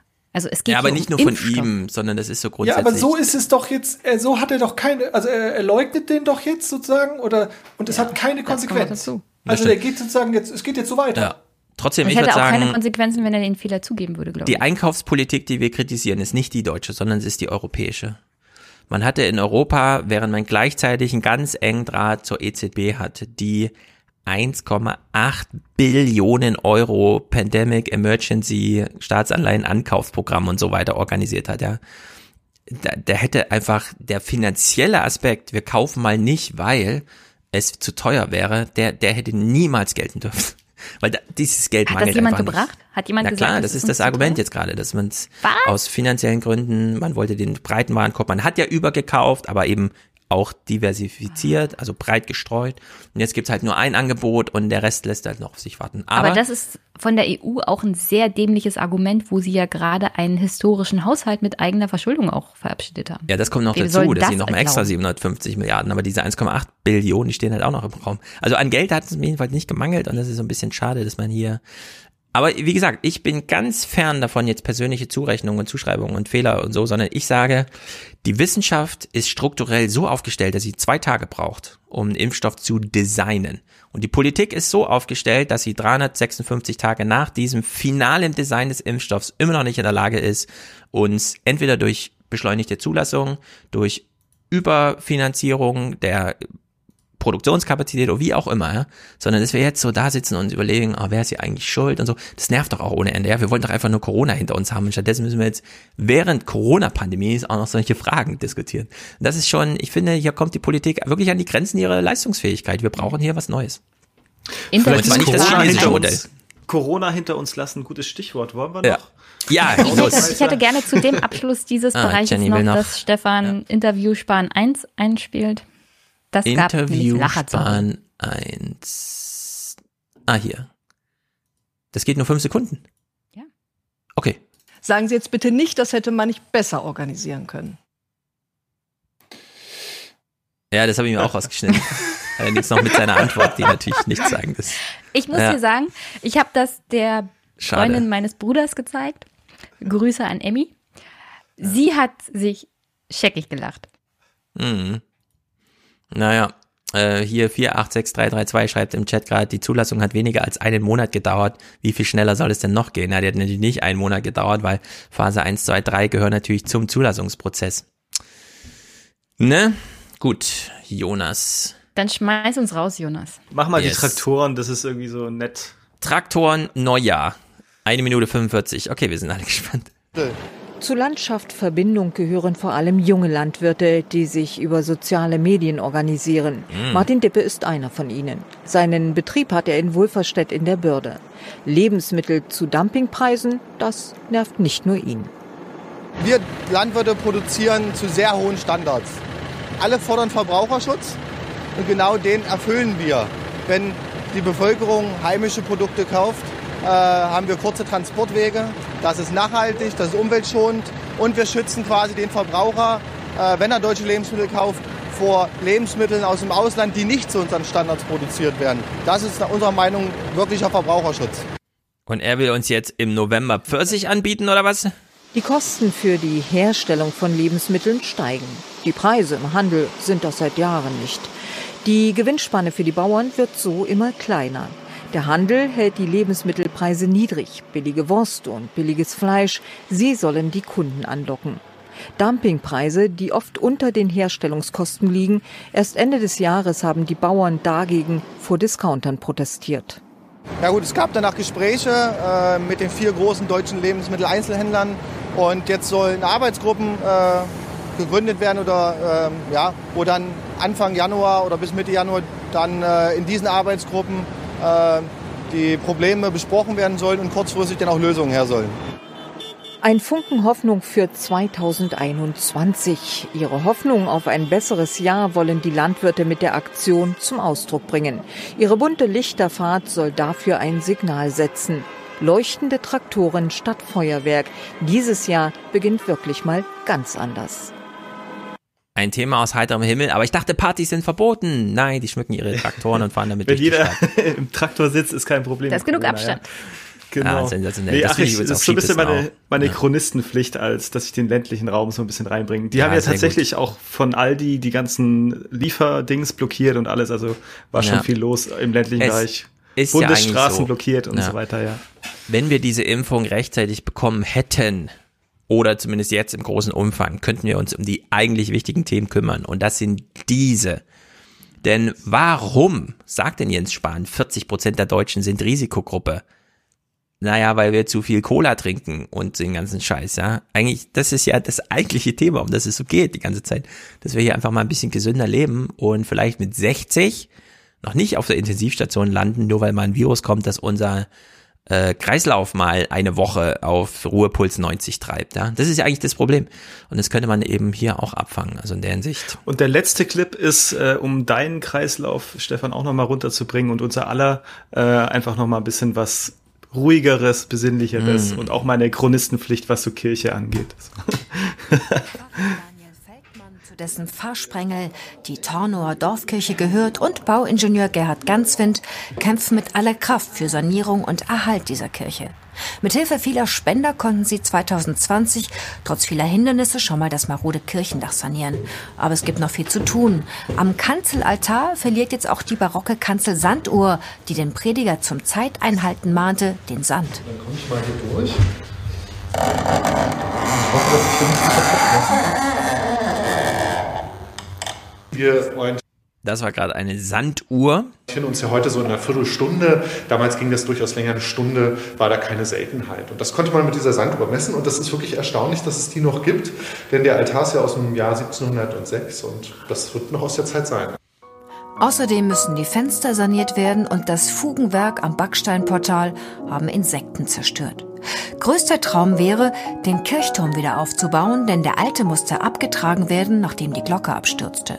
1965, als mein Großvater starb, stürzte die Glocke genau an seiner Trauerfeier aus dem Glockenstuhl. Seit 40 Jahren läutet jetzt also Kirchendiener Herbert die Glocke per Hand in einem Gestell neben der Kirche.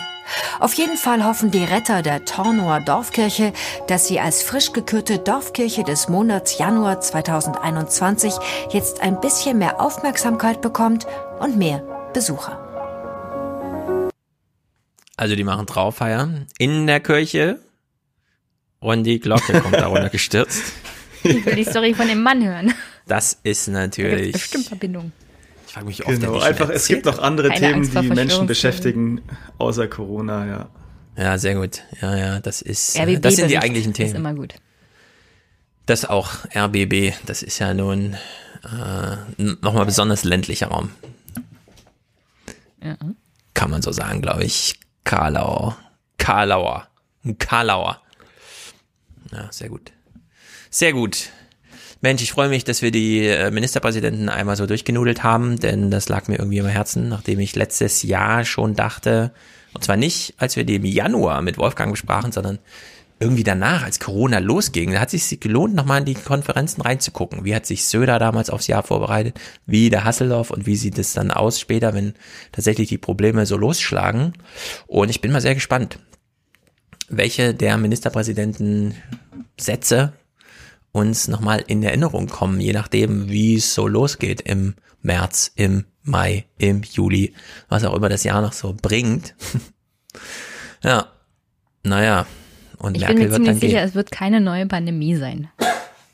Nee, und wenn, dann haben wir ja einen ganz schnellen RNA-Impfstoff. Wenn es wieder so ein tolles Coronavirus ist, da findet man ja in den Spike-Proteinen relativ viele Sachen, die man nehmen kann. Voll optimistisch. Als Vorlage. Naja.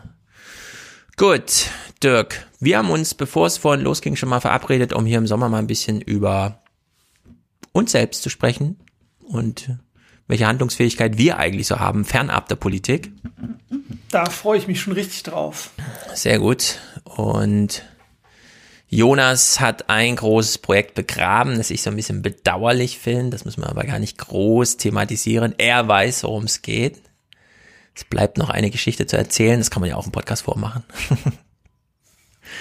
Ja, wer weiß. Ich glaube schon. Kommt vielleicht ich glaub mal noch schon. irgendwann. ne? Ich glaube schon. Sag einfach Bescheid. Dann machen wir einen Plan. jo.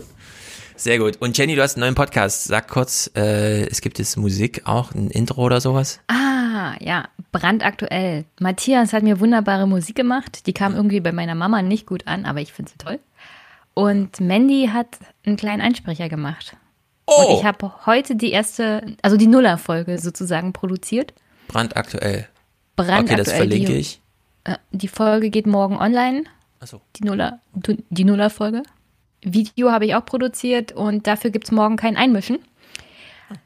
Aber äh, ich bin ja theoretisch noch im Podcast-Urlaub und habe Ah, ja. nur eine Nuller-Folge gemacht. Aber Einmischen Mandy hat ist dann drauf am gesprochen. Sehr gut. Ich Januar, konnte es noch nicht ja. hören, weil ich habe es mal angeklickt, dann hat mir mein Browser gesagt, willst du es in Soundcloud hören? Ich hatte die Soundcloud-App extra runtergeladen, aber es lief irgendwie nicht los.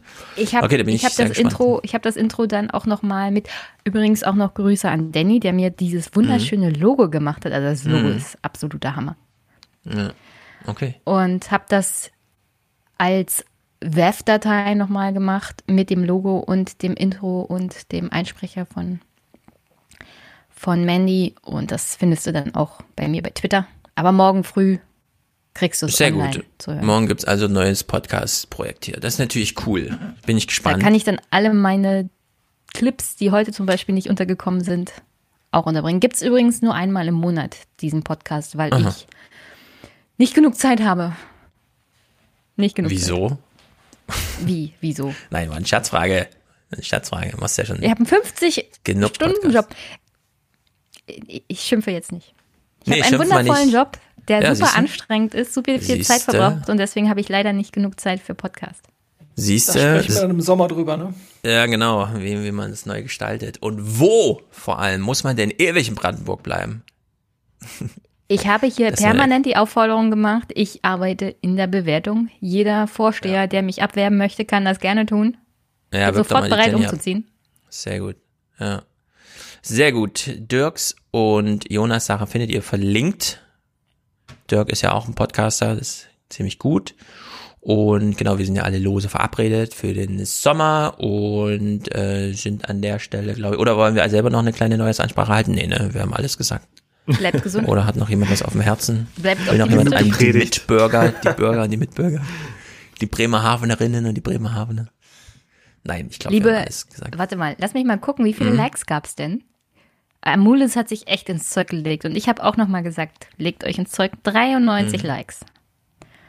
Dafür gibt's, Mhm. nee, dafür gibt's heute nicht. 95. Nee, da, dafür, also 95. ab 100 Mhm. würde ich das magische Ah, Wort 99, 99. Kann ja, ja, 101, zack. Aha, okay. Sind nicht ganz 111 geworden, aber Ja. lieber Chat, das nächste Mal geht's besser, deswegen hier ein kleiner Vorgeschmack. 11, 11, 11, 11, 11. Ja, sehr guter Chat. Moles hat wieder gut aufgeräumt. Zwischendurch auch mal den Zeigefinger gehoben. Sehr gut. Herzlichen Dank an dich, Molis. Und herzlichen Dank an Matthias. Er hat gleich seine Musik. Ah, jetzt 111. Ah, siehst du. So geht's. Gut. Dann verabschieden wir uns mal Druck alle hier Ende und von euch. Herzlichen Dank an dich, Dirk, an dich, Jonas, an dich, Jenny. Nächste Woche Und geht's hier Stefan. weiter mit, Dirk. mit dem Osten. Wie heißt nochmal dieser Landkreis, wo gerade die Inzidenz über 1000 ist? Von da haben wir jemanden zugeschaltet. Götz? Ich bin sehr gespannt. Nee, nicht Götz, Schmoll, Schmöll, Schmoll, Schmöller da oder so. Vogtland? Vogtland. Richtig. Nächste Woche hören wir mal ins Vogtland rein. Das muss ja wirklich krass dort sein, aber gut. Das ist grausig.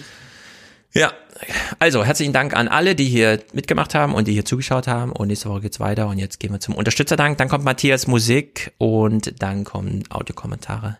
Sehr gut. Ciao, ciao. Tschüss. Tschüss. Ganz vorn dran hier Alexander. 100 Euro. Fernsehpodcast Support. Dabei belässt er es. Keine weiteren Grußworte. Ich nehme an, wir sagen hier einfach Danke an dich, Alexander. Das ist großartig. Benjamin schickt 50, ist damit Produzent. Vielen Dank für eure Arbeit, sagt er. Und Franziska schickt 50 und sagt auch vielen Dank. Endlich mal wieder eine weibliche Produzentin. Sehr gut. Tobias hat einen Dauerauftrag vom Aufwachen-Podcast erst jetzt an den Ayers-Podcast angepasst. Sehr gut. Herzlich willkommen. Maria, Spende als Weihnachtsgeschenk für meinen Sohn. Oh, wir sind hoffentlich nicht zu spät. Hoffentlich kriegt er diese Botschaft hier noch. Auch von uns, von mir. Alles Gute zum letzten Weihnachten nachträglich. Und natürlich alles Beste für dieses Jahr, das jetzt beginnt. Tobias dankt für den Alias-Podcast sehr gut. Markus, um im nächsten Jahr nicht schwarz mitzufliegen, hier ein Teil meiner diesjährigen Corona-Prämie fürs Ticket. Macht weiter so. Sehr gut. Ticketkauf. Felix ist dabei. Tobias, spende gute Arbeit, macht weiter so frohe Weihnachten und frohes neues Jahr. Wünschen wir allen frohes neues Jahr. Christian und Edith sind hier dabei, sehr gut. Eike, starte endlich mein Masterstudium Inf. Wahrscheinlich bedeutet das Informatik in Kopenhagen. Dafür gibt es einen Bonus für euch bald, hoffentlich regelmäßig. Sehr gut. Daniela, vielen Dank für den Ayas Podcast. Haben wir mehr weibliche Unterstützer? Das ist natürlich gut. Anja, weiblicher Dank für den Podcast Klima und Bild. Sie meint also Klima mit Lynn und Bild mit Paul. Sehr gut, das waren die letzten beiden. N und A danken und grüßen aus HH. Alles nur Abkürzungen. HH weiß ich, das ist Hamburg. Bei dem Rest bin ich mir unsicher. Julian unterstützt den Alias Pod, genau wie Vitali. Der hat nämlich ein Monatsticket zum Outer Space. Im Raumschiff kriegen alle kleine Kinder eine Rolle Backpapier zum Spielen. Ganz genau. Sehr, sehr gut. Ronny, Thomas, Manfred und Ursula danken für Arbeit und Information. Jakob ist dabei. Daniel, herzlichen Dank. Und Hadong. Ähm, das hat er beim Aufwachen-Podcast immer vergessen zu sagen, wie man ihn anspricht, nämlich Hadong. Das sind diese etwas komplizierteren Namen, da sie nicht unserem Vorname-Nachname-Schema entsprechen. Sehr gut, danke für den Hinweis. Kai macht einen kreativen Beitrag zum Chaos. Thomas ist hier dabei, Julian, Paul, Vincent, monatlich, sehr gut. Christian, Dauerauftrag von Andreas, Benedikt, endlich gewechselt für bezahlte Gäste.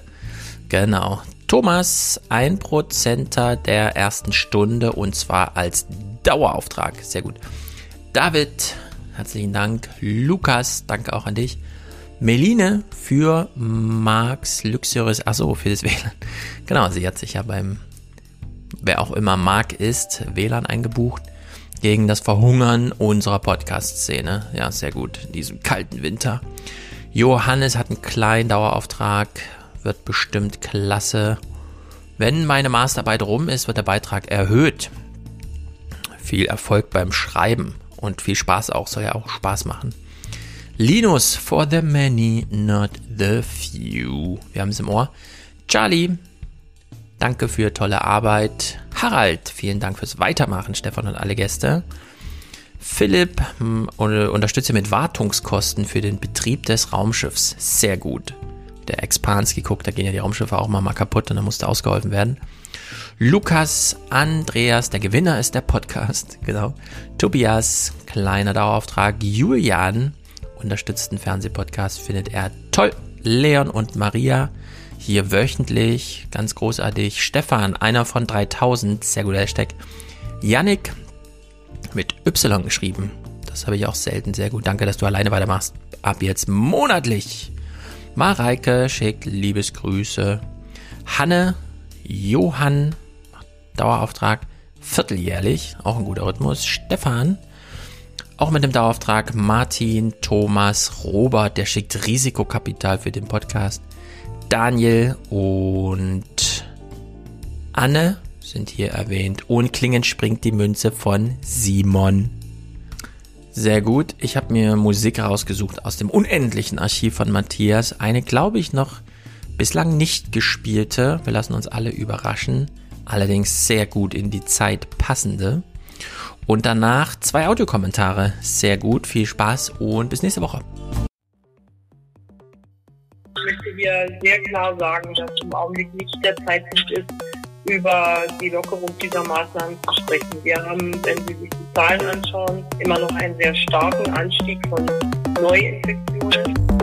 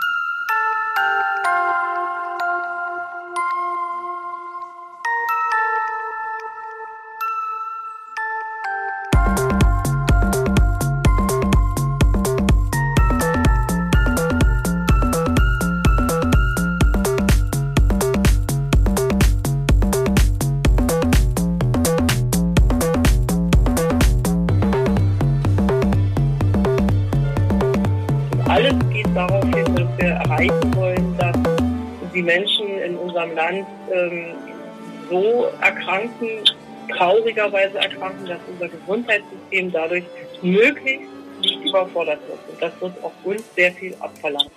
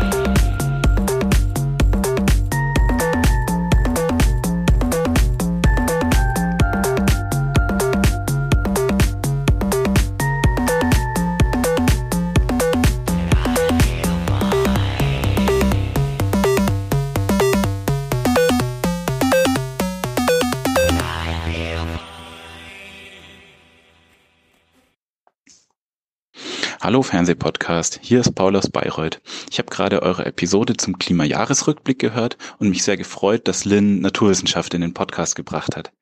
Ähm, da ich mich in meinem Studium relativ viel mit Bodenkunde beschäftige, wollte ich noch eine kleine Ergänzung machen.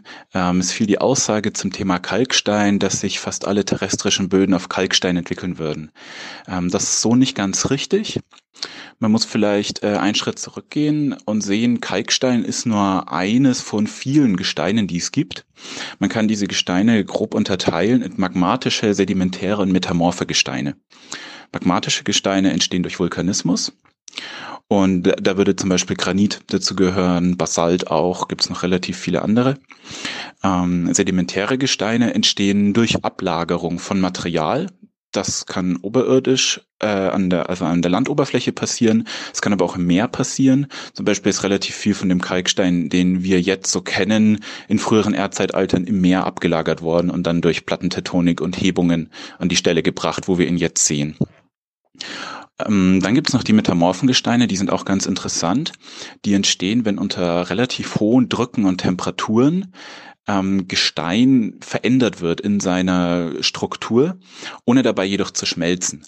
Und dabei entstehen dann völlig neue Gesteine und zum Beispiel, wenn es davor ein Kalkstein war, kann durch Metamorphose danach Marmor entstehen. Ähm, jetzt ist es so, dass sich Boden an der Erdoberfläche auf dem anstehenden Gestein entwickelt und dabei hängt es sehr viel davon ab, was für ein Gestein vorherrscht ähm, und das beeinflusst sehr viel die daraus resultierende Bodenchemie. Und jetzt wird der Kalkstein interessant, weil auf Kalkstein sich Böden entwickeln können, die relativ basenreich sind. Und basenreich bedeutet in dem Fall auch, dass sie sehr gut Säure puffern können. Das ist zum Beispiel ein Effekt, ähm, den man vor allem dann sieht, wenn es fehlt, nämlich Böden, die sich auf basenarmen Gesteinen entwickeln. Das könnte zum Beispiel der Granit sein oder der Basalt. Böden auf solchen Gesteinen neigen dann nämlich deutlich schneller zur Versauerung, weil einfach keine Basenkationen da sind, die diese Versauerung ähm, stoppen können. Nicht nur Basenkationen, generell Basen. Ähm, das heißt, Boden, der sich über Kalkstein entwickelt, ist nur eine Form von Boden. Da gibt es dann verschiedene Bodentypen, die so entstehen könnten. Bei mir zum Beispiel in der Bayreuther Region haben wir in der fränkischen Schweiz, was ein Kalkmittelgebirge ist, relativ viel von solchen Boden. Gleichzeitig sind aber auch recht viele Mittelgebirge wie das Fichtelgebirge, der Bayerische Wald, äh, der Harz, äh, Mittelgebirge, wo es kaum Kalk gibt, die sind größtenteils magmatisch oder auch metamorph. Generell würden wir sagen silikatisch. Das heißt, die Gesteine bestehen größtenteils aus Siliziumoxidkristallen. Da fehlen dann die Basen, die der Kalk zum Beispiel liefern würde, und solche Böden über solchen Gesteinen könnten relativ schnell versauern. So viel mein kleiner Einwand zur Bodenkunde. Ähm, vielen Dank für den Podcast und macht weiter so. Moin, moin. Erstmal frohes neues Jahr euch allen. Äh, mein heutiges Audio Audiokommentar, da geht es nochmal um das, was Paul gesagt hat zur Bildzeitung und Thema Boulevardjournalismus, beziehungsweise ist das, was die Bild macht, noch Boulevardjournalismus. Jetzt habe ich mal vor fünf Minuten bin ich mal auf die Seite der Bunten und habe mir mal so angeschaut, naja, Bunte, das typische Boulevardblatt, was machen die eigentlich so? Naja, da geht es hier um Cristiano Ronaldo, oh, Maite Kelly, Heidi Klum, Verona Poth und, und, und. Also, wie man sieht, wie man hört, alles Prominente. Also Leute, die man, ja, vermeintlich irgendwo, irgendwo schon mal was gehört hat, aber Leute, die in der Öffentlichkeit stehen. So, und in eurem Gespräch beim letzten Mal ging es ja auch oft um Politiker und irgendwelche Home Stories und ja, äh, was halt die Bildzeitung so macht. So, aber ich frage mich halt, und das, da will ich jetzt mal drauf eingehen, was Paul gesagt hat, ist das noch Boulevardjournalismus, was die Bild macht? Also ich meine, man muss sich nur mal ein bisschen durch den Bildblock scrollen, ja. Also das ist, ich erinnere an, an, ein paar Beispiele. Also nehmen wir mal das, den German Wings, den wirklich tragischen German Wings äh, Flugzeugabsturz ähm, vor ein paar Jahren. Ähm, da gibt es Berichte, da, da stand die Bild-Zeitungsreporter im Vorgarten der Familien, die gerade ihre Kinder verloren haben. Also ich rede von dieser Schule. Ähm, und haben dort geklingelt und wollten dann mit den Familien sprechen und solche Geschichten. Also wir reden hier nicht von Prominenten, wir reden hier von ganz normalen Menschen, die wahrscheinlich noch nie im Leben ein, äh, mit irgendeinem Journalisten gesprochen haben, geschweige denn überhaupt wissen, auf was sie sich da einlassen. Äh, insbesondere bei der Bild. Und äh, das, das, das kann man doch nicht mal Boulevardjournalismus nennen. Oder was die Bild ja auch gerne macht, ist einfach irgendein junger Mensch stirbt auf ganz tragische Weise und ähm, die Bild geht erstmal auf Facebook oder Instagram und äh, besorgt sich dann erstmal alle Fotos und äh, bringt sie dann irgendwie, druckt sie am nächsten Tag in der Zeitung ab. Also, das ist, also da, da werden Grenzen überschritten, das, das kann ich nicht mehr Boulevardjournalismus nennen, das ist unterste Schublade. Äh, es gab auch diesen Fall, ähm, ein junges, ein, ein Mädchen, äh, ich hab's jetzt nicht mehr genau im Kopf, ein Mädchen wurde ja missbraucht, vergewaltigt, wie auch immer. Und ähm, dann stand dort ein fast gleichaltriger äh, junger Mann, war, stand im Verdacht, dass er das getan hat. Die Bild hat Wohnort, Foto, alles von ihm veröffentlicht. Also die, aus, die Leute aus seinem näheren Umfeld konnten natürlich sofort auf ihn schließen. Konsequenz war, äh, als dann, es kam dann raus, er war es nicht. Also er, er wurde, es war einfach äh, ein dummer Zufall, dass er da irgendwie Verdacht kam. Konsequenz war, er musste wegziehen, er hat seinen Ausbildungsplatz verloren. Er, er war praktisch gesellschaftlich am Ende. Und das alles nur, weil er einmal in der Bildzeitung aufgetaucht ist. Und da hört es einfach, da hört einfach bei mir alles auf. Also das, das kann absolut nicht sein. Das ist kein Boulevard mehr. Ja, da, da geht es nicht um irgendwelche Politiker, die irgendwelche Leichen im Keller haben. Das sind normale Menschen, die, die sich nicht von sich aus an die Öffentlichkeit gewendet haben, die nicht in der Öffentlichkeit stehen und deshalb brauchen die sich auch nicht mit der Bildzeitung abzugeben. Und das ist kein Boulevardjournalismus. Das ist überhaupt kein Journalismus. Also, das wollte ich nur noch mal sagen. Also, da hätte man, müsst, also, man muss mit dieser Zeitung noch härter ins Gericht gehen.